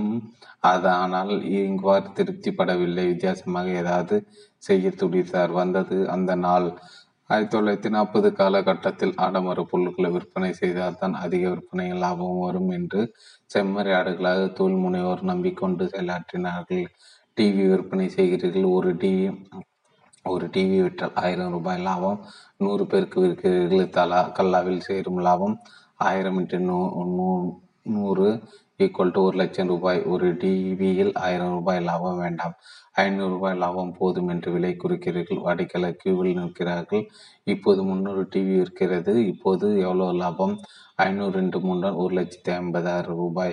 $50,000 அதிக லாபம். அதிகப்படியாக விலை குறைத்து விற்பனை எண்ணிக்கை பெருக்கும் திட்டம் பெரிய கண்டுபிடிப்பா? எங்கள் தெருமுருகன் ஸ்டோர்ஸ் பொன்னையா இதே தான் செய்கிறார் என்று கேட்கிறீர்களா? வேறு யாரும் மேசை, நாற்காலி, கட்டில் போன்ற பர்னிச்சர் பொருட்கள் விற்க இந்த ஐடியாவை கடைபிடிக்கவில்லையே, இத்தனை கச்சிதமாக பெரிய அளவில் செய்யவில்லையே. பல பொருட்கள் விற்பனை செய்த இங்குவார் பர்னிச்சர் தொழில் நல்ல லாபம் பிரமாதமான வளர்ச்சி வாய்ப்புகளும் இருப்பதை உணர்ந்தார். அப்போது அவருடைய முழு கவனமும் பர்னிச்சர்களில் திரும்பியது. உற்பத்தி செயல்களை குறைக்க வெறியோடு உடைத்தார். தன் கடைகளில் பர்னிச்சர் வாங்குவோர்களின் இன்னொரு பிரச்சனை இங்கு இன்வார் கவனித்தார். நம் ஊர்களில் மேசை, நாற்காலி, கட்டில் வாங்கின கடைக்காரர்கள் தங்கள் டெம்போ வேன்கள் அல்லது மினி லாரிகள் வீட்டுக்கு டெலிவரி செய்து விடுவார்கள். ஐரோப்பா, அமெரிக்காவிலும் செய்வார்கள். ஆனால் இந்த டெலிவரிக்காக அவர்கள் வசூலிக்கும் யானை விலை, குதிரை விலை பர்னிச்சர் விலையை விட அதிகம். இங்குவார் மூலையில் இன்னொரு மின்னல். ஃபோர்டபுள் பர்னிச்சர் எனப்படும் மடக்கு விசை மேசை, நாற்காலி, கட்டில்கள் அறிமுகப்படுத்தின. மேசையின் 4 கால்களும் தனித்தனியாக கயிற்றின. நடுவே இருக்கும் பலகையை தனியாக, மொத்த பாகங்களும் கச்சிதமான பொட்டலமாக. நீங்கள் இக்கியா போகிறீர்கள், மேசை பொட்டலம் வாங்குகிறீர்கள், காரில் பந்தமாக உட்காருகிறது. வழியில் கீச்சல் உரசல் என்ற எந்த சதமும் இல்லை. வீட்டுக்கு வந்து சில ஸ்க்ரூக்கான முடுக்குகளில் மேசை ready. Thank you. Ingvar Kamprad. Richard Branson. வித்தியாசம் தனித்துவம் என்றால் முதலில் பலர் எண்ணத்தில் வருவது இவர் தான். கணக்கில்லா கம்பெனிகள் எல்லாவற்றிலும் ஏதாவது புதிய பாதை. பிரான்சின் கன்னி முயற்சியில் இசை தட்டு விற்பனை ஒரு மைல்கல். தன் எல்லா பிசினஸ்களையும் இளைஞர்கள் ஈர்க்க என்ன செய்யலாம் என்று அலைவார் பிரான்சன். தங்கள் பாக்கெட்டு மணியில் பெரும்பகுதி இளைஞர்கள் இசை தட்டுகள் வாங்க பயன்படுத்துவதை கவனித்தார். இசை கம்பெனிகள் கொள்ளை லாபத்தில் விற்றன. குறைந்த விலையில் விற்றால் இளைஞர் கூட்டம் வெர்ஜின் ரெக்கார்ட்ஸ் பின்னால் என்று உணர்ந்து சல்லிசான விலையில் தன் இசைத்தட்டுகளை வழங்க முடிவெடுத்தார். விலையை குறிக்க ரிச்சர்ட் பிரான்சன் வேண்டுமா? யாரும் செய்யலாமே. அடுத்த அடியும் அதிரடி பாய்ச்சல் தான். வெர்ஜின் இசைக்கடைகள் தொடங்கின. இதுவும் புது ஐடியா இல்லையே. பெரிய பெரிய இசை கம்பெனிகள் தெருவுக்கு தெரு பணத்தை கொட்டி பிரம்மாண்ட கடைகள் நடத்தினார்கள். இங்கேதான் பிரான்சன் என்று பொதுவாக இசை கம்பெனிகளின் கடைகளில் வேலை பார்த்தவர்கள் நல்ல விற்பனையாளர். ஆனால் சங்கீதம் இசை என்ன விலை என்று கேட்பவர்கள் இளைஞர் கடைக்கு வந்தால் எந்த ரெக்கார்டு புதிதாக மார்க்கெட்டுக்கு வந்திருக்கிறது, எந்த ரெக்கார்டு டாப் 10 என்றெல்லாம் அவர்களோடு பேசுகிற ஞானம் இல்லாதவர்கள். கத்திரிக்காய் வெண்டைக்காயாக இசை தட்டுகள் அவர்களுக்கு இன்னொரு விற்பனை பொருள். அவ்வளோதான். பிரான்சன் கடையில் வேலை பார்க்க படிப்பு இருக்கிறதோ இல்லையோ, அனுபவம் இருக்கிறதோ இல்லையோ, பாட்டில் ஈடுபாடு இருக்கிறதோ, யூஆர் அப்பாயிண்டட். தன் கடையில் இசைத்தட்டுகள் வாங்குவது இளைஞர்களுக்கு சுக அனுபவமாக, பொழுதுபோக்காக, விளையாட்டாக மாற்றின. அவர்களை ரிலாக்ஸாக உட்கார ஷோபாக்கள், மெத்தைகள், அவர்களை புதிய இசைத்தட்டு ரெக்கார்டு பிள்ளையர்கள் போட்டு கேட்கும் வசதி. சேவையிலும் இசை அறிவியலும் சிறந்த விற்பனையாளர்கள். வேறென்ன வேண்டும்? பிரான்சன் புது புது ஐடியாக்கள் உருவாக்குவது மட்டுமல்ல, தன் சரி என்று நினைத்துவிட்டால் அவற்றை நிறைவேற்றுவதும் தரலடி மாஸ்டர். 1984 சர்வதேச விமான சேவை தொடங்க எண்ணினார். கையில் பணம் போதாது, எல்லோரும் பணம் திரட்ட அலைவார்கள். பிரான்சன் பழைய விமானத்தை விலைக்கு வாங்கினார். ஒரே ஒரு விமானம். முதல் ஃபிளைட் பயணிகளுக்கு ஆச்சரியம், அதிர்ச்சி காத்திருந்தது. உள்ளே ஜாலியான பார்ட்டி, பிரமாத உபசரிப்பு, ட்ரிங்க்ஸ், சாப்பாடு, சினிமா, எல்லோருக்கும் மறக்க முடியாத பயணம். வானத்தில் வெர்ஜின் அட்லாண்டிக்கு என்ற புது ஸ்டார் பிறந்தது. இன்று உலகம் வலம் வருகின்றன ஏராளமான வெர்ஜின் விமானங்கள். பிரான்சன் விமான சேவை தொடங்கிய போது முதல் உலகம் புரிந்து கொண்டது, இந்த ஆசாமியாக அதில் முடியாது என்ற வார்த்தை கிடையாது. அண்மை காலமாக பிரான்சன் வெர்ஜின் கேலடெக் என்ற புது கனவுப்பட்டு உற்சாகமாக பேசுகிறார். சிறப்பு விண்கலத்தில் பயணிகளை விண்வெளிக்கு கூட்டிட்டு கொண்டு போகும் சர்வீஸு. ஒரு டிக்கெட் விலை சுமார் 80 லட்சம் ரூபாய். நம்ப முடியவில்லையா? மாயஜால படம் பார்க்கிற உணர்வா இருக்கலாம். ஆனால் இதை சொல்வது ரிச்சர்ட் பிரான்சன் ஆயிற்று. பக்கத்து வீட்டுக்கு கோவிந்து ஒரு நாள் வந்து, சார், நாங்கள் பொங்கல் லீவுக்கு குடும்பத்தோட விண்வெளி சுற்றுப்பயணம் போகிறோம், நாங்கள் வர வீட்டை பார்த்துக்கோங்க என்று சொன்னால் ஆச்சரியப்படாதீர்கள். அவருக்கு பான்வி அவருக்கு சொல்லுங்கள். பின்னாளில் என்ன பாட்டு கேட்கிறது? பிரான்சன் குரலில் புரட்சி தலைவர் பாட்டு. நினைத்ததை முடிப்பவன் நான். Steve Jobs. ஸ்டீவின் ஓஸ்னியாக்கு. 1953 IBM கம்ப்யூட்டர்களை தயாரிக்க தொடக்கியது. விரைவில் கம்ப்யூட்டரில் IBM தான் என்று கம்ப்யூட்டர் உலகின் சூப்பர் ஸ்டாரானது. அந்த காலகட்டத்து கம்ப்யூட்டர் எப்படி இருந்தது தெரியுமா? பிரம்மாண்ட யானை சைஸ் கம்ப்யூட்டர் வைக்க தனியாக பெரிய அறை வேண்டும். அப்போது கம்ப்யூட்டர்கள் வெற்றிட குழாய்கள் என்ற பாகங்கள் பயன்படுத்தப்பட்டன. இவை நம் விரல் அளவு பெரியவை. 1974 அரை அங்குல நீளமே கொண்ட டிரான்சிஸ்டர் கண்டுபிடிக்கப்பட்டது. கம்ப்யூட்டர்கள் வாமன அவதாரம் எடுக்கும் வாய்ப்பு. பெரிய பெரிய கம்ப்யூட்டர்களை IBM மிக வெற்றிகரமாக விற்பனை செய்து கொண்டிருந்தது. இவற்றை தாண்டி மார்க்கெட் இருக்கலாம் என்று நினைக்க அவர்கள் வெற்றி தடுத்தது. வீடுகளில் பயன்படுத்தும் கருவியாக கம்ப்யூட்டர் மாறினால் மார்க்கெட் அசுரகதியில் வளரும் என்று வித்தியாசமாக சிந்தித்தார்கள். ஸ்டீவ் ஜாப்ஸ், ஸ்டீவின் ஓஸ்னியாக்கு என்ற இரண்டு இளம் புயல்கள். 1976 தனி மனிதன் உபயோகிக்கும் பர்சனல் கம்ப்யூட்டர்களை எல்லோரும் வாங்கும் விலையில் விற்பனைக்கு கொண்டு வந்தார்கள். இப்போதும் எங்கும் கணினி மையம். ஸ்டீவ் ஜாப்ஸ், ஸ்டீவன் ஓஸ்னியாக்கு இரண்டு பேருக்கும் ஓ போடுவோம். Michael Dell. வீடுகளில் கம்ப்யூட்டர் வாங்குவது பல பாதிப்புகளை ஏற்படுத்தியது. கம்ப்யூட்டர் காஸ்ட்லி சமாச்சாரம், டெக்னிக்கலுக்கான சமாச்சாரம். பல $1000 கொடுத்து வாங்கும் கணினி எப்போது என்னென்ன தொழில்நுட்பங்கள் பிரச்சனைகள் கொடுக்குமோ என்று பக் கம்ப்யூட்டர் கம்பெனிகள் தங்கள் தயாரிப்புகளை டிவி, ஃப்ரிட்ஜ், வாஷிங் மிஷின் விற்கிற அதே பாணியில் விற்பனை செய்தனர். ரீசெல்லர்ஸ் எனப்படும் ஏஜென்ட்கள் போன்ற மறு விற்பனை மையங்கள் மூலம் விற்பனை செய்தார்கள். தங்கள் டெக்னிக்கல் பிரச்சனைகள் உதவ இந்த வியாபாரிகளுக்கு சாமர்த்தியம் இருக்கிறதா? விரைந்து வருவார்களா என்று வாங்குவோர் மனங்களில் பல சந்தேகங்கள். ஏன் ஏஜென்ட்கள் வழியாக விற்க வேண்டும்? டெல் தன்னை கேட்டுக்கொண்டார். வாடிக்கையாளர் நேரடியாக அணுகினார். இடைத்தரகர் கமிஷன் குறைந்தது, வாடிக்கையாளருக்கு குறைந்த விலை, கம்பெனியிடம் வாங்கின சிக்கல்கள் கை கொடுக்கும் என்ற நம்பிக்கை. 10 ஆண்டுகள் டெல் நிறுவனம் முன்னணியில் பிற கம்ப்யூட்டர் கம்பெனிகள் தூங்குவார்களா? அவர்களும் நேரடி விற்பனை குதித்தார்கள். டெல் என்ன கொக்கா கஸ்டமரோடு தன் பாச பிணைப்புகளை உறுதியாக்கும் திட்டங்களை வரிசையாக களத்துக்கு வந்தன. டெல் கணினிகளை வாங்கி பயன்படுத்துவர்கள் முழு திருப்தி பெறாவிட்டால் 30 நாட்கள் கம்ப்யூட்டர் திருப்தி கொடுக்கலாம். பணம் வாபஸ். கம்ப்யூட்டர் துறையில் யாருக்கும் இந்த தைரியம் வந்ததில்லை. தங்கள் தயாரிப்பின் மீது மைக்கேல் டெல்லுக்கு இத்தனை நம்பிக்கையா? மக்கள் வியந்தார்கள். விற்பனை இன்னும் எகிறது. அடுத்த அடி இன்னும் பாரமானது. கம்ப்யூட்டர் வாடிக்கையாளர்கள் என்னென்ன வசதிகளை எதிர்பார்க்கிறார்கள், அவர்களுடைய கருத்துக்கள், பாராட்டுகள், குறைகள், விமர்சனங்கள் ஆகிய விவரங்களை தொடர்ந்து கண்டறிந்து டெல் தயாரிப்புகளை மேம்படுத்தினார். வாடிக்கையாளர்களிடமிருந்து தான் நாங்கள் நிறைய கற்றுக்கொள்கிறோம். அவர்கள்தான் எங்கள் உற்சாகம் அளிக்கிறார்கள், எங்கள் வெற்றிக்கு அடிப்படை காரணமாக இருக்கிறார்கள் என்பது டெல்லின் வெற்றியின் வாக்கு மூலம். கிருஷ்ணா ஸ்வீட்ஸ் 1990கள் அமெரிக்காவின் நிர்வாக மேதை ஒருவர் எடுத்துரைத்த கொள்கையின் பெயர் அடிப்படை திறமை. Core competency. அடிப்படை திறமை என்றால் என்ன? ஒவ்வொரு மனிதனுக்கும் ஒரு தனி திறமை உண்டு. அதை கண்டறிந்து ஜொலிக்க வைப்பவர்கள் சாதனையாளர்கள் ஆகிறார்கள். நிறுவனங்களுக்கு இப்படி தனித்திறமைகள் உண்டு. இவற்றை இனம் கண்டு தங்கள் திறமையும் உழைப்பையும் ஒருமுகப்படுத்தினால் இந்த நிறுவனங்கள் வரலாறு காணாத வெற்றி காண்பார்கள். உலகம் முழுவதும் ஏற்றுக்கொண்டிருக்கும் ஆயிரக்கணக்கான வெற்றி நிறுவனங்கள் பின்பற்றும் அடிப்படை திறமை கொள்கை உருவாக்கியவர் கோயம்புத்தூர் கிருஷ்ணராவ் பிரகலாத் என்கிற சி.கே. பிரகலாத். பிரகலாத்தின் அடிப்படை திறமை கொள்கையை கோவை கிருஷ்ணா ஸ்வீட்ஸ் சாமர்த்தியமாக கடைபிடித்திருக்கிறார்கள். கிருஷ்ணா ஸ்வீட்ஸ் என்ன செய்தார்கள்? மைசூர் உப்பா தயாரிப்பு அவர்களின் தனித்திறமை. கோவையில் தொடங்கிய கிருஷ்ணா ஸ்வீட்ஸ் தமிழ்நாடு முழுக்க சாப்பாட்டு ரசிகர்களை கட்டி போட்டிருக்கிறது. திருநெல்வேலி இருட்டுக்கடை அல்வாவும் இதுபோல் செம டேஸ்ட். தாமிரபரணி தண்ணீரோ வேற என்ன ரகசியமோ? இருட்டுக்கடை அல்வா இருட்டுக்கடை அல்வா தான். அல்வா என்கிற தங்கள் அடிப்படை திறமையை தாண்டி அவர்கள் வரவில்லை. தங்களுக்கு தாங்களே வரையறை போட்டு கொண்டு விட்டார்கள். கிருஷ்ணா ஸ்வீட்ஸும் மைசூர் பா மட்டும் தயாரித்து விற்று திருப்தி பட்டிருக்கலாம்.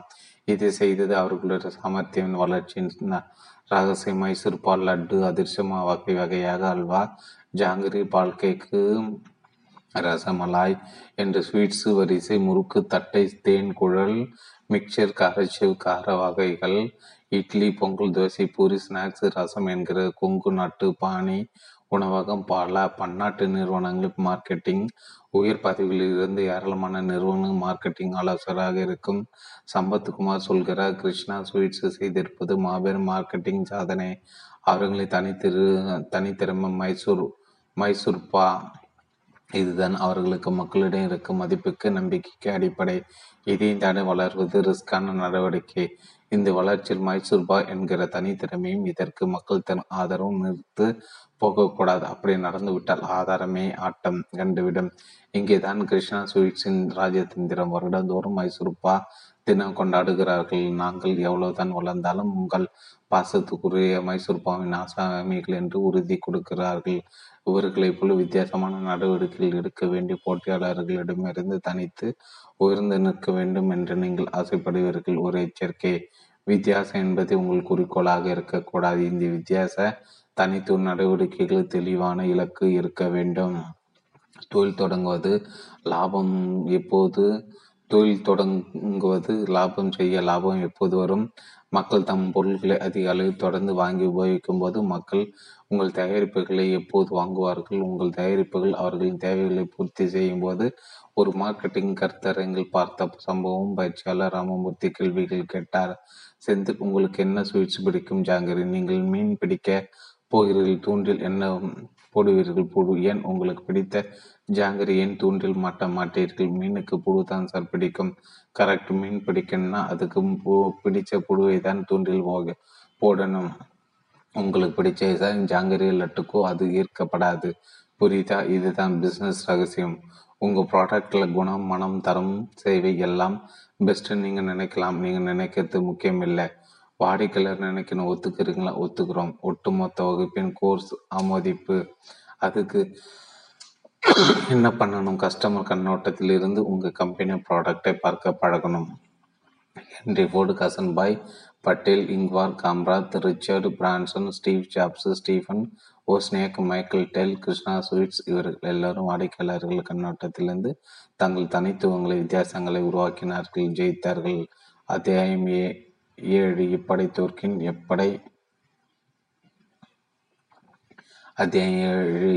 தோற்கின் எப்படி ஜெயிக்கும் நிறுவனங்களை வெற்றிகரமாக நடத்த முக்கிய தேவை என்ன என்று நம்ம ஊர் முதலாளிகள் 1999 கேட்டிருந்தால் முதலீடு, பணம் என்று தயங்காமல் சொல்லியிருப்பாள். இன்று நீங்கள் கேட்டால் கையில் கற்பூரம் அடித்து அவர்கள் எல்லாரும் சொல்லும் உண்மை, திறமையுள்ள ஊழியர்கள் இது தொடர்பான வேலைகளை மனித வள மேம்பாடு, ஹியூமன் ரிசோர்ஸ் டெவலப்மெண்ட், சுருக்கமாக HR என்று சொல்கிறார்கள்.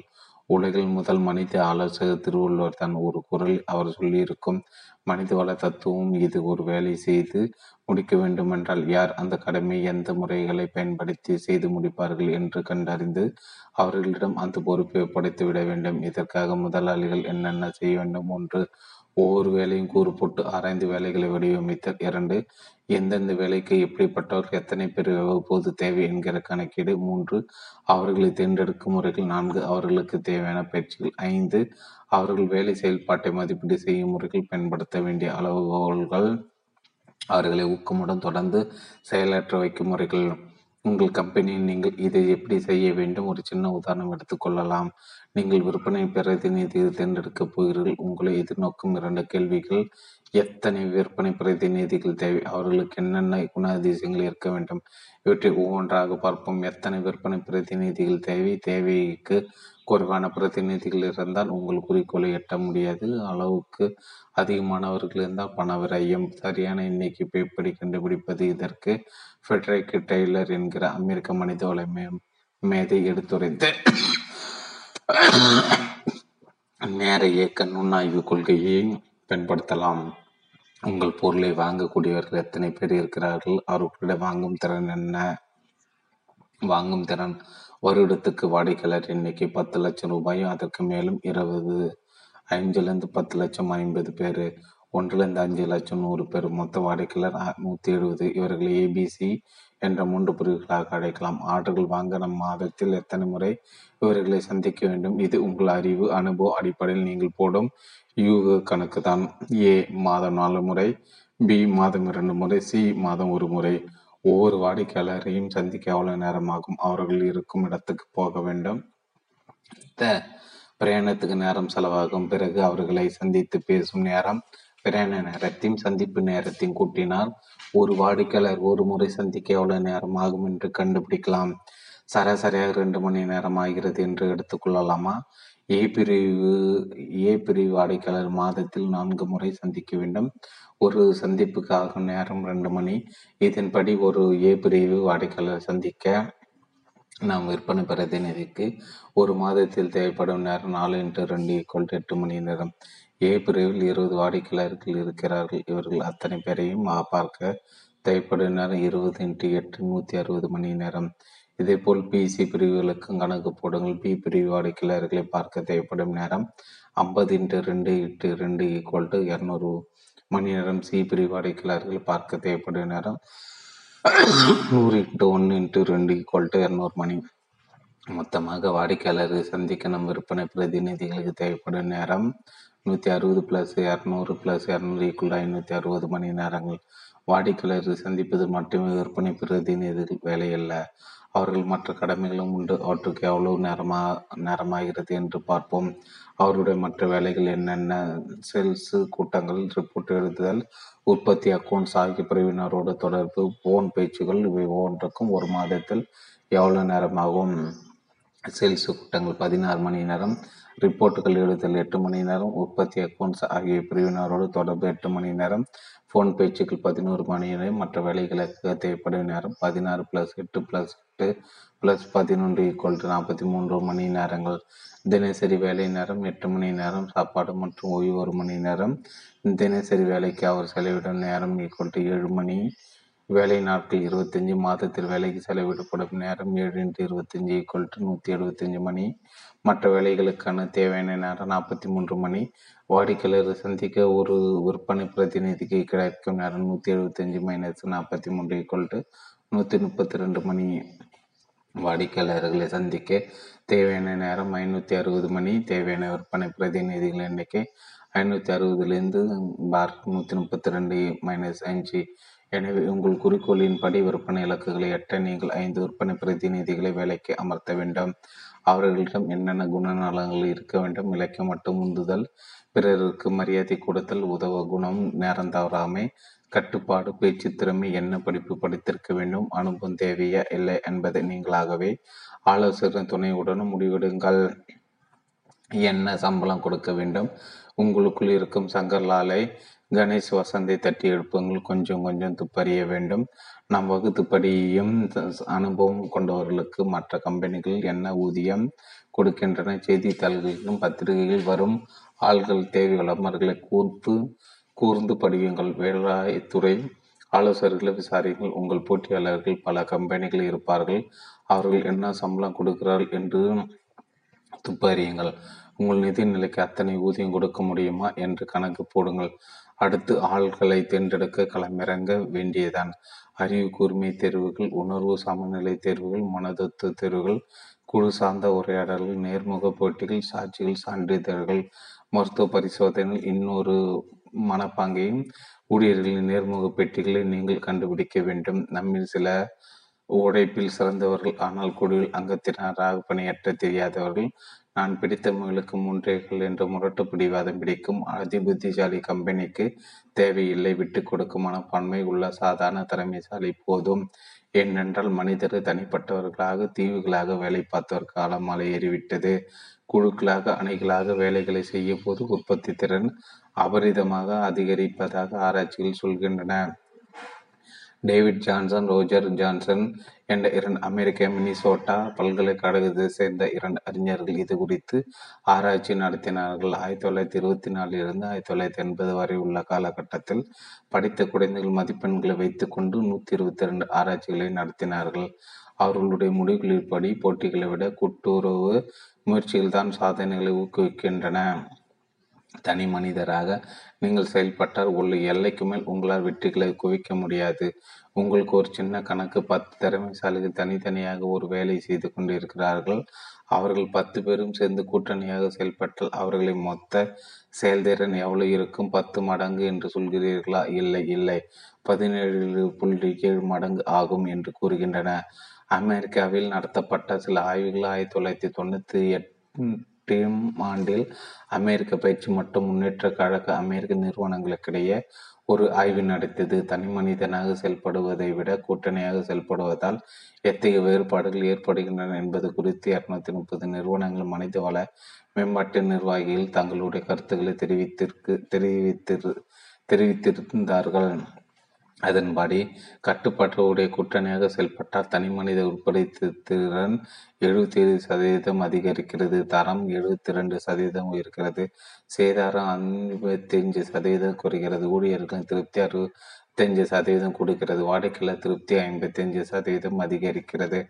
ஆரம்ப பயிற்சிகள் முடிந்து புதிய ஊழியர்கள் நிறுவனத்தோடு தங்களை இணைத்து கொண்டு விட்டார்கள்.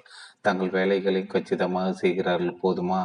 இன்றைய உலகம் வேகமான உலகம். எல்லா துறைகளும் நொடிக்கு நொடி மாற்றங்கள், முன்னேற்றங்கள். அவற்றுக்கேற்றபடி அறிவியல் திறமைகளும் ஊழியர்கள் வளர்த்து கொண்டே இருக்க வேண்டிய கட்டாயம். சற்று கண்ணா இருந்தால் முன்னேறாதது மட்டுமல்ல, இருக்கிற இடத்தை காப்பாற்றிக் கொள்வதே கடினமாகி விடும். ஜான், பில் என்ற 2 விறகு வெட்டிகள் இருந்தார்கள். இருவரும் கடும் உழைப்பாளர்கள். இருவரும் தினமும் 10 மணி நேரம் மரம் வெட்டுவார்கள். ஆனால் பில் தன்னை விட அதிக மரங்கள் வெட்டுவதை கவனித்தான் ஜான். ஆண் பில்லிடம் கேட்டான், நாம் 2 பேருமே 10 மணி நேரம் கடுமையாக உழைக்கிறோம். ஆனால் தினமும் என்னை விட நீ தான் அதிக மரங்களை வெட்டுகிறாய். உன் ரகசியத்தை எனக்கு சொல்லிக்கொடு. ஜான், ரகசியம் ஒன்றும் இல்லை. நீ 10 மணி நேரமும் மரங்களை வெட்டி கொண்டே இருக்கிறாய்.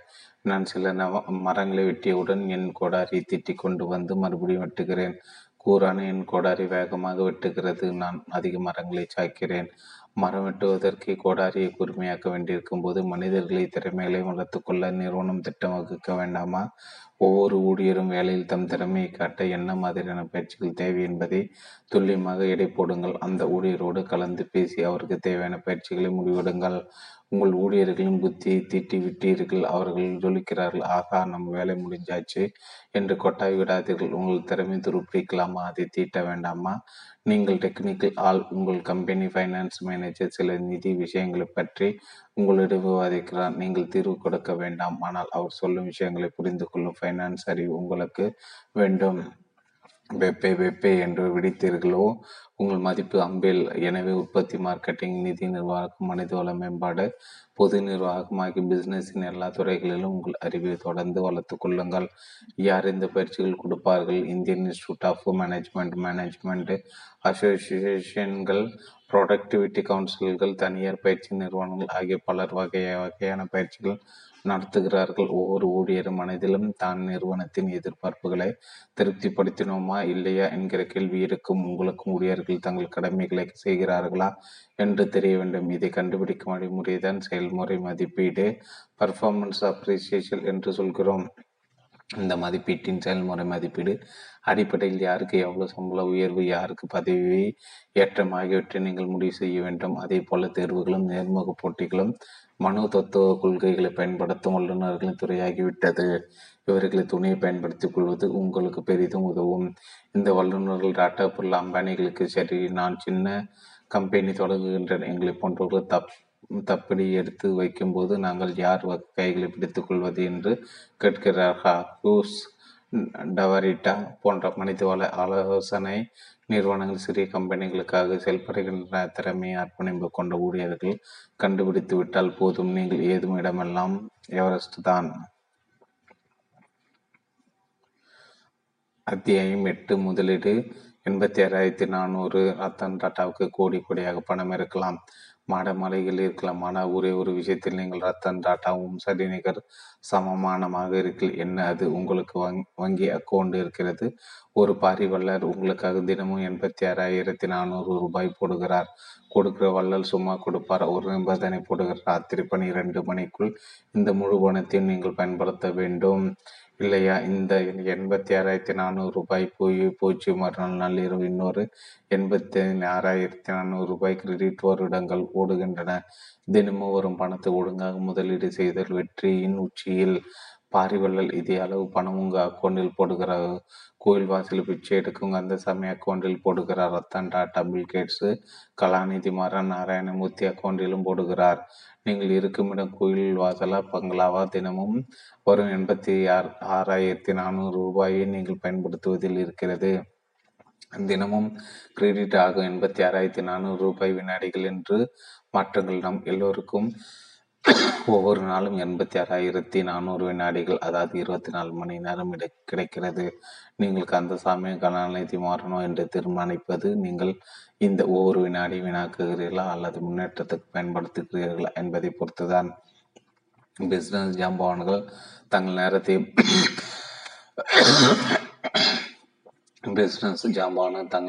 எப்படி செலவிட்டார்கள்? கான்சியஸ் யாதஸ் பிர்லா, பிர்லா ஜாம்ராஜன் நிறைவே ஜிடி பிர்லா என்று அறியப்படுபவர் தன் நேரத்தை பணத்தை விட சிக்கனமாக செலவிடுவார். இவருடைய அன்றாட வாழ்க்கை எப்படி தெரியுமா? காலை 4 மணிக்கு கண் விழிப்பு, காலை கடனை முடித்து நடக்க போகும் கடிகாரம் கரெக்டாக 4:45 காட்டும். 2 மணி நேரம் நடை, 6:45 திரும்பி வந்து பத்திரிகையில் செய்திகாலம் படிப்பார், பகவத்கீதை ஸ்லோகங்கள் சொல்வார். பிறகு தம் நிறுவனங்களில் முக்கிய அதிகாரிகள் தொடர்பு கொண்டு அன்றைய நிலவரங்களை அறிந்து கொள்வார். 10 மணிக்கு ஆபீஸுக்கு சுறுசுறுப்பாக வேலை, 12:30 மணிக்கு லஞ்சு, பின் 3 மணி நேரம் அலுவலகத்தில் வேலை, வீட்டுக்கு வந்து ஓய்வெடுப்பார். மாலை 6 முதல் 7 மணி வரை நடை, 7:30க்கு இரவு உணவு. எல்லா குடும்ப உறுப்பினர்களும் சேர்ந்து உட்கார்ந்து டின்னர் சாப்பிட வேண்டும் என்பது எழுதப்படாத சட்டம். சாப்பாடு முடிந்தவுடன் பிர்லா 8:30 மணிக்கு படுக்கறைக்கு போய் புத்தகம் படிப்பார். 9 மணிக்கு தூங்க போவார். எந்த வெளி நிகழ்ச்சிகளும் இந்த நேரங்களுக்கு மாற்றி அமைக்கப்படும். வாழ்நாள் முழுவதும் இராணுவத்தனமாக இந்த கட்டுப்பாட்டை ஜிடி பில்லா கடைபிடித்தார். ஒரே ஒரு நாள் மட்டும்தான் இந்த நெறிமுறை அவர் விட வேண்டி வந்தது. இந்திய குடியரசுத் தலைவர் ராதாகிருஷ்ணன் அமெரிக்க ஜனாதிபதி ஐசன் ஹோவருக்கு இரவு விருது அளித்தார். அதில் கலந்து கொண்ட பிர்லா அன்று மட்டும் தன் இரவு உணவு நேரத்தையும் தூங்கும் நேரத்தையும் மாற்றிக்கொள்ள வேண்டி வந்தது. ஜிடி பிர்லா வாழ்ந்த காலம் சென்ற நூற்றாண்டு கால அட்டவணை போட்டு வாழ முடியும். இன்று இன்டர்நெட் யுகத்தில் இது நடக்கிற காரியமில்லை. இப்படி தான் நினைக்கிறீர்கள். அனில் அம்பானி என்ன நினைக்கிறார், அவர் நினைப்பதை விட என்ன செய்கிறார் என்பது அல்லவா முக்கியம். அனில் அம்பானி வசதிகள் உச்சத்தில் வளர்க்கப்பட்டவர் என்றாலும் இன்று தலைமுறை சேர்ந்தவர்கள் என்றாலும் நேர கட்டுப்பாடுகள் நேர்மையாக கடைபிடிப்பவரே. காலை 5 மணிக்கு எந்திருப்பார். 18 கிலோமீட்டர் ஓட்டம். உலகம் எந்த பகுதியாக இருந்தாலும் ஆடாத மழை பெய்தாலும் விடாத ஓட்டம் உண்டு. தினமும் யோகா. காலை 8 மணிக்கு முக்கிய நிர்வாகிகள் தங்கள் மொபைல்களோடு தயாராக இருப்பார்கள். அனில் ஃபோன் பண்ணுவார். அவர் அலுவலகத்தில் நுழையும் போது மணி சரியாக 9:30. வீட்டுக்கு கிளம்புவது டான் என்று 9:30. தூங்குவது 12 மணிக்கு. 5 மணி நேரம் தூக்கம். ஞாயிற்றுக்கிழமை கொஞ்சம் தாமதமாக தான் நடுவார். ஓபராய் ஹோட்டலில் மனைவி டீனா, 2 மகன்கள் அன்மோல், ஜெய், அன்ஷூல் ஆகியோருடன் காலை உணவு. காலை நாள் முழுக்க அவர்களுடன் தான். ஜிடி பிர்லா அனில் அம்பானி போல் நேரத்தை பொன்னாக செலவிட்டால் நீங்களும் உங்கள் பிஸ்னஸில் பொன்மகள் வந்தால் பொருள் கோடி தந்தால் என்று ஆனந்தம் தாண்டவம் ஆடலாம். மனிதனையும் ஒரு கிராமத்திலிருந்து இன்னொரு கிராமத்துக்கு மாட்டு வண்டியில் போய் கொண்டிருந்தார்கள். வழியில் ஒற்றையடி பாதை. அங்கே எருமை மாடுபடுத்து கொண்டிருந்தது. எருமை விலகி போனதால் மாட்டு வண்டி முன்னால் போக முடியும். வண்டிக்காரன் கத்தினார். எருமை மீது கல் வீசி எறிந்தான். அது நகரவில்லை. வண்டிக்குள்ளந்து விட்டு பெரியவர்கள் இறங்கினார். அட்டையால் எருமை அடித்தார்கள். குத்தினார்கள். நகரவில்லை. குட்டி பையன் வண்டியிலிருந்து இறங்கினார். பாத்தின் கீழே கிடந்த கீழே கிடந்த வக்கோலை எடுத்தான். எருமையின் வாய் அருகே கட்டினான். மாடு மெல்ல மெல்ல எழுந்தது. சிறுவன் அடியடியாக முன்னே நடந்தான். ஒற்றையடி பாத்தி முடியும் உடையத்தில் வக்கோலை எருமைக்கு கொடுத்தான். வண்டி இப்போது முன்னேறுது. ஊர் போய் சேர்ந்தது. அதட்டி மிரட்டி வேற வாங்கினாதான் தொழிலாளிகள் கடுமையாக உடைப்பார்கள் என்று ஒரு நம்பிக்கை உண்டு. இல்லை இல்லை, அந்த சிறுவனை போல கனிவு காட்டி தொழிலாளிகளின் உந்து சக்தியை தூண்டிவிட வேண்டும் என்பது இன்னொரு கட்சி. மதுரையில் நண்பர் வாசுதேவன் கார் உதிரி பாகம் தயாரிக்கும் தொழிற்சாலை நடத்துகிறார். 10 கோடிக்கு மேல் ஆண்டு விற்பனை. வாசுதேவனுக்கு எப்போது கோபம், முக்கு நுனிமல். எப்போது எதற்காக கோபப்படுவார் என்று தெரியாது. எரிமலையாக வெட்டிப்பார். அவர் சொல்லும் வார்த்தையில் சினிமால் வந்தால் சென்சார் கண்ணை மூடிக்கொண்டு வெட்டி விடலாம். அவ்வளவு அடிக்கட்டிய ஆபாச வார்த்தைகள். ஆனால் அவர் ஃபேக்டரி நடத்தும் 17 வருடங்களில் தொழிலாளர் பிரச்சனை வந்ததே இல்லை. எப்படி பேட்டை ரவுடிகளை கூப்பிட்டு தொல்லை கொடுக்கும் தொழிலாளிகளை சமர்த்தியாக கவனிப்பாரா? இல்லை. வாசுதேவன் ஸ்டைலே வேறு. இந்த ரகசியத்தை அம்பலமாக்குகிறார் தொழிலாளி கண்ணையன். நம்ம பாசு வித்தியாசமான ஆள் சார். பயங்கரமாக திட்டுவார். ஆனால் மனசு முழுக்க தங்கம். முத்து திறமையான மிஷின் ஆப்ரேட்டர். அன்னைக்கு என்ன காரணம் தெரியல, கவனக்குறைவாக ஓடுற மிஷினில் தன்னோட விரலை விட்டுட்டார். எக்கச்சக்கமான ரத்தம். தன் குடும்பத்தில் ஒருவருக்கு விபத்து வந்தது போல வாசுதேவன் பதறினாரோ. மதுரையோட சிறந்த மருத்துவமனைக்கு கம்பெனி ஆம்புலன்ஸ் பிறந்தது. காயம்பட்டவரோடு 2 சக தொழிலாளிகள் சூப்பர்வைசர். ஒரு ஆபீசர் மருத்துவமனைக்கு போனாங்க. இன்னொரு ஆபீசர் தொழிலாளியோட வீட்டுக்கு போனார். அவருடைய மனைவி குடும்பத்திடம் பக்குவமாக விபத்தை பற்றி சொன்னார். ஒரு காரை அமர்த்தி அவர்களை மருத்துவமனைக்கு அழைச்சிட்டு வந்தார். முதலாளி வாசுதேவன் முத்துவோட குடும்பத்தாரை சந்திச்சார், பேசினார். காலப்படாதவங்க. மதுரையின் பெரிய டாக்டர் முத்துவுக்கு சிகிச்சை கொடுக்கிறாரு. அவர் விரல்களை இழக்க வேண்டாம், ஆப்ரேஷன் செய்து விரல்களை இணைத்து விடலாம்னு டாக்டர் சொல்லியிருக்காரு. முழு செலவையும் நிர்வாகம் பார்த்துக்குள்ளோம். முத்து பூர்ணம் அடைமாறு சம்பளத்தோட லீவு கொடுக்குறோம். உங்களுக்கு எந்த உதவி தேவைப்பட்டாலும் என் செவல் நம்பருக்கு ஃபோனு செய்யுங்க. இதான் என்னோட நம்பருன்னு அதையும் கொடுத்தாரு. அப்படியே அப்போதைய அவசர செலவுக்கு கொஞ்சம் பணம் கொடுத்தாரு. நம்ம அம்மா அப்பா திட்டினா கோவப்படுவோமா? இவர் அம்மா அப்பாவுக்கு மேலே கடவுள் சார். மனிதநேயம் இருந்தால் தொழிலாளிகளின் பாசத்தை சம்பாதிக்கலாம். அவர்கள் உங்கள் கம்பெனிக்காக தங்கள் அத்தனை திறமையை உழைப்பையும் தருவார்கள். ரிலையன்ஸ் கம்பெனியில் வேலை பார்த்த கடைநிலை ஊழியருக்கான பியூன்கள், டிரைவர்கள் ஆகியோருக்கு திருபாய் அம்பேனி கம்பெனியின் பங்குத பத்திரங்களை தாராளமாக கொடுத்தார். அவர்களில் பலர் கோடீஸ்வரர்களாக இருக்கிறார்கள். இது பத்திரிகையில் வந்த கதை, பலரும் அறிந்த கதை. திருபாயின் கார் டிரைவர் பாபுலால் பெயர் மாற்றப்பட்டுள்ளது. சொன்ன கதை இது. மும்பை அடுத்த பாதால் கங்கா என்ற இடத்தில் ரிலையன்ஸின் தொழிற்சாலை கட்டப்பட்டு வந்தது. அதனால் டூபா ஈதா கனினா என்கிற அமெரிக்க நிறுவனம் 2 முக்கிய டூபார் வல்லுநர்களுக்கு திருபாய் மும்பை ஓபரா ஹோட்டலில் டின்னர் கொடுத்தார். திருபாய் அவர் மனைவி கோகிலா பெண் இருவரும் ஓபராயில் இறங்கினார்கள். கோகிலா பெண் பாபுலாலிடம் சொன்னார், 3-4 மணி நேரமாகவும், நீங்கள் சாப்பிட்டு விட்டு காரில் உட்கார்ந்திருங்கள். பாபுலால் சாப்பிட சொன்னார். அவர் மனதில் சாத்தான் சொன்னது, 3 மணி நேரம் இருக்கிறது, ஒரு பெக் எடுத்துவிட்டு சாப்பிடலாம். சாப்பிட உட்கார்ந்தவர் ஒரு பெக்கு 3 பெக்கு ஆனது. அப்புறம் சிக்கன் ஃபிஷ் ஃப்ரை பெக் அடித்துவிட்டு இப்படி சாப்பிட்டால் என்ன வரும்? காரில் வந்து உட்கார்ந்தவர் தூங்கியே போனார். காலை மணி 3 மணி 3 திடீரென விழித்தார். பதற்றின் ஐயோ ஐயோ ஐயோ. திருபாயும் கோகில பெண் மாடமும் என்ன செய்தார்களோ? ஹோட்டல் செக்யூரிட்டி சொன்னார், நீ தூங்கி கொண்டிருந்தால் அவர்கள் டாக்ஸி பிடித்து வீட்டுக்கு போய்விட்டார்கள். நீ அவர்கள் வீட்டுக்கு போகக்கூடாது. சரியாக 10 மணிக்கு ஆஃபீஸு திருபாயை சந்திக்க வேண்டும். பாபுலா நடுங்கி கொண்டே ஆஃபீஸ் போனார். சீட்டுக்கு நிச்சயம் கிடைக்கப்படும் என்பதில் அவருக்கு சந்தேகமில்லை. திருபாய் அறைக்குள் நுழைந்தார். பாபுலால், இந்த 1000 ரூபாய் வாங்கிக்கொள் சாப். நான் பிள்ளை குட்டிக்காரன். என்னை வேலை விட்டு நீக்கிவிடாதீர்கள். முட்டாள், உன்னை வேலை விட்டு யார் போக சொன்னார்கள்? உனக்கு ஒரு வாரம் லீவு. 1000 ரூபாய் வைத்து 7 நாளும் வயிறு முட்டக்குடி. அப்புறம் எனக்கே டிரைவராக வா. இதற்கு பிறகு பாபுலம் உதவி தொடவே இல்லை. அவர் உலகமே திருபாய் தான். ரிலையன்ஸ் கம்பெனி தான். பணம், பட்டம், பதவி என கொட்டி கொடுங்கள். ஊழியர்கள் எல்லாரையும் திருப்திப்படுத்த முடியாது. பாசங்காட்டங்கள் அத்தனை பேரும் உங்கள் சுட்டு விரல் ஆணைக்கு கட்டுப்படுவார்கள். அந்த 4 பேர் எந்த விதமான செயல்களுக்கும் நடவடிக்கைகளும் புதிய முயற்சிகளுக்கும் நீங்கள் விரும்புகிறீர்களோ இல்லையோ 4 பேரிடம் விமர்சனம் தான் செய்யும். எல்லோரும் பேச்சையும் கேட்டால் நடுத்தரில் நிற்க வேண்டியதுதான். யார் பேச்சை கேட்க வேண்டும், யார் பேச்சை உதறி தள்ள வேண்டும் என்பது அனுபவம் கற்றுக் கொடுக்கும் பாடம். புத்திசாலிகள் பிறர் அனுபவத்திலிருந்து கற்றுக்கொள்கிறார்கள், மற்றொரு தாங்களை அனுபவித்து கற்றுக்கொள்கிறார்கள். 1931 தியோனியர் என்ற பிரெஞ்சுக்கார தையல் இயந்திரம் கண்டுபிடித்தார். அதை விற்பனைக்கு கொண்டு வந்தார். அதுவரை தையல் கலைஞர்கள் கைகளால் தங்கள் பணி செய்தார்கள்.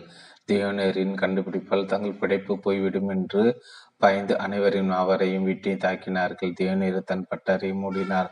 தையல் இயந்திரத்தை மறந்தான். இன்னும் 14 ஆண்டுகளுக்கு பிறகு அமெரிக்காவில் அதே தையல் இயந்திரத்தை இலியஸ் ஓவே என்பவர் தயாரித்தார்.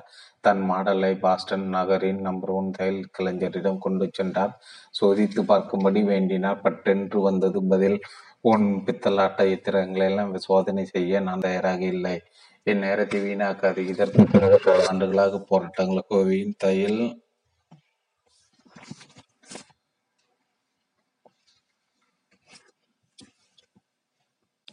பதினான்கு ஆண்டுகளுக்கு பிறகு அமெரிக்காவில் அதே தையல் இயந்திரத்தை இமியாஸ் ஓவை என்பவர் தயாரித்தார். தன் மாடலை பாஸ்டன் நகரின் நம்பர் 1 தையல் கலைஞரிடம் கொடுத்து சென்றார். சோதித்து பார்க்கும்படி வேண்டினார்.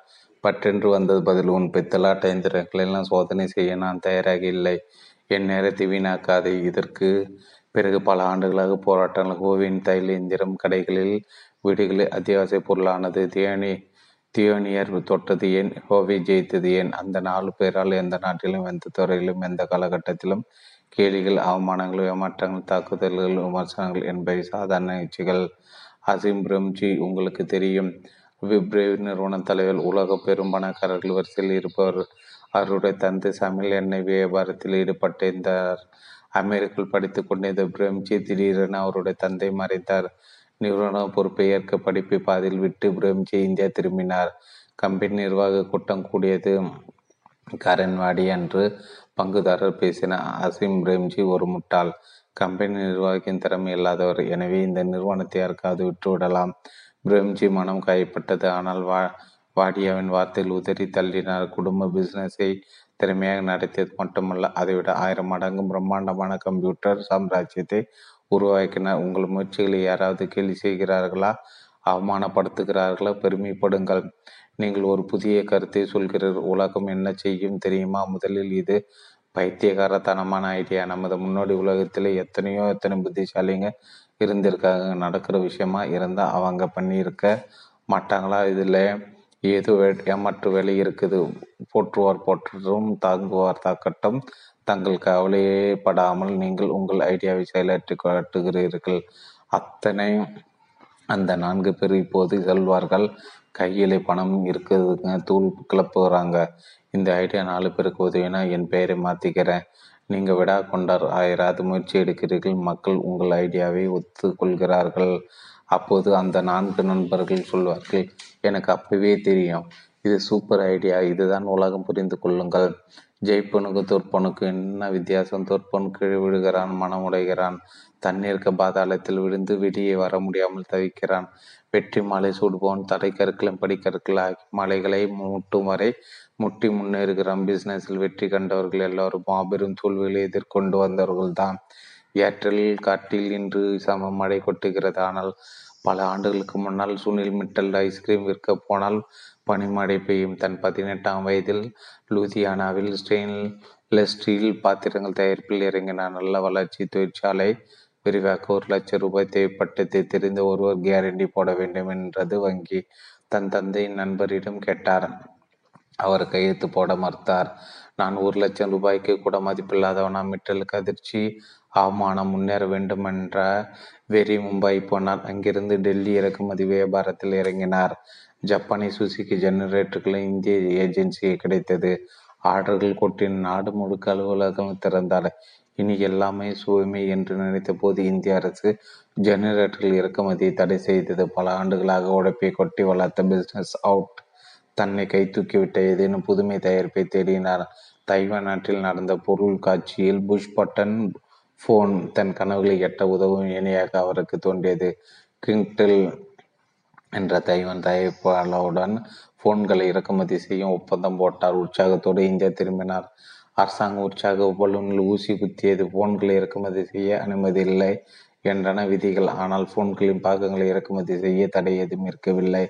மெட்டலின் அபாரம் மூளை சொன்னது. ஃபோன்கள் 3 பாகங்களாக இறக்குமதி செய்து அந்த பகுதியில் இந்தியாவில் இணைத்தல். அதற்கு பிறகு பீட்டல் டெலிஃபோன்கள், ஏர்டெல் தொலைபேசி சேவை என்ற ரிலே வெற்றிகள் தான். பிஸ்னஸில் வென்றவர்கள் தோற்றவர்கள் வரலாறுகளை தேடி படியுங்கள். எத்தனையோ ரகசியங்கள் கிடைக்கும். பிஸ்னஸ் நடத்துவது நீச்சல் படிக்கிற மாதிரி. புத்தகத்தை நீச்சல் பற்றி படித்துவிட்டு அந்த அடிப்படை தண்ணீரில் குதித்தால் ஜல சமாதி தான். பிஸ்னஸில் குதியுங்கள், பூச்சி வித்துணருங்கள், எதிர்நீச்சல் போடுங்கள். நீங்கள் உலக கோடீஸ்வரர்கள் வரிசையில் நுழையும் போது, உங்கள் ஊரில் 47 மாடி வீடு கட்டும் போது சந்திப்போம். வாழ்த்துக்கள்.